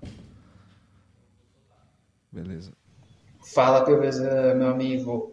A pergunta que Ei, eu tenho para fazer para você é a seguinte: você, como grande referência no mundo da pintura, qual é o sentimento que você tem em ver a evolução de muitos pintores é, que você viu atrás, há três, quatro anos atrás, e ver como eles estão hoje, como eles evoluíram, as metas que eles alcançaram nas mídias sociais? Qual é o sentimento que você tem? Porque você sabe que muito disso você teve uma grande contribuição. O Sérgio deu dicas, você falou com os pintores, sempre fez isso. Então eu queria saber qual é o sentimento que você tem é, sobre essa questão. E vai mais uma pergunta. É, dica para aqueles pintores que estão começando a usar as redes sociais hoje. O que ele deve fazer e o que ele não deve fazer nas suas mídias sociais hoje no mundo da pintura. Muito sucesso, meu amigo. Um grande abraço. Valeu, tamo junto. O Pio é um pintor que eu admiro, viu? É, o Só para deixar registrado, eu Pio, acho cara. ele ele top. Ele, ele manda muito bem. E aí, Leandro? Vamos lá. Primeiro, o que, que eu vejo da evolução do pintor, eu vejo que o pintor evoluiu. Eu acredito que ainda está só no começo. né? Eu acho que o pintor tem muito ainda a evoluir. É, eu não, não, não, não, não, tenho muito aquela questão de idealizar, sabe? Eu vejo muito racionalmente. Eu vejo que uma parte dos pintores estão nas redes sociais e essa pequena parte é uma pequena, muito pequena, é, está começando a entender a importância que ele tem no cenário da economia e na sociedade. É uma classe. Esse pequeno grupo de pintores, ele começou lá atrás, talvez com três, talvez, não tenho certeza. A gente não pode dizer, mas talvez tenha começado com aquele grupinho no Facebook e foi crescendo e tem muito ainda para crescer. Tem muito. Acho que a gente não completou nem 5%. É, eu sou realista no sentido assim, é, eu acho que tem muita coisa para fazer. É, foi só um pontapé, foi só o começo, né? E eu não estou satisfeito com o que tem. Não estou satisfeito. Eu acho que pode muito mais Pode e tem muito muita mais coisa ainda para se fazer. Eu acredito. Eu acredito que tem muita coisa para se fazer. Né? Ó, vamos, vamos tirar a base. Quantas indústrias de tinta tem no Brasil? Você tem ideia? Não, não tem. Pelo menos uma, no mínimo, eu já ouvi 400, mas no mínimo 200. Quantas indústrias têm parceria com o pintor? Ah, bem poucas, viu? Quatro, cinco, seis? É, bem poucas mesmo. É então, verdade. por quê? Um começou, o outro se inspirou, o outro se inspirou e o outro se inspirou. Lembra que eu falei? É o exemplo. É o exemplo. O exemplo que vai seguir. Então, quando começa a se dar um exemplo, porque assim, o pintor ele, ele, ele é resistente, ele vai resistir até quando ele puder. Não, não vou mudar, não vou mudar. Para que, que eu vou comprar um wireless? Mas na hora que o cara põe e quando ele pega na mão e aplica, ele já sente. Mas quando ele vê um outro cara tendo mais sucesso que ele, mais visibilidade que ele e ganhando mais dinheiro que ele, ele vai parar e vai fazer. Por quê? O exemplo que muda. Então, se ele seguir um, se ele vê o exemplo, e o exemplo, cara, não é, você não consegue plantar da, da noite pro dia. Não é uma diquinha de pintura que você vai mudar. O exemplo está na sua atitude, na sua forma, nos seus resultados. O resultado que diz. Então o cara começa a seguir. E eu acho que assim, eu vou dar uma, a gente dá uma volta aqui no quarteirão. Tem quantos pintores aqui na minha região? Eu já falo isso há muito tempo. Quantos pintores tem aqui na minha rua? Sei lá, eu conheço pelo menos uns seis, que a gente conhece seis, oito, dez. Quantos estão nas redes sociais? Nenhum, só eu na minha rua, no meu bairro. Aí eu consegui impactar alguns pelas ações sociais, por algum treinamento que a gente faz. Então aqueles já entenderam alguma coisa, pô, mas leva um tempo, desculpa. leva um tempo. Isso que vai transformando as pessoas.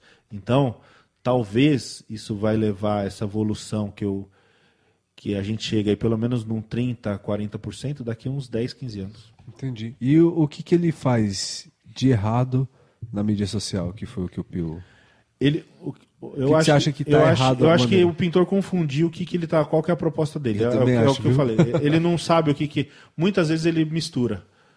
O que que ele, que que ele tá fazendo? O que que eu vou fazer esse post para quem? Para chamar a atenção do meu cliente Ou de outros Ou para pintores, chamar a né? atenção do pintor? É, né? ele confundiu. Eu Por isso que eu acho, falo, é, ele tem que saber quem, é, quem ele é. Três coisas. Quem ele é? Um pintor que presta serviço de pintura. O que ele faz? Trabalhos de pintura. É um cimento queimado? É um marmorato? É uma pintura de acabamento fino? É uma textura? É uma projetada?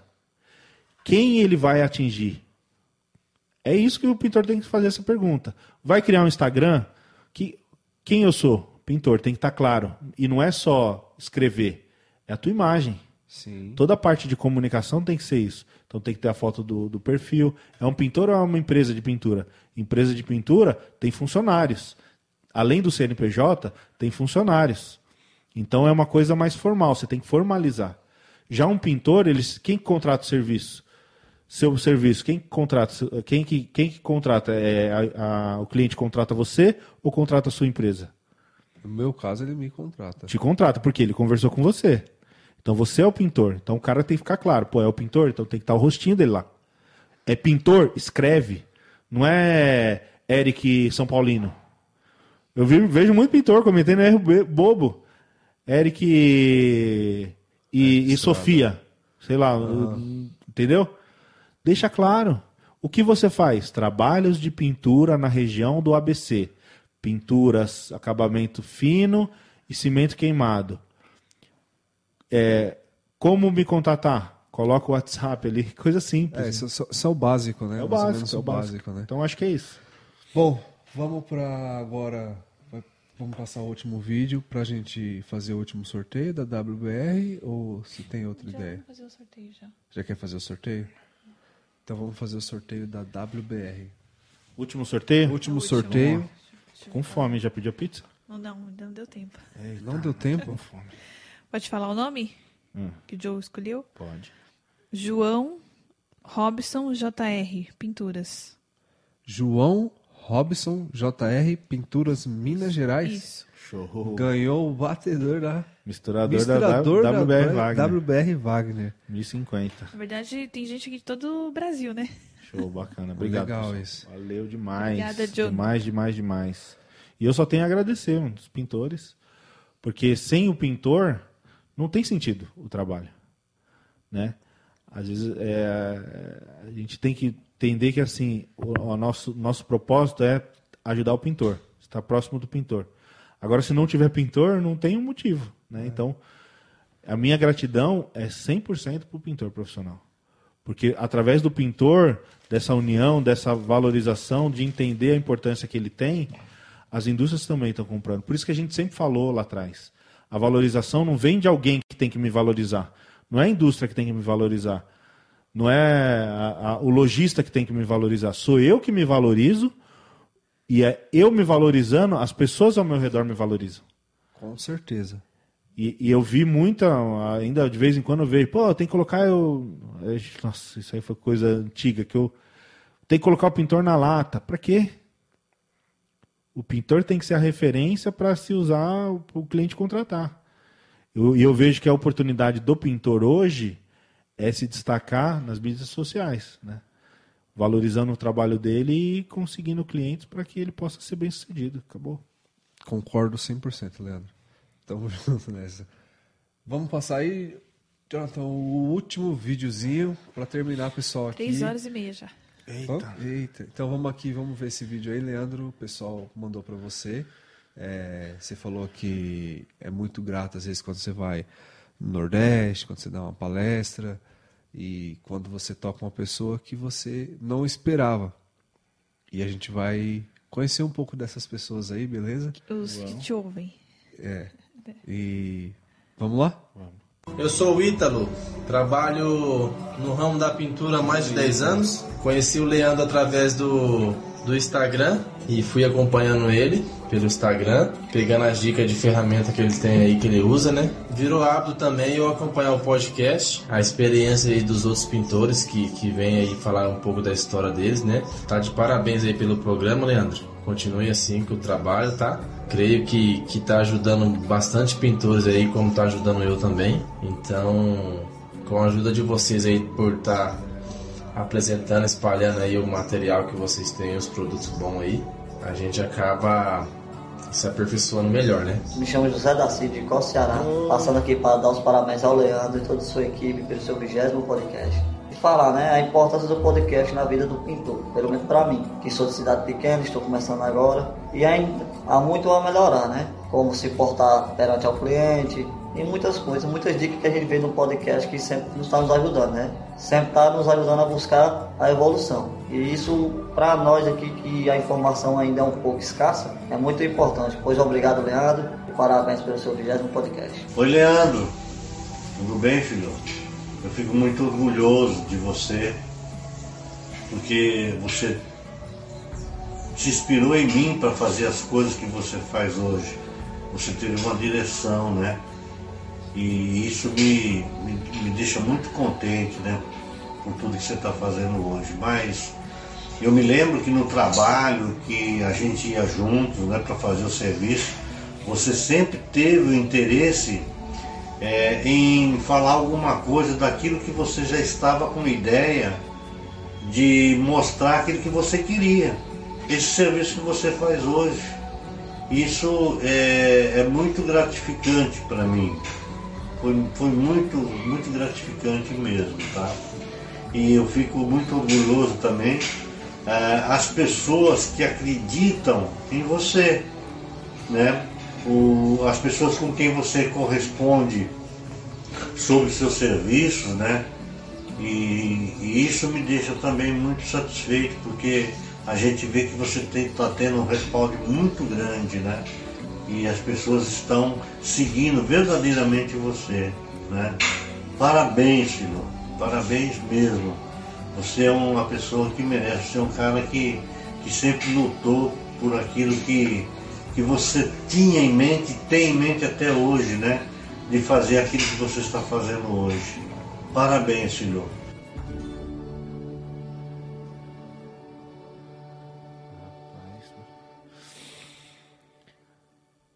Eu sou o Ítalo, trabalho. E aí, Leandro? Te pegou Rapaz. agora, hein? Eu É. falei que o final ia ser. É. Eu falo assim, é meu pai, mas são meus pais, né? Meu pai e minha mãe. é, O pai. A mãe cria, o pai educa, né? É, minha mãe eu tenho muitos. Muito da minha infância, do meu começo, né? Minha mãe que eu, eu tenho muito, muitas coisas que eu herdei de, de dons da minha mãe, da criatividade, de, né, de, da leitura, ela me, me, incentivou. Eu lembro dos, dos livros lá na estante, é, os livros de que ela lia para gente, né, ensinava a gente, é, incentivava a gente. É, eu tenho muito isso da o certo é certo, o errado é errado. Não interessa se você está certo ou se você está errado. Eu não, eu vou te acolher, mas não vou passar, passar a mão. cabeça. E outra coisa que vocês falaram aqui é, é o inverso, né? Minha mãe fala: se uma pessoa está falando mal de você, você tem que se afastar. Se duas, se três, você já tem que ficar esperto se você não está errado. Se você está errado. Então, uma autoconsciência de que se você realmente você está fazendo a coisa certa, isso eu aprendi muito da minha mãe, né? Da, do que ela me criou, da forma como ela me criou. Já o meu pai, os exemplos dele que eu carrego comigo, e são exemplos que ele nem sempre precisou falar. E no momento eu, esses dias no Dia dos Pais eu falei com ele, né? E ele chorando também, né? E falou, filho, não sei se eu mereço essa homenagem, né? E porque eu nunca fiz alguma coisa assim, né, filho? Falei, ensinei. Meu pai realmente nunca foi, porque nem a, a faculdade ele me incentivou a pagar e nada disso. Eu paguei sozinho, né? Mas o exemplo de vida, a vida dele me, me ensinou. Eu lembro de muitas vezes tinha pouca comida em casa e meu pai falava: Não, filho, não estou com fome. Mas eu, eu sabia que ele estava com fome. E dar para você, sabe? De, de pegar num dia, às vezes, falar, é, numa obra que a gente ia, e trabalhando com meu pai e meu irmão, eu e meu irmão trabalhando de madrugada numa empresa, no, no escritório, e a gente pegar uma bolacha escondida de um dos funcionários, porque a gente estava com fome, e no dia seguinte meu pai falar, olha, foi meu filho que pegou, entendeu?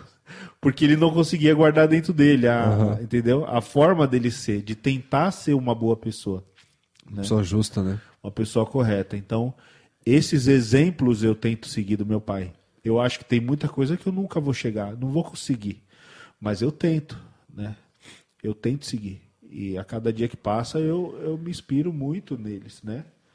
Minha mãe, eu, eu herdei da minha infância, né? Diz que a criança ela aprende até os sete anos, né? O básico, né? Do que ela vai ser a vida inteira. Então eu tenho muita coisa que eu herdei da minha mãe que ela me ensinou. E o meu pai é esse exemplo. E no momento, naquele momento que eu estava, que eu mudei a minha visão, a minha cabeça, entendi que eu precisava mudar e ser uma, uma pessoa que queria ir atrás das minhas coisas, foi aquele momento em que eu percebi que meu pai era o meu melhor amigo que até então eu não via meu pai como um amigo, eu via o meu pai como um cara que me chamava para ir trabalhar, né, que estava tava ali e não enxergava a dedicação que ele tinha pela família. Meu pai sempre teve muita dedicação para a família. E só que não você tinha só foi entender isso depois que eu você virou pai e você Exato. também tinha que fazer a mesma coisa. Então, é isso que que eu tenho essa gratidão ao meu pai por, por conta disso e a minha mãe também por conta disso. Minha mãe eu não tenho como colocar na parede ali, porque ela nunca foi pedreira, nunca foi pintora, era uma dona de casa, é, costureira, né? Mas que sempre criou os filhos da maneira mais correta possível. Então é isso. Show. Legal, né? Bom, acho que a gente conseguiu estar tá terminando com chave de ouro, né, José? É certeza. Quase é, 3 horas e 40. Aproveitar e fazer um agradecimento aqui às pessoas que acompanharam até agora, né? Principalmente as que mandaram o vídeo, que não deu para falar com todas, né, Eric? Porque é. senão ia ficar aqui seis horas de podcast. É, teve bastante, a gente teve que dar uma, uma selecionadinha é. e tal, porque você sabe como é que é, a gente já está com quatro horas praticamente. Eu queria só falar uma mensagem aqui que eu li, que eu te mostrei, que eu achei muito legal é, Galvão Pinturas. Ele escreveu aqui Galvão, quase pô. quatro horas de podcast e eu tenho que estar de pé às quatro para a luta. Mas está top. Amanhã só na base do energético para aguentar o trampo. e eu achei bem legal essa mensagem, cara. Galvão É, do AVC, pô. Isso, achei bem legal essa mensagem e eu quero agradecer a todo mundo aí que acompanhou. É, agradecer a você, obrigado por é, aceitar o meu desafio e me convidar também para estar aqui. Você falou do número 3, eu vou falar agora do número 2, que eu participei do segundo podcast e do vigésimo tô aqui. É, eu, Décimo nono também. é, te. Eu não é uma entrevista, eu conversando com você, né? Eu e a Josi. E quero agradecer a todo mundo que, que mandou mensagem aí, os parceiros e tal. E é isso. Eu tô muito feliz. Obrigadão, Leandro. E Josi. Eu tenho que agradecer a minha cunhada Elaine, que foi a que gravou o vídeo do seu Valdir. Ela falou que foi- foram várias tentativas, porque ele queria falar, mas ao mesmo tempo ele ficava emocionado e se confundia. Então, muito obrigada, Elaine, pela força. Ela está assistindo até agora. Você, Leandro, manda um recado aí pro pessoal.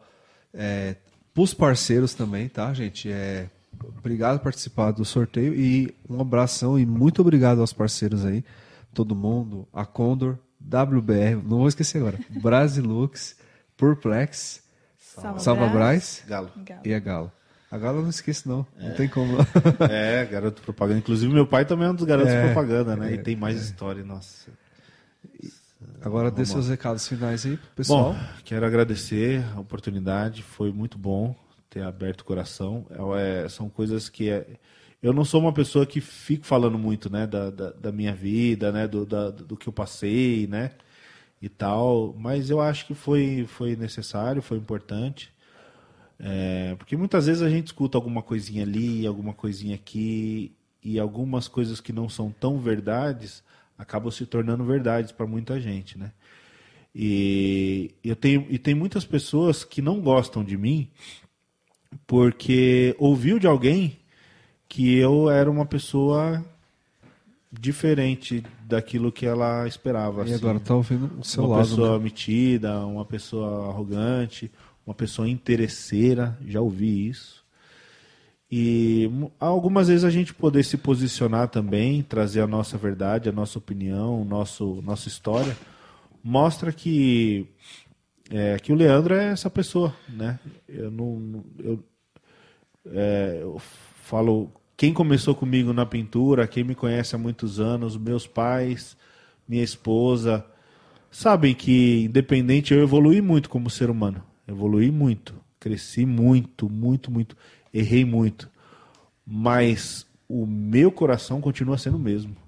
O Leandro continua sendo o mesmo Leandro, o mesmo menino sonhador, é, é, muitas vezes fala as coisas na inocência, né? A forma de ser, empolgadão, né? Meio bobão. Eu sou mesmo, Leandro. Né? Algumas vezes a gente precisa se vestir de roupas para poder trazer alguma informação. Faz parte, é o meu trabalho. Eu preciso vestir a camiseta de uma empresa para poder transmitir para as pessoas uma informação que, que precisa ser passada. Aham. Não é por isso que eu sou uma pessoa diferente. Não é por isso que eu me vendi. Não é por isso que eu sou metido, né? Eu sou o mesmo Leandro. E se eu de alguma maneira ajudei você, que bom, né? Fico feliz em poder ter ajudado. Se eu não conseguir te ajudar, espero que não seja por conta desse teu sentimento, assim como eu ouvi já algumas pessoas, Leandro, eu não eu tinha eu já ouvi, cara. Pessoas falam, Leandro, eu tinha raiva de você sem te conhecer, só por ouvir alguém falar de você. E agora que eu te conheci, você é outra pessoa. Porque na verdade assim, eu preciso falar isso. A rede social, as pessoas tem mu- muita gente que faz um trabalho muito bom. Mas às vezes as pessoas elas fazem um trabalho muito melhor no WhatsApp, que não é um trabalho visto, mas é um trabalho arquitetado e político. A coisa acontece no WhatsApp. É no WhatsApp que você ouve, você fala com um, fala com outro, faz a caveirinha de um, faz a caveirinha de outro. Muita gente que está me ouvindo está tá entendendo o recado. Está entendendo e já passou por mesmas coisas que eu passei. De preconceito por eu ser gordo, por eu usar óculos, por eu ter cara, não ter cara de pintor, né? E muitas vezes eu não sofri isso diretamente. Por isso que eu gosto das pessoas simples. E até uh, pessoas do Nordeste, né? Minha esposa é nordestina, minha sogra é nordestina. Ela tá te ouvindo. Tenho muitos amigos nordestinos porque são pessoas verdadeiras. E eu gosto de pessoas verdadeiras, que me falam na minha cara o que elas querem. E há muitas vezes arquitetar uma situação, o Leandro é isso. Por inveja, por eu ser o primeiro pintor a ter um patrocínio de uma indústria de tinta, por eu ser o primeiro pintor a ter um patrocínio com uma indústria de ferramentas, então a inveja toma conta das pessoas e elas acabam criando esse estigma de que o Leandro é isso, que o Leandro é aquilo. Então, é, o Leandro é esse, essa pessoa. Eu sou essa pessoa. Nada mais, nada menos. E sou a mesma pessoa de 20 anos, 30 anos. Se você me conheceu há 5 anos, até hoje. Eu me lembro de uma, de uma, visita, de uma visita à fábrica que a gente fez com a Coral, que foram dois ônibus de, de, do Paraná. Eu fiz questão de cumprimentar todos, porque eu não sabia se de alguma maneira eu tinha impactado a vida de alguém ou se o cara não me conhecia. Eu não sou estrela, eu não sou melhor do que ninguém. Então eu- a minha obrigação, o cara tava lá. Pô, eu, eu faço parte de um projeto em que eu ajudei o cara a estar lá. Então eu quero conhecer esse cara. Não o cara quer me conhecer. Eu não sou uma estrela. Né? E eu vejo muitas pessoas se colocando como, como estrelas. Do rei da barriga, Né? Como estrelas. Eu sou professor. Eu não sou professor.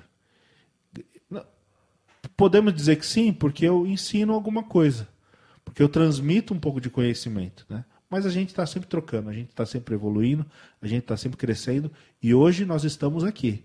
Você está aqui, amanhã você pode ser o maior YouTube do Brasil. Né? Com certeza. A vida, ela, ela tem dessas, né? A vida tem dessas, entendeu? Então eu não posso achar que eu sou aí, melhor, que eu sou alguém. Não, eu estou fazendo o meu trabalho agora, que bom. Estou realizado, que bom. Mas amanhã a vida muda, cara. Não, você tá. É, é isso mesmo. A, a ideia é essa. Uma vez eu vi o, o Luiz Fernando da Cia Color, ele já falou algumas vezes. E eu sempre vejo ele falando isso e eu concordo muito com ele.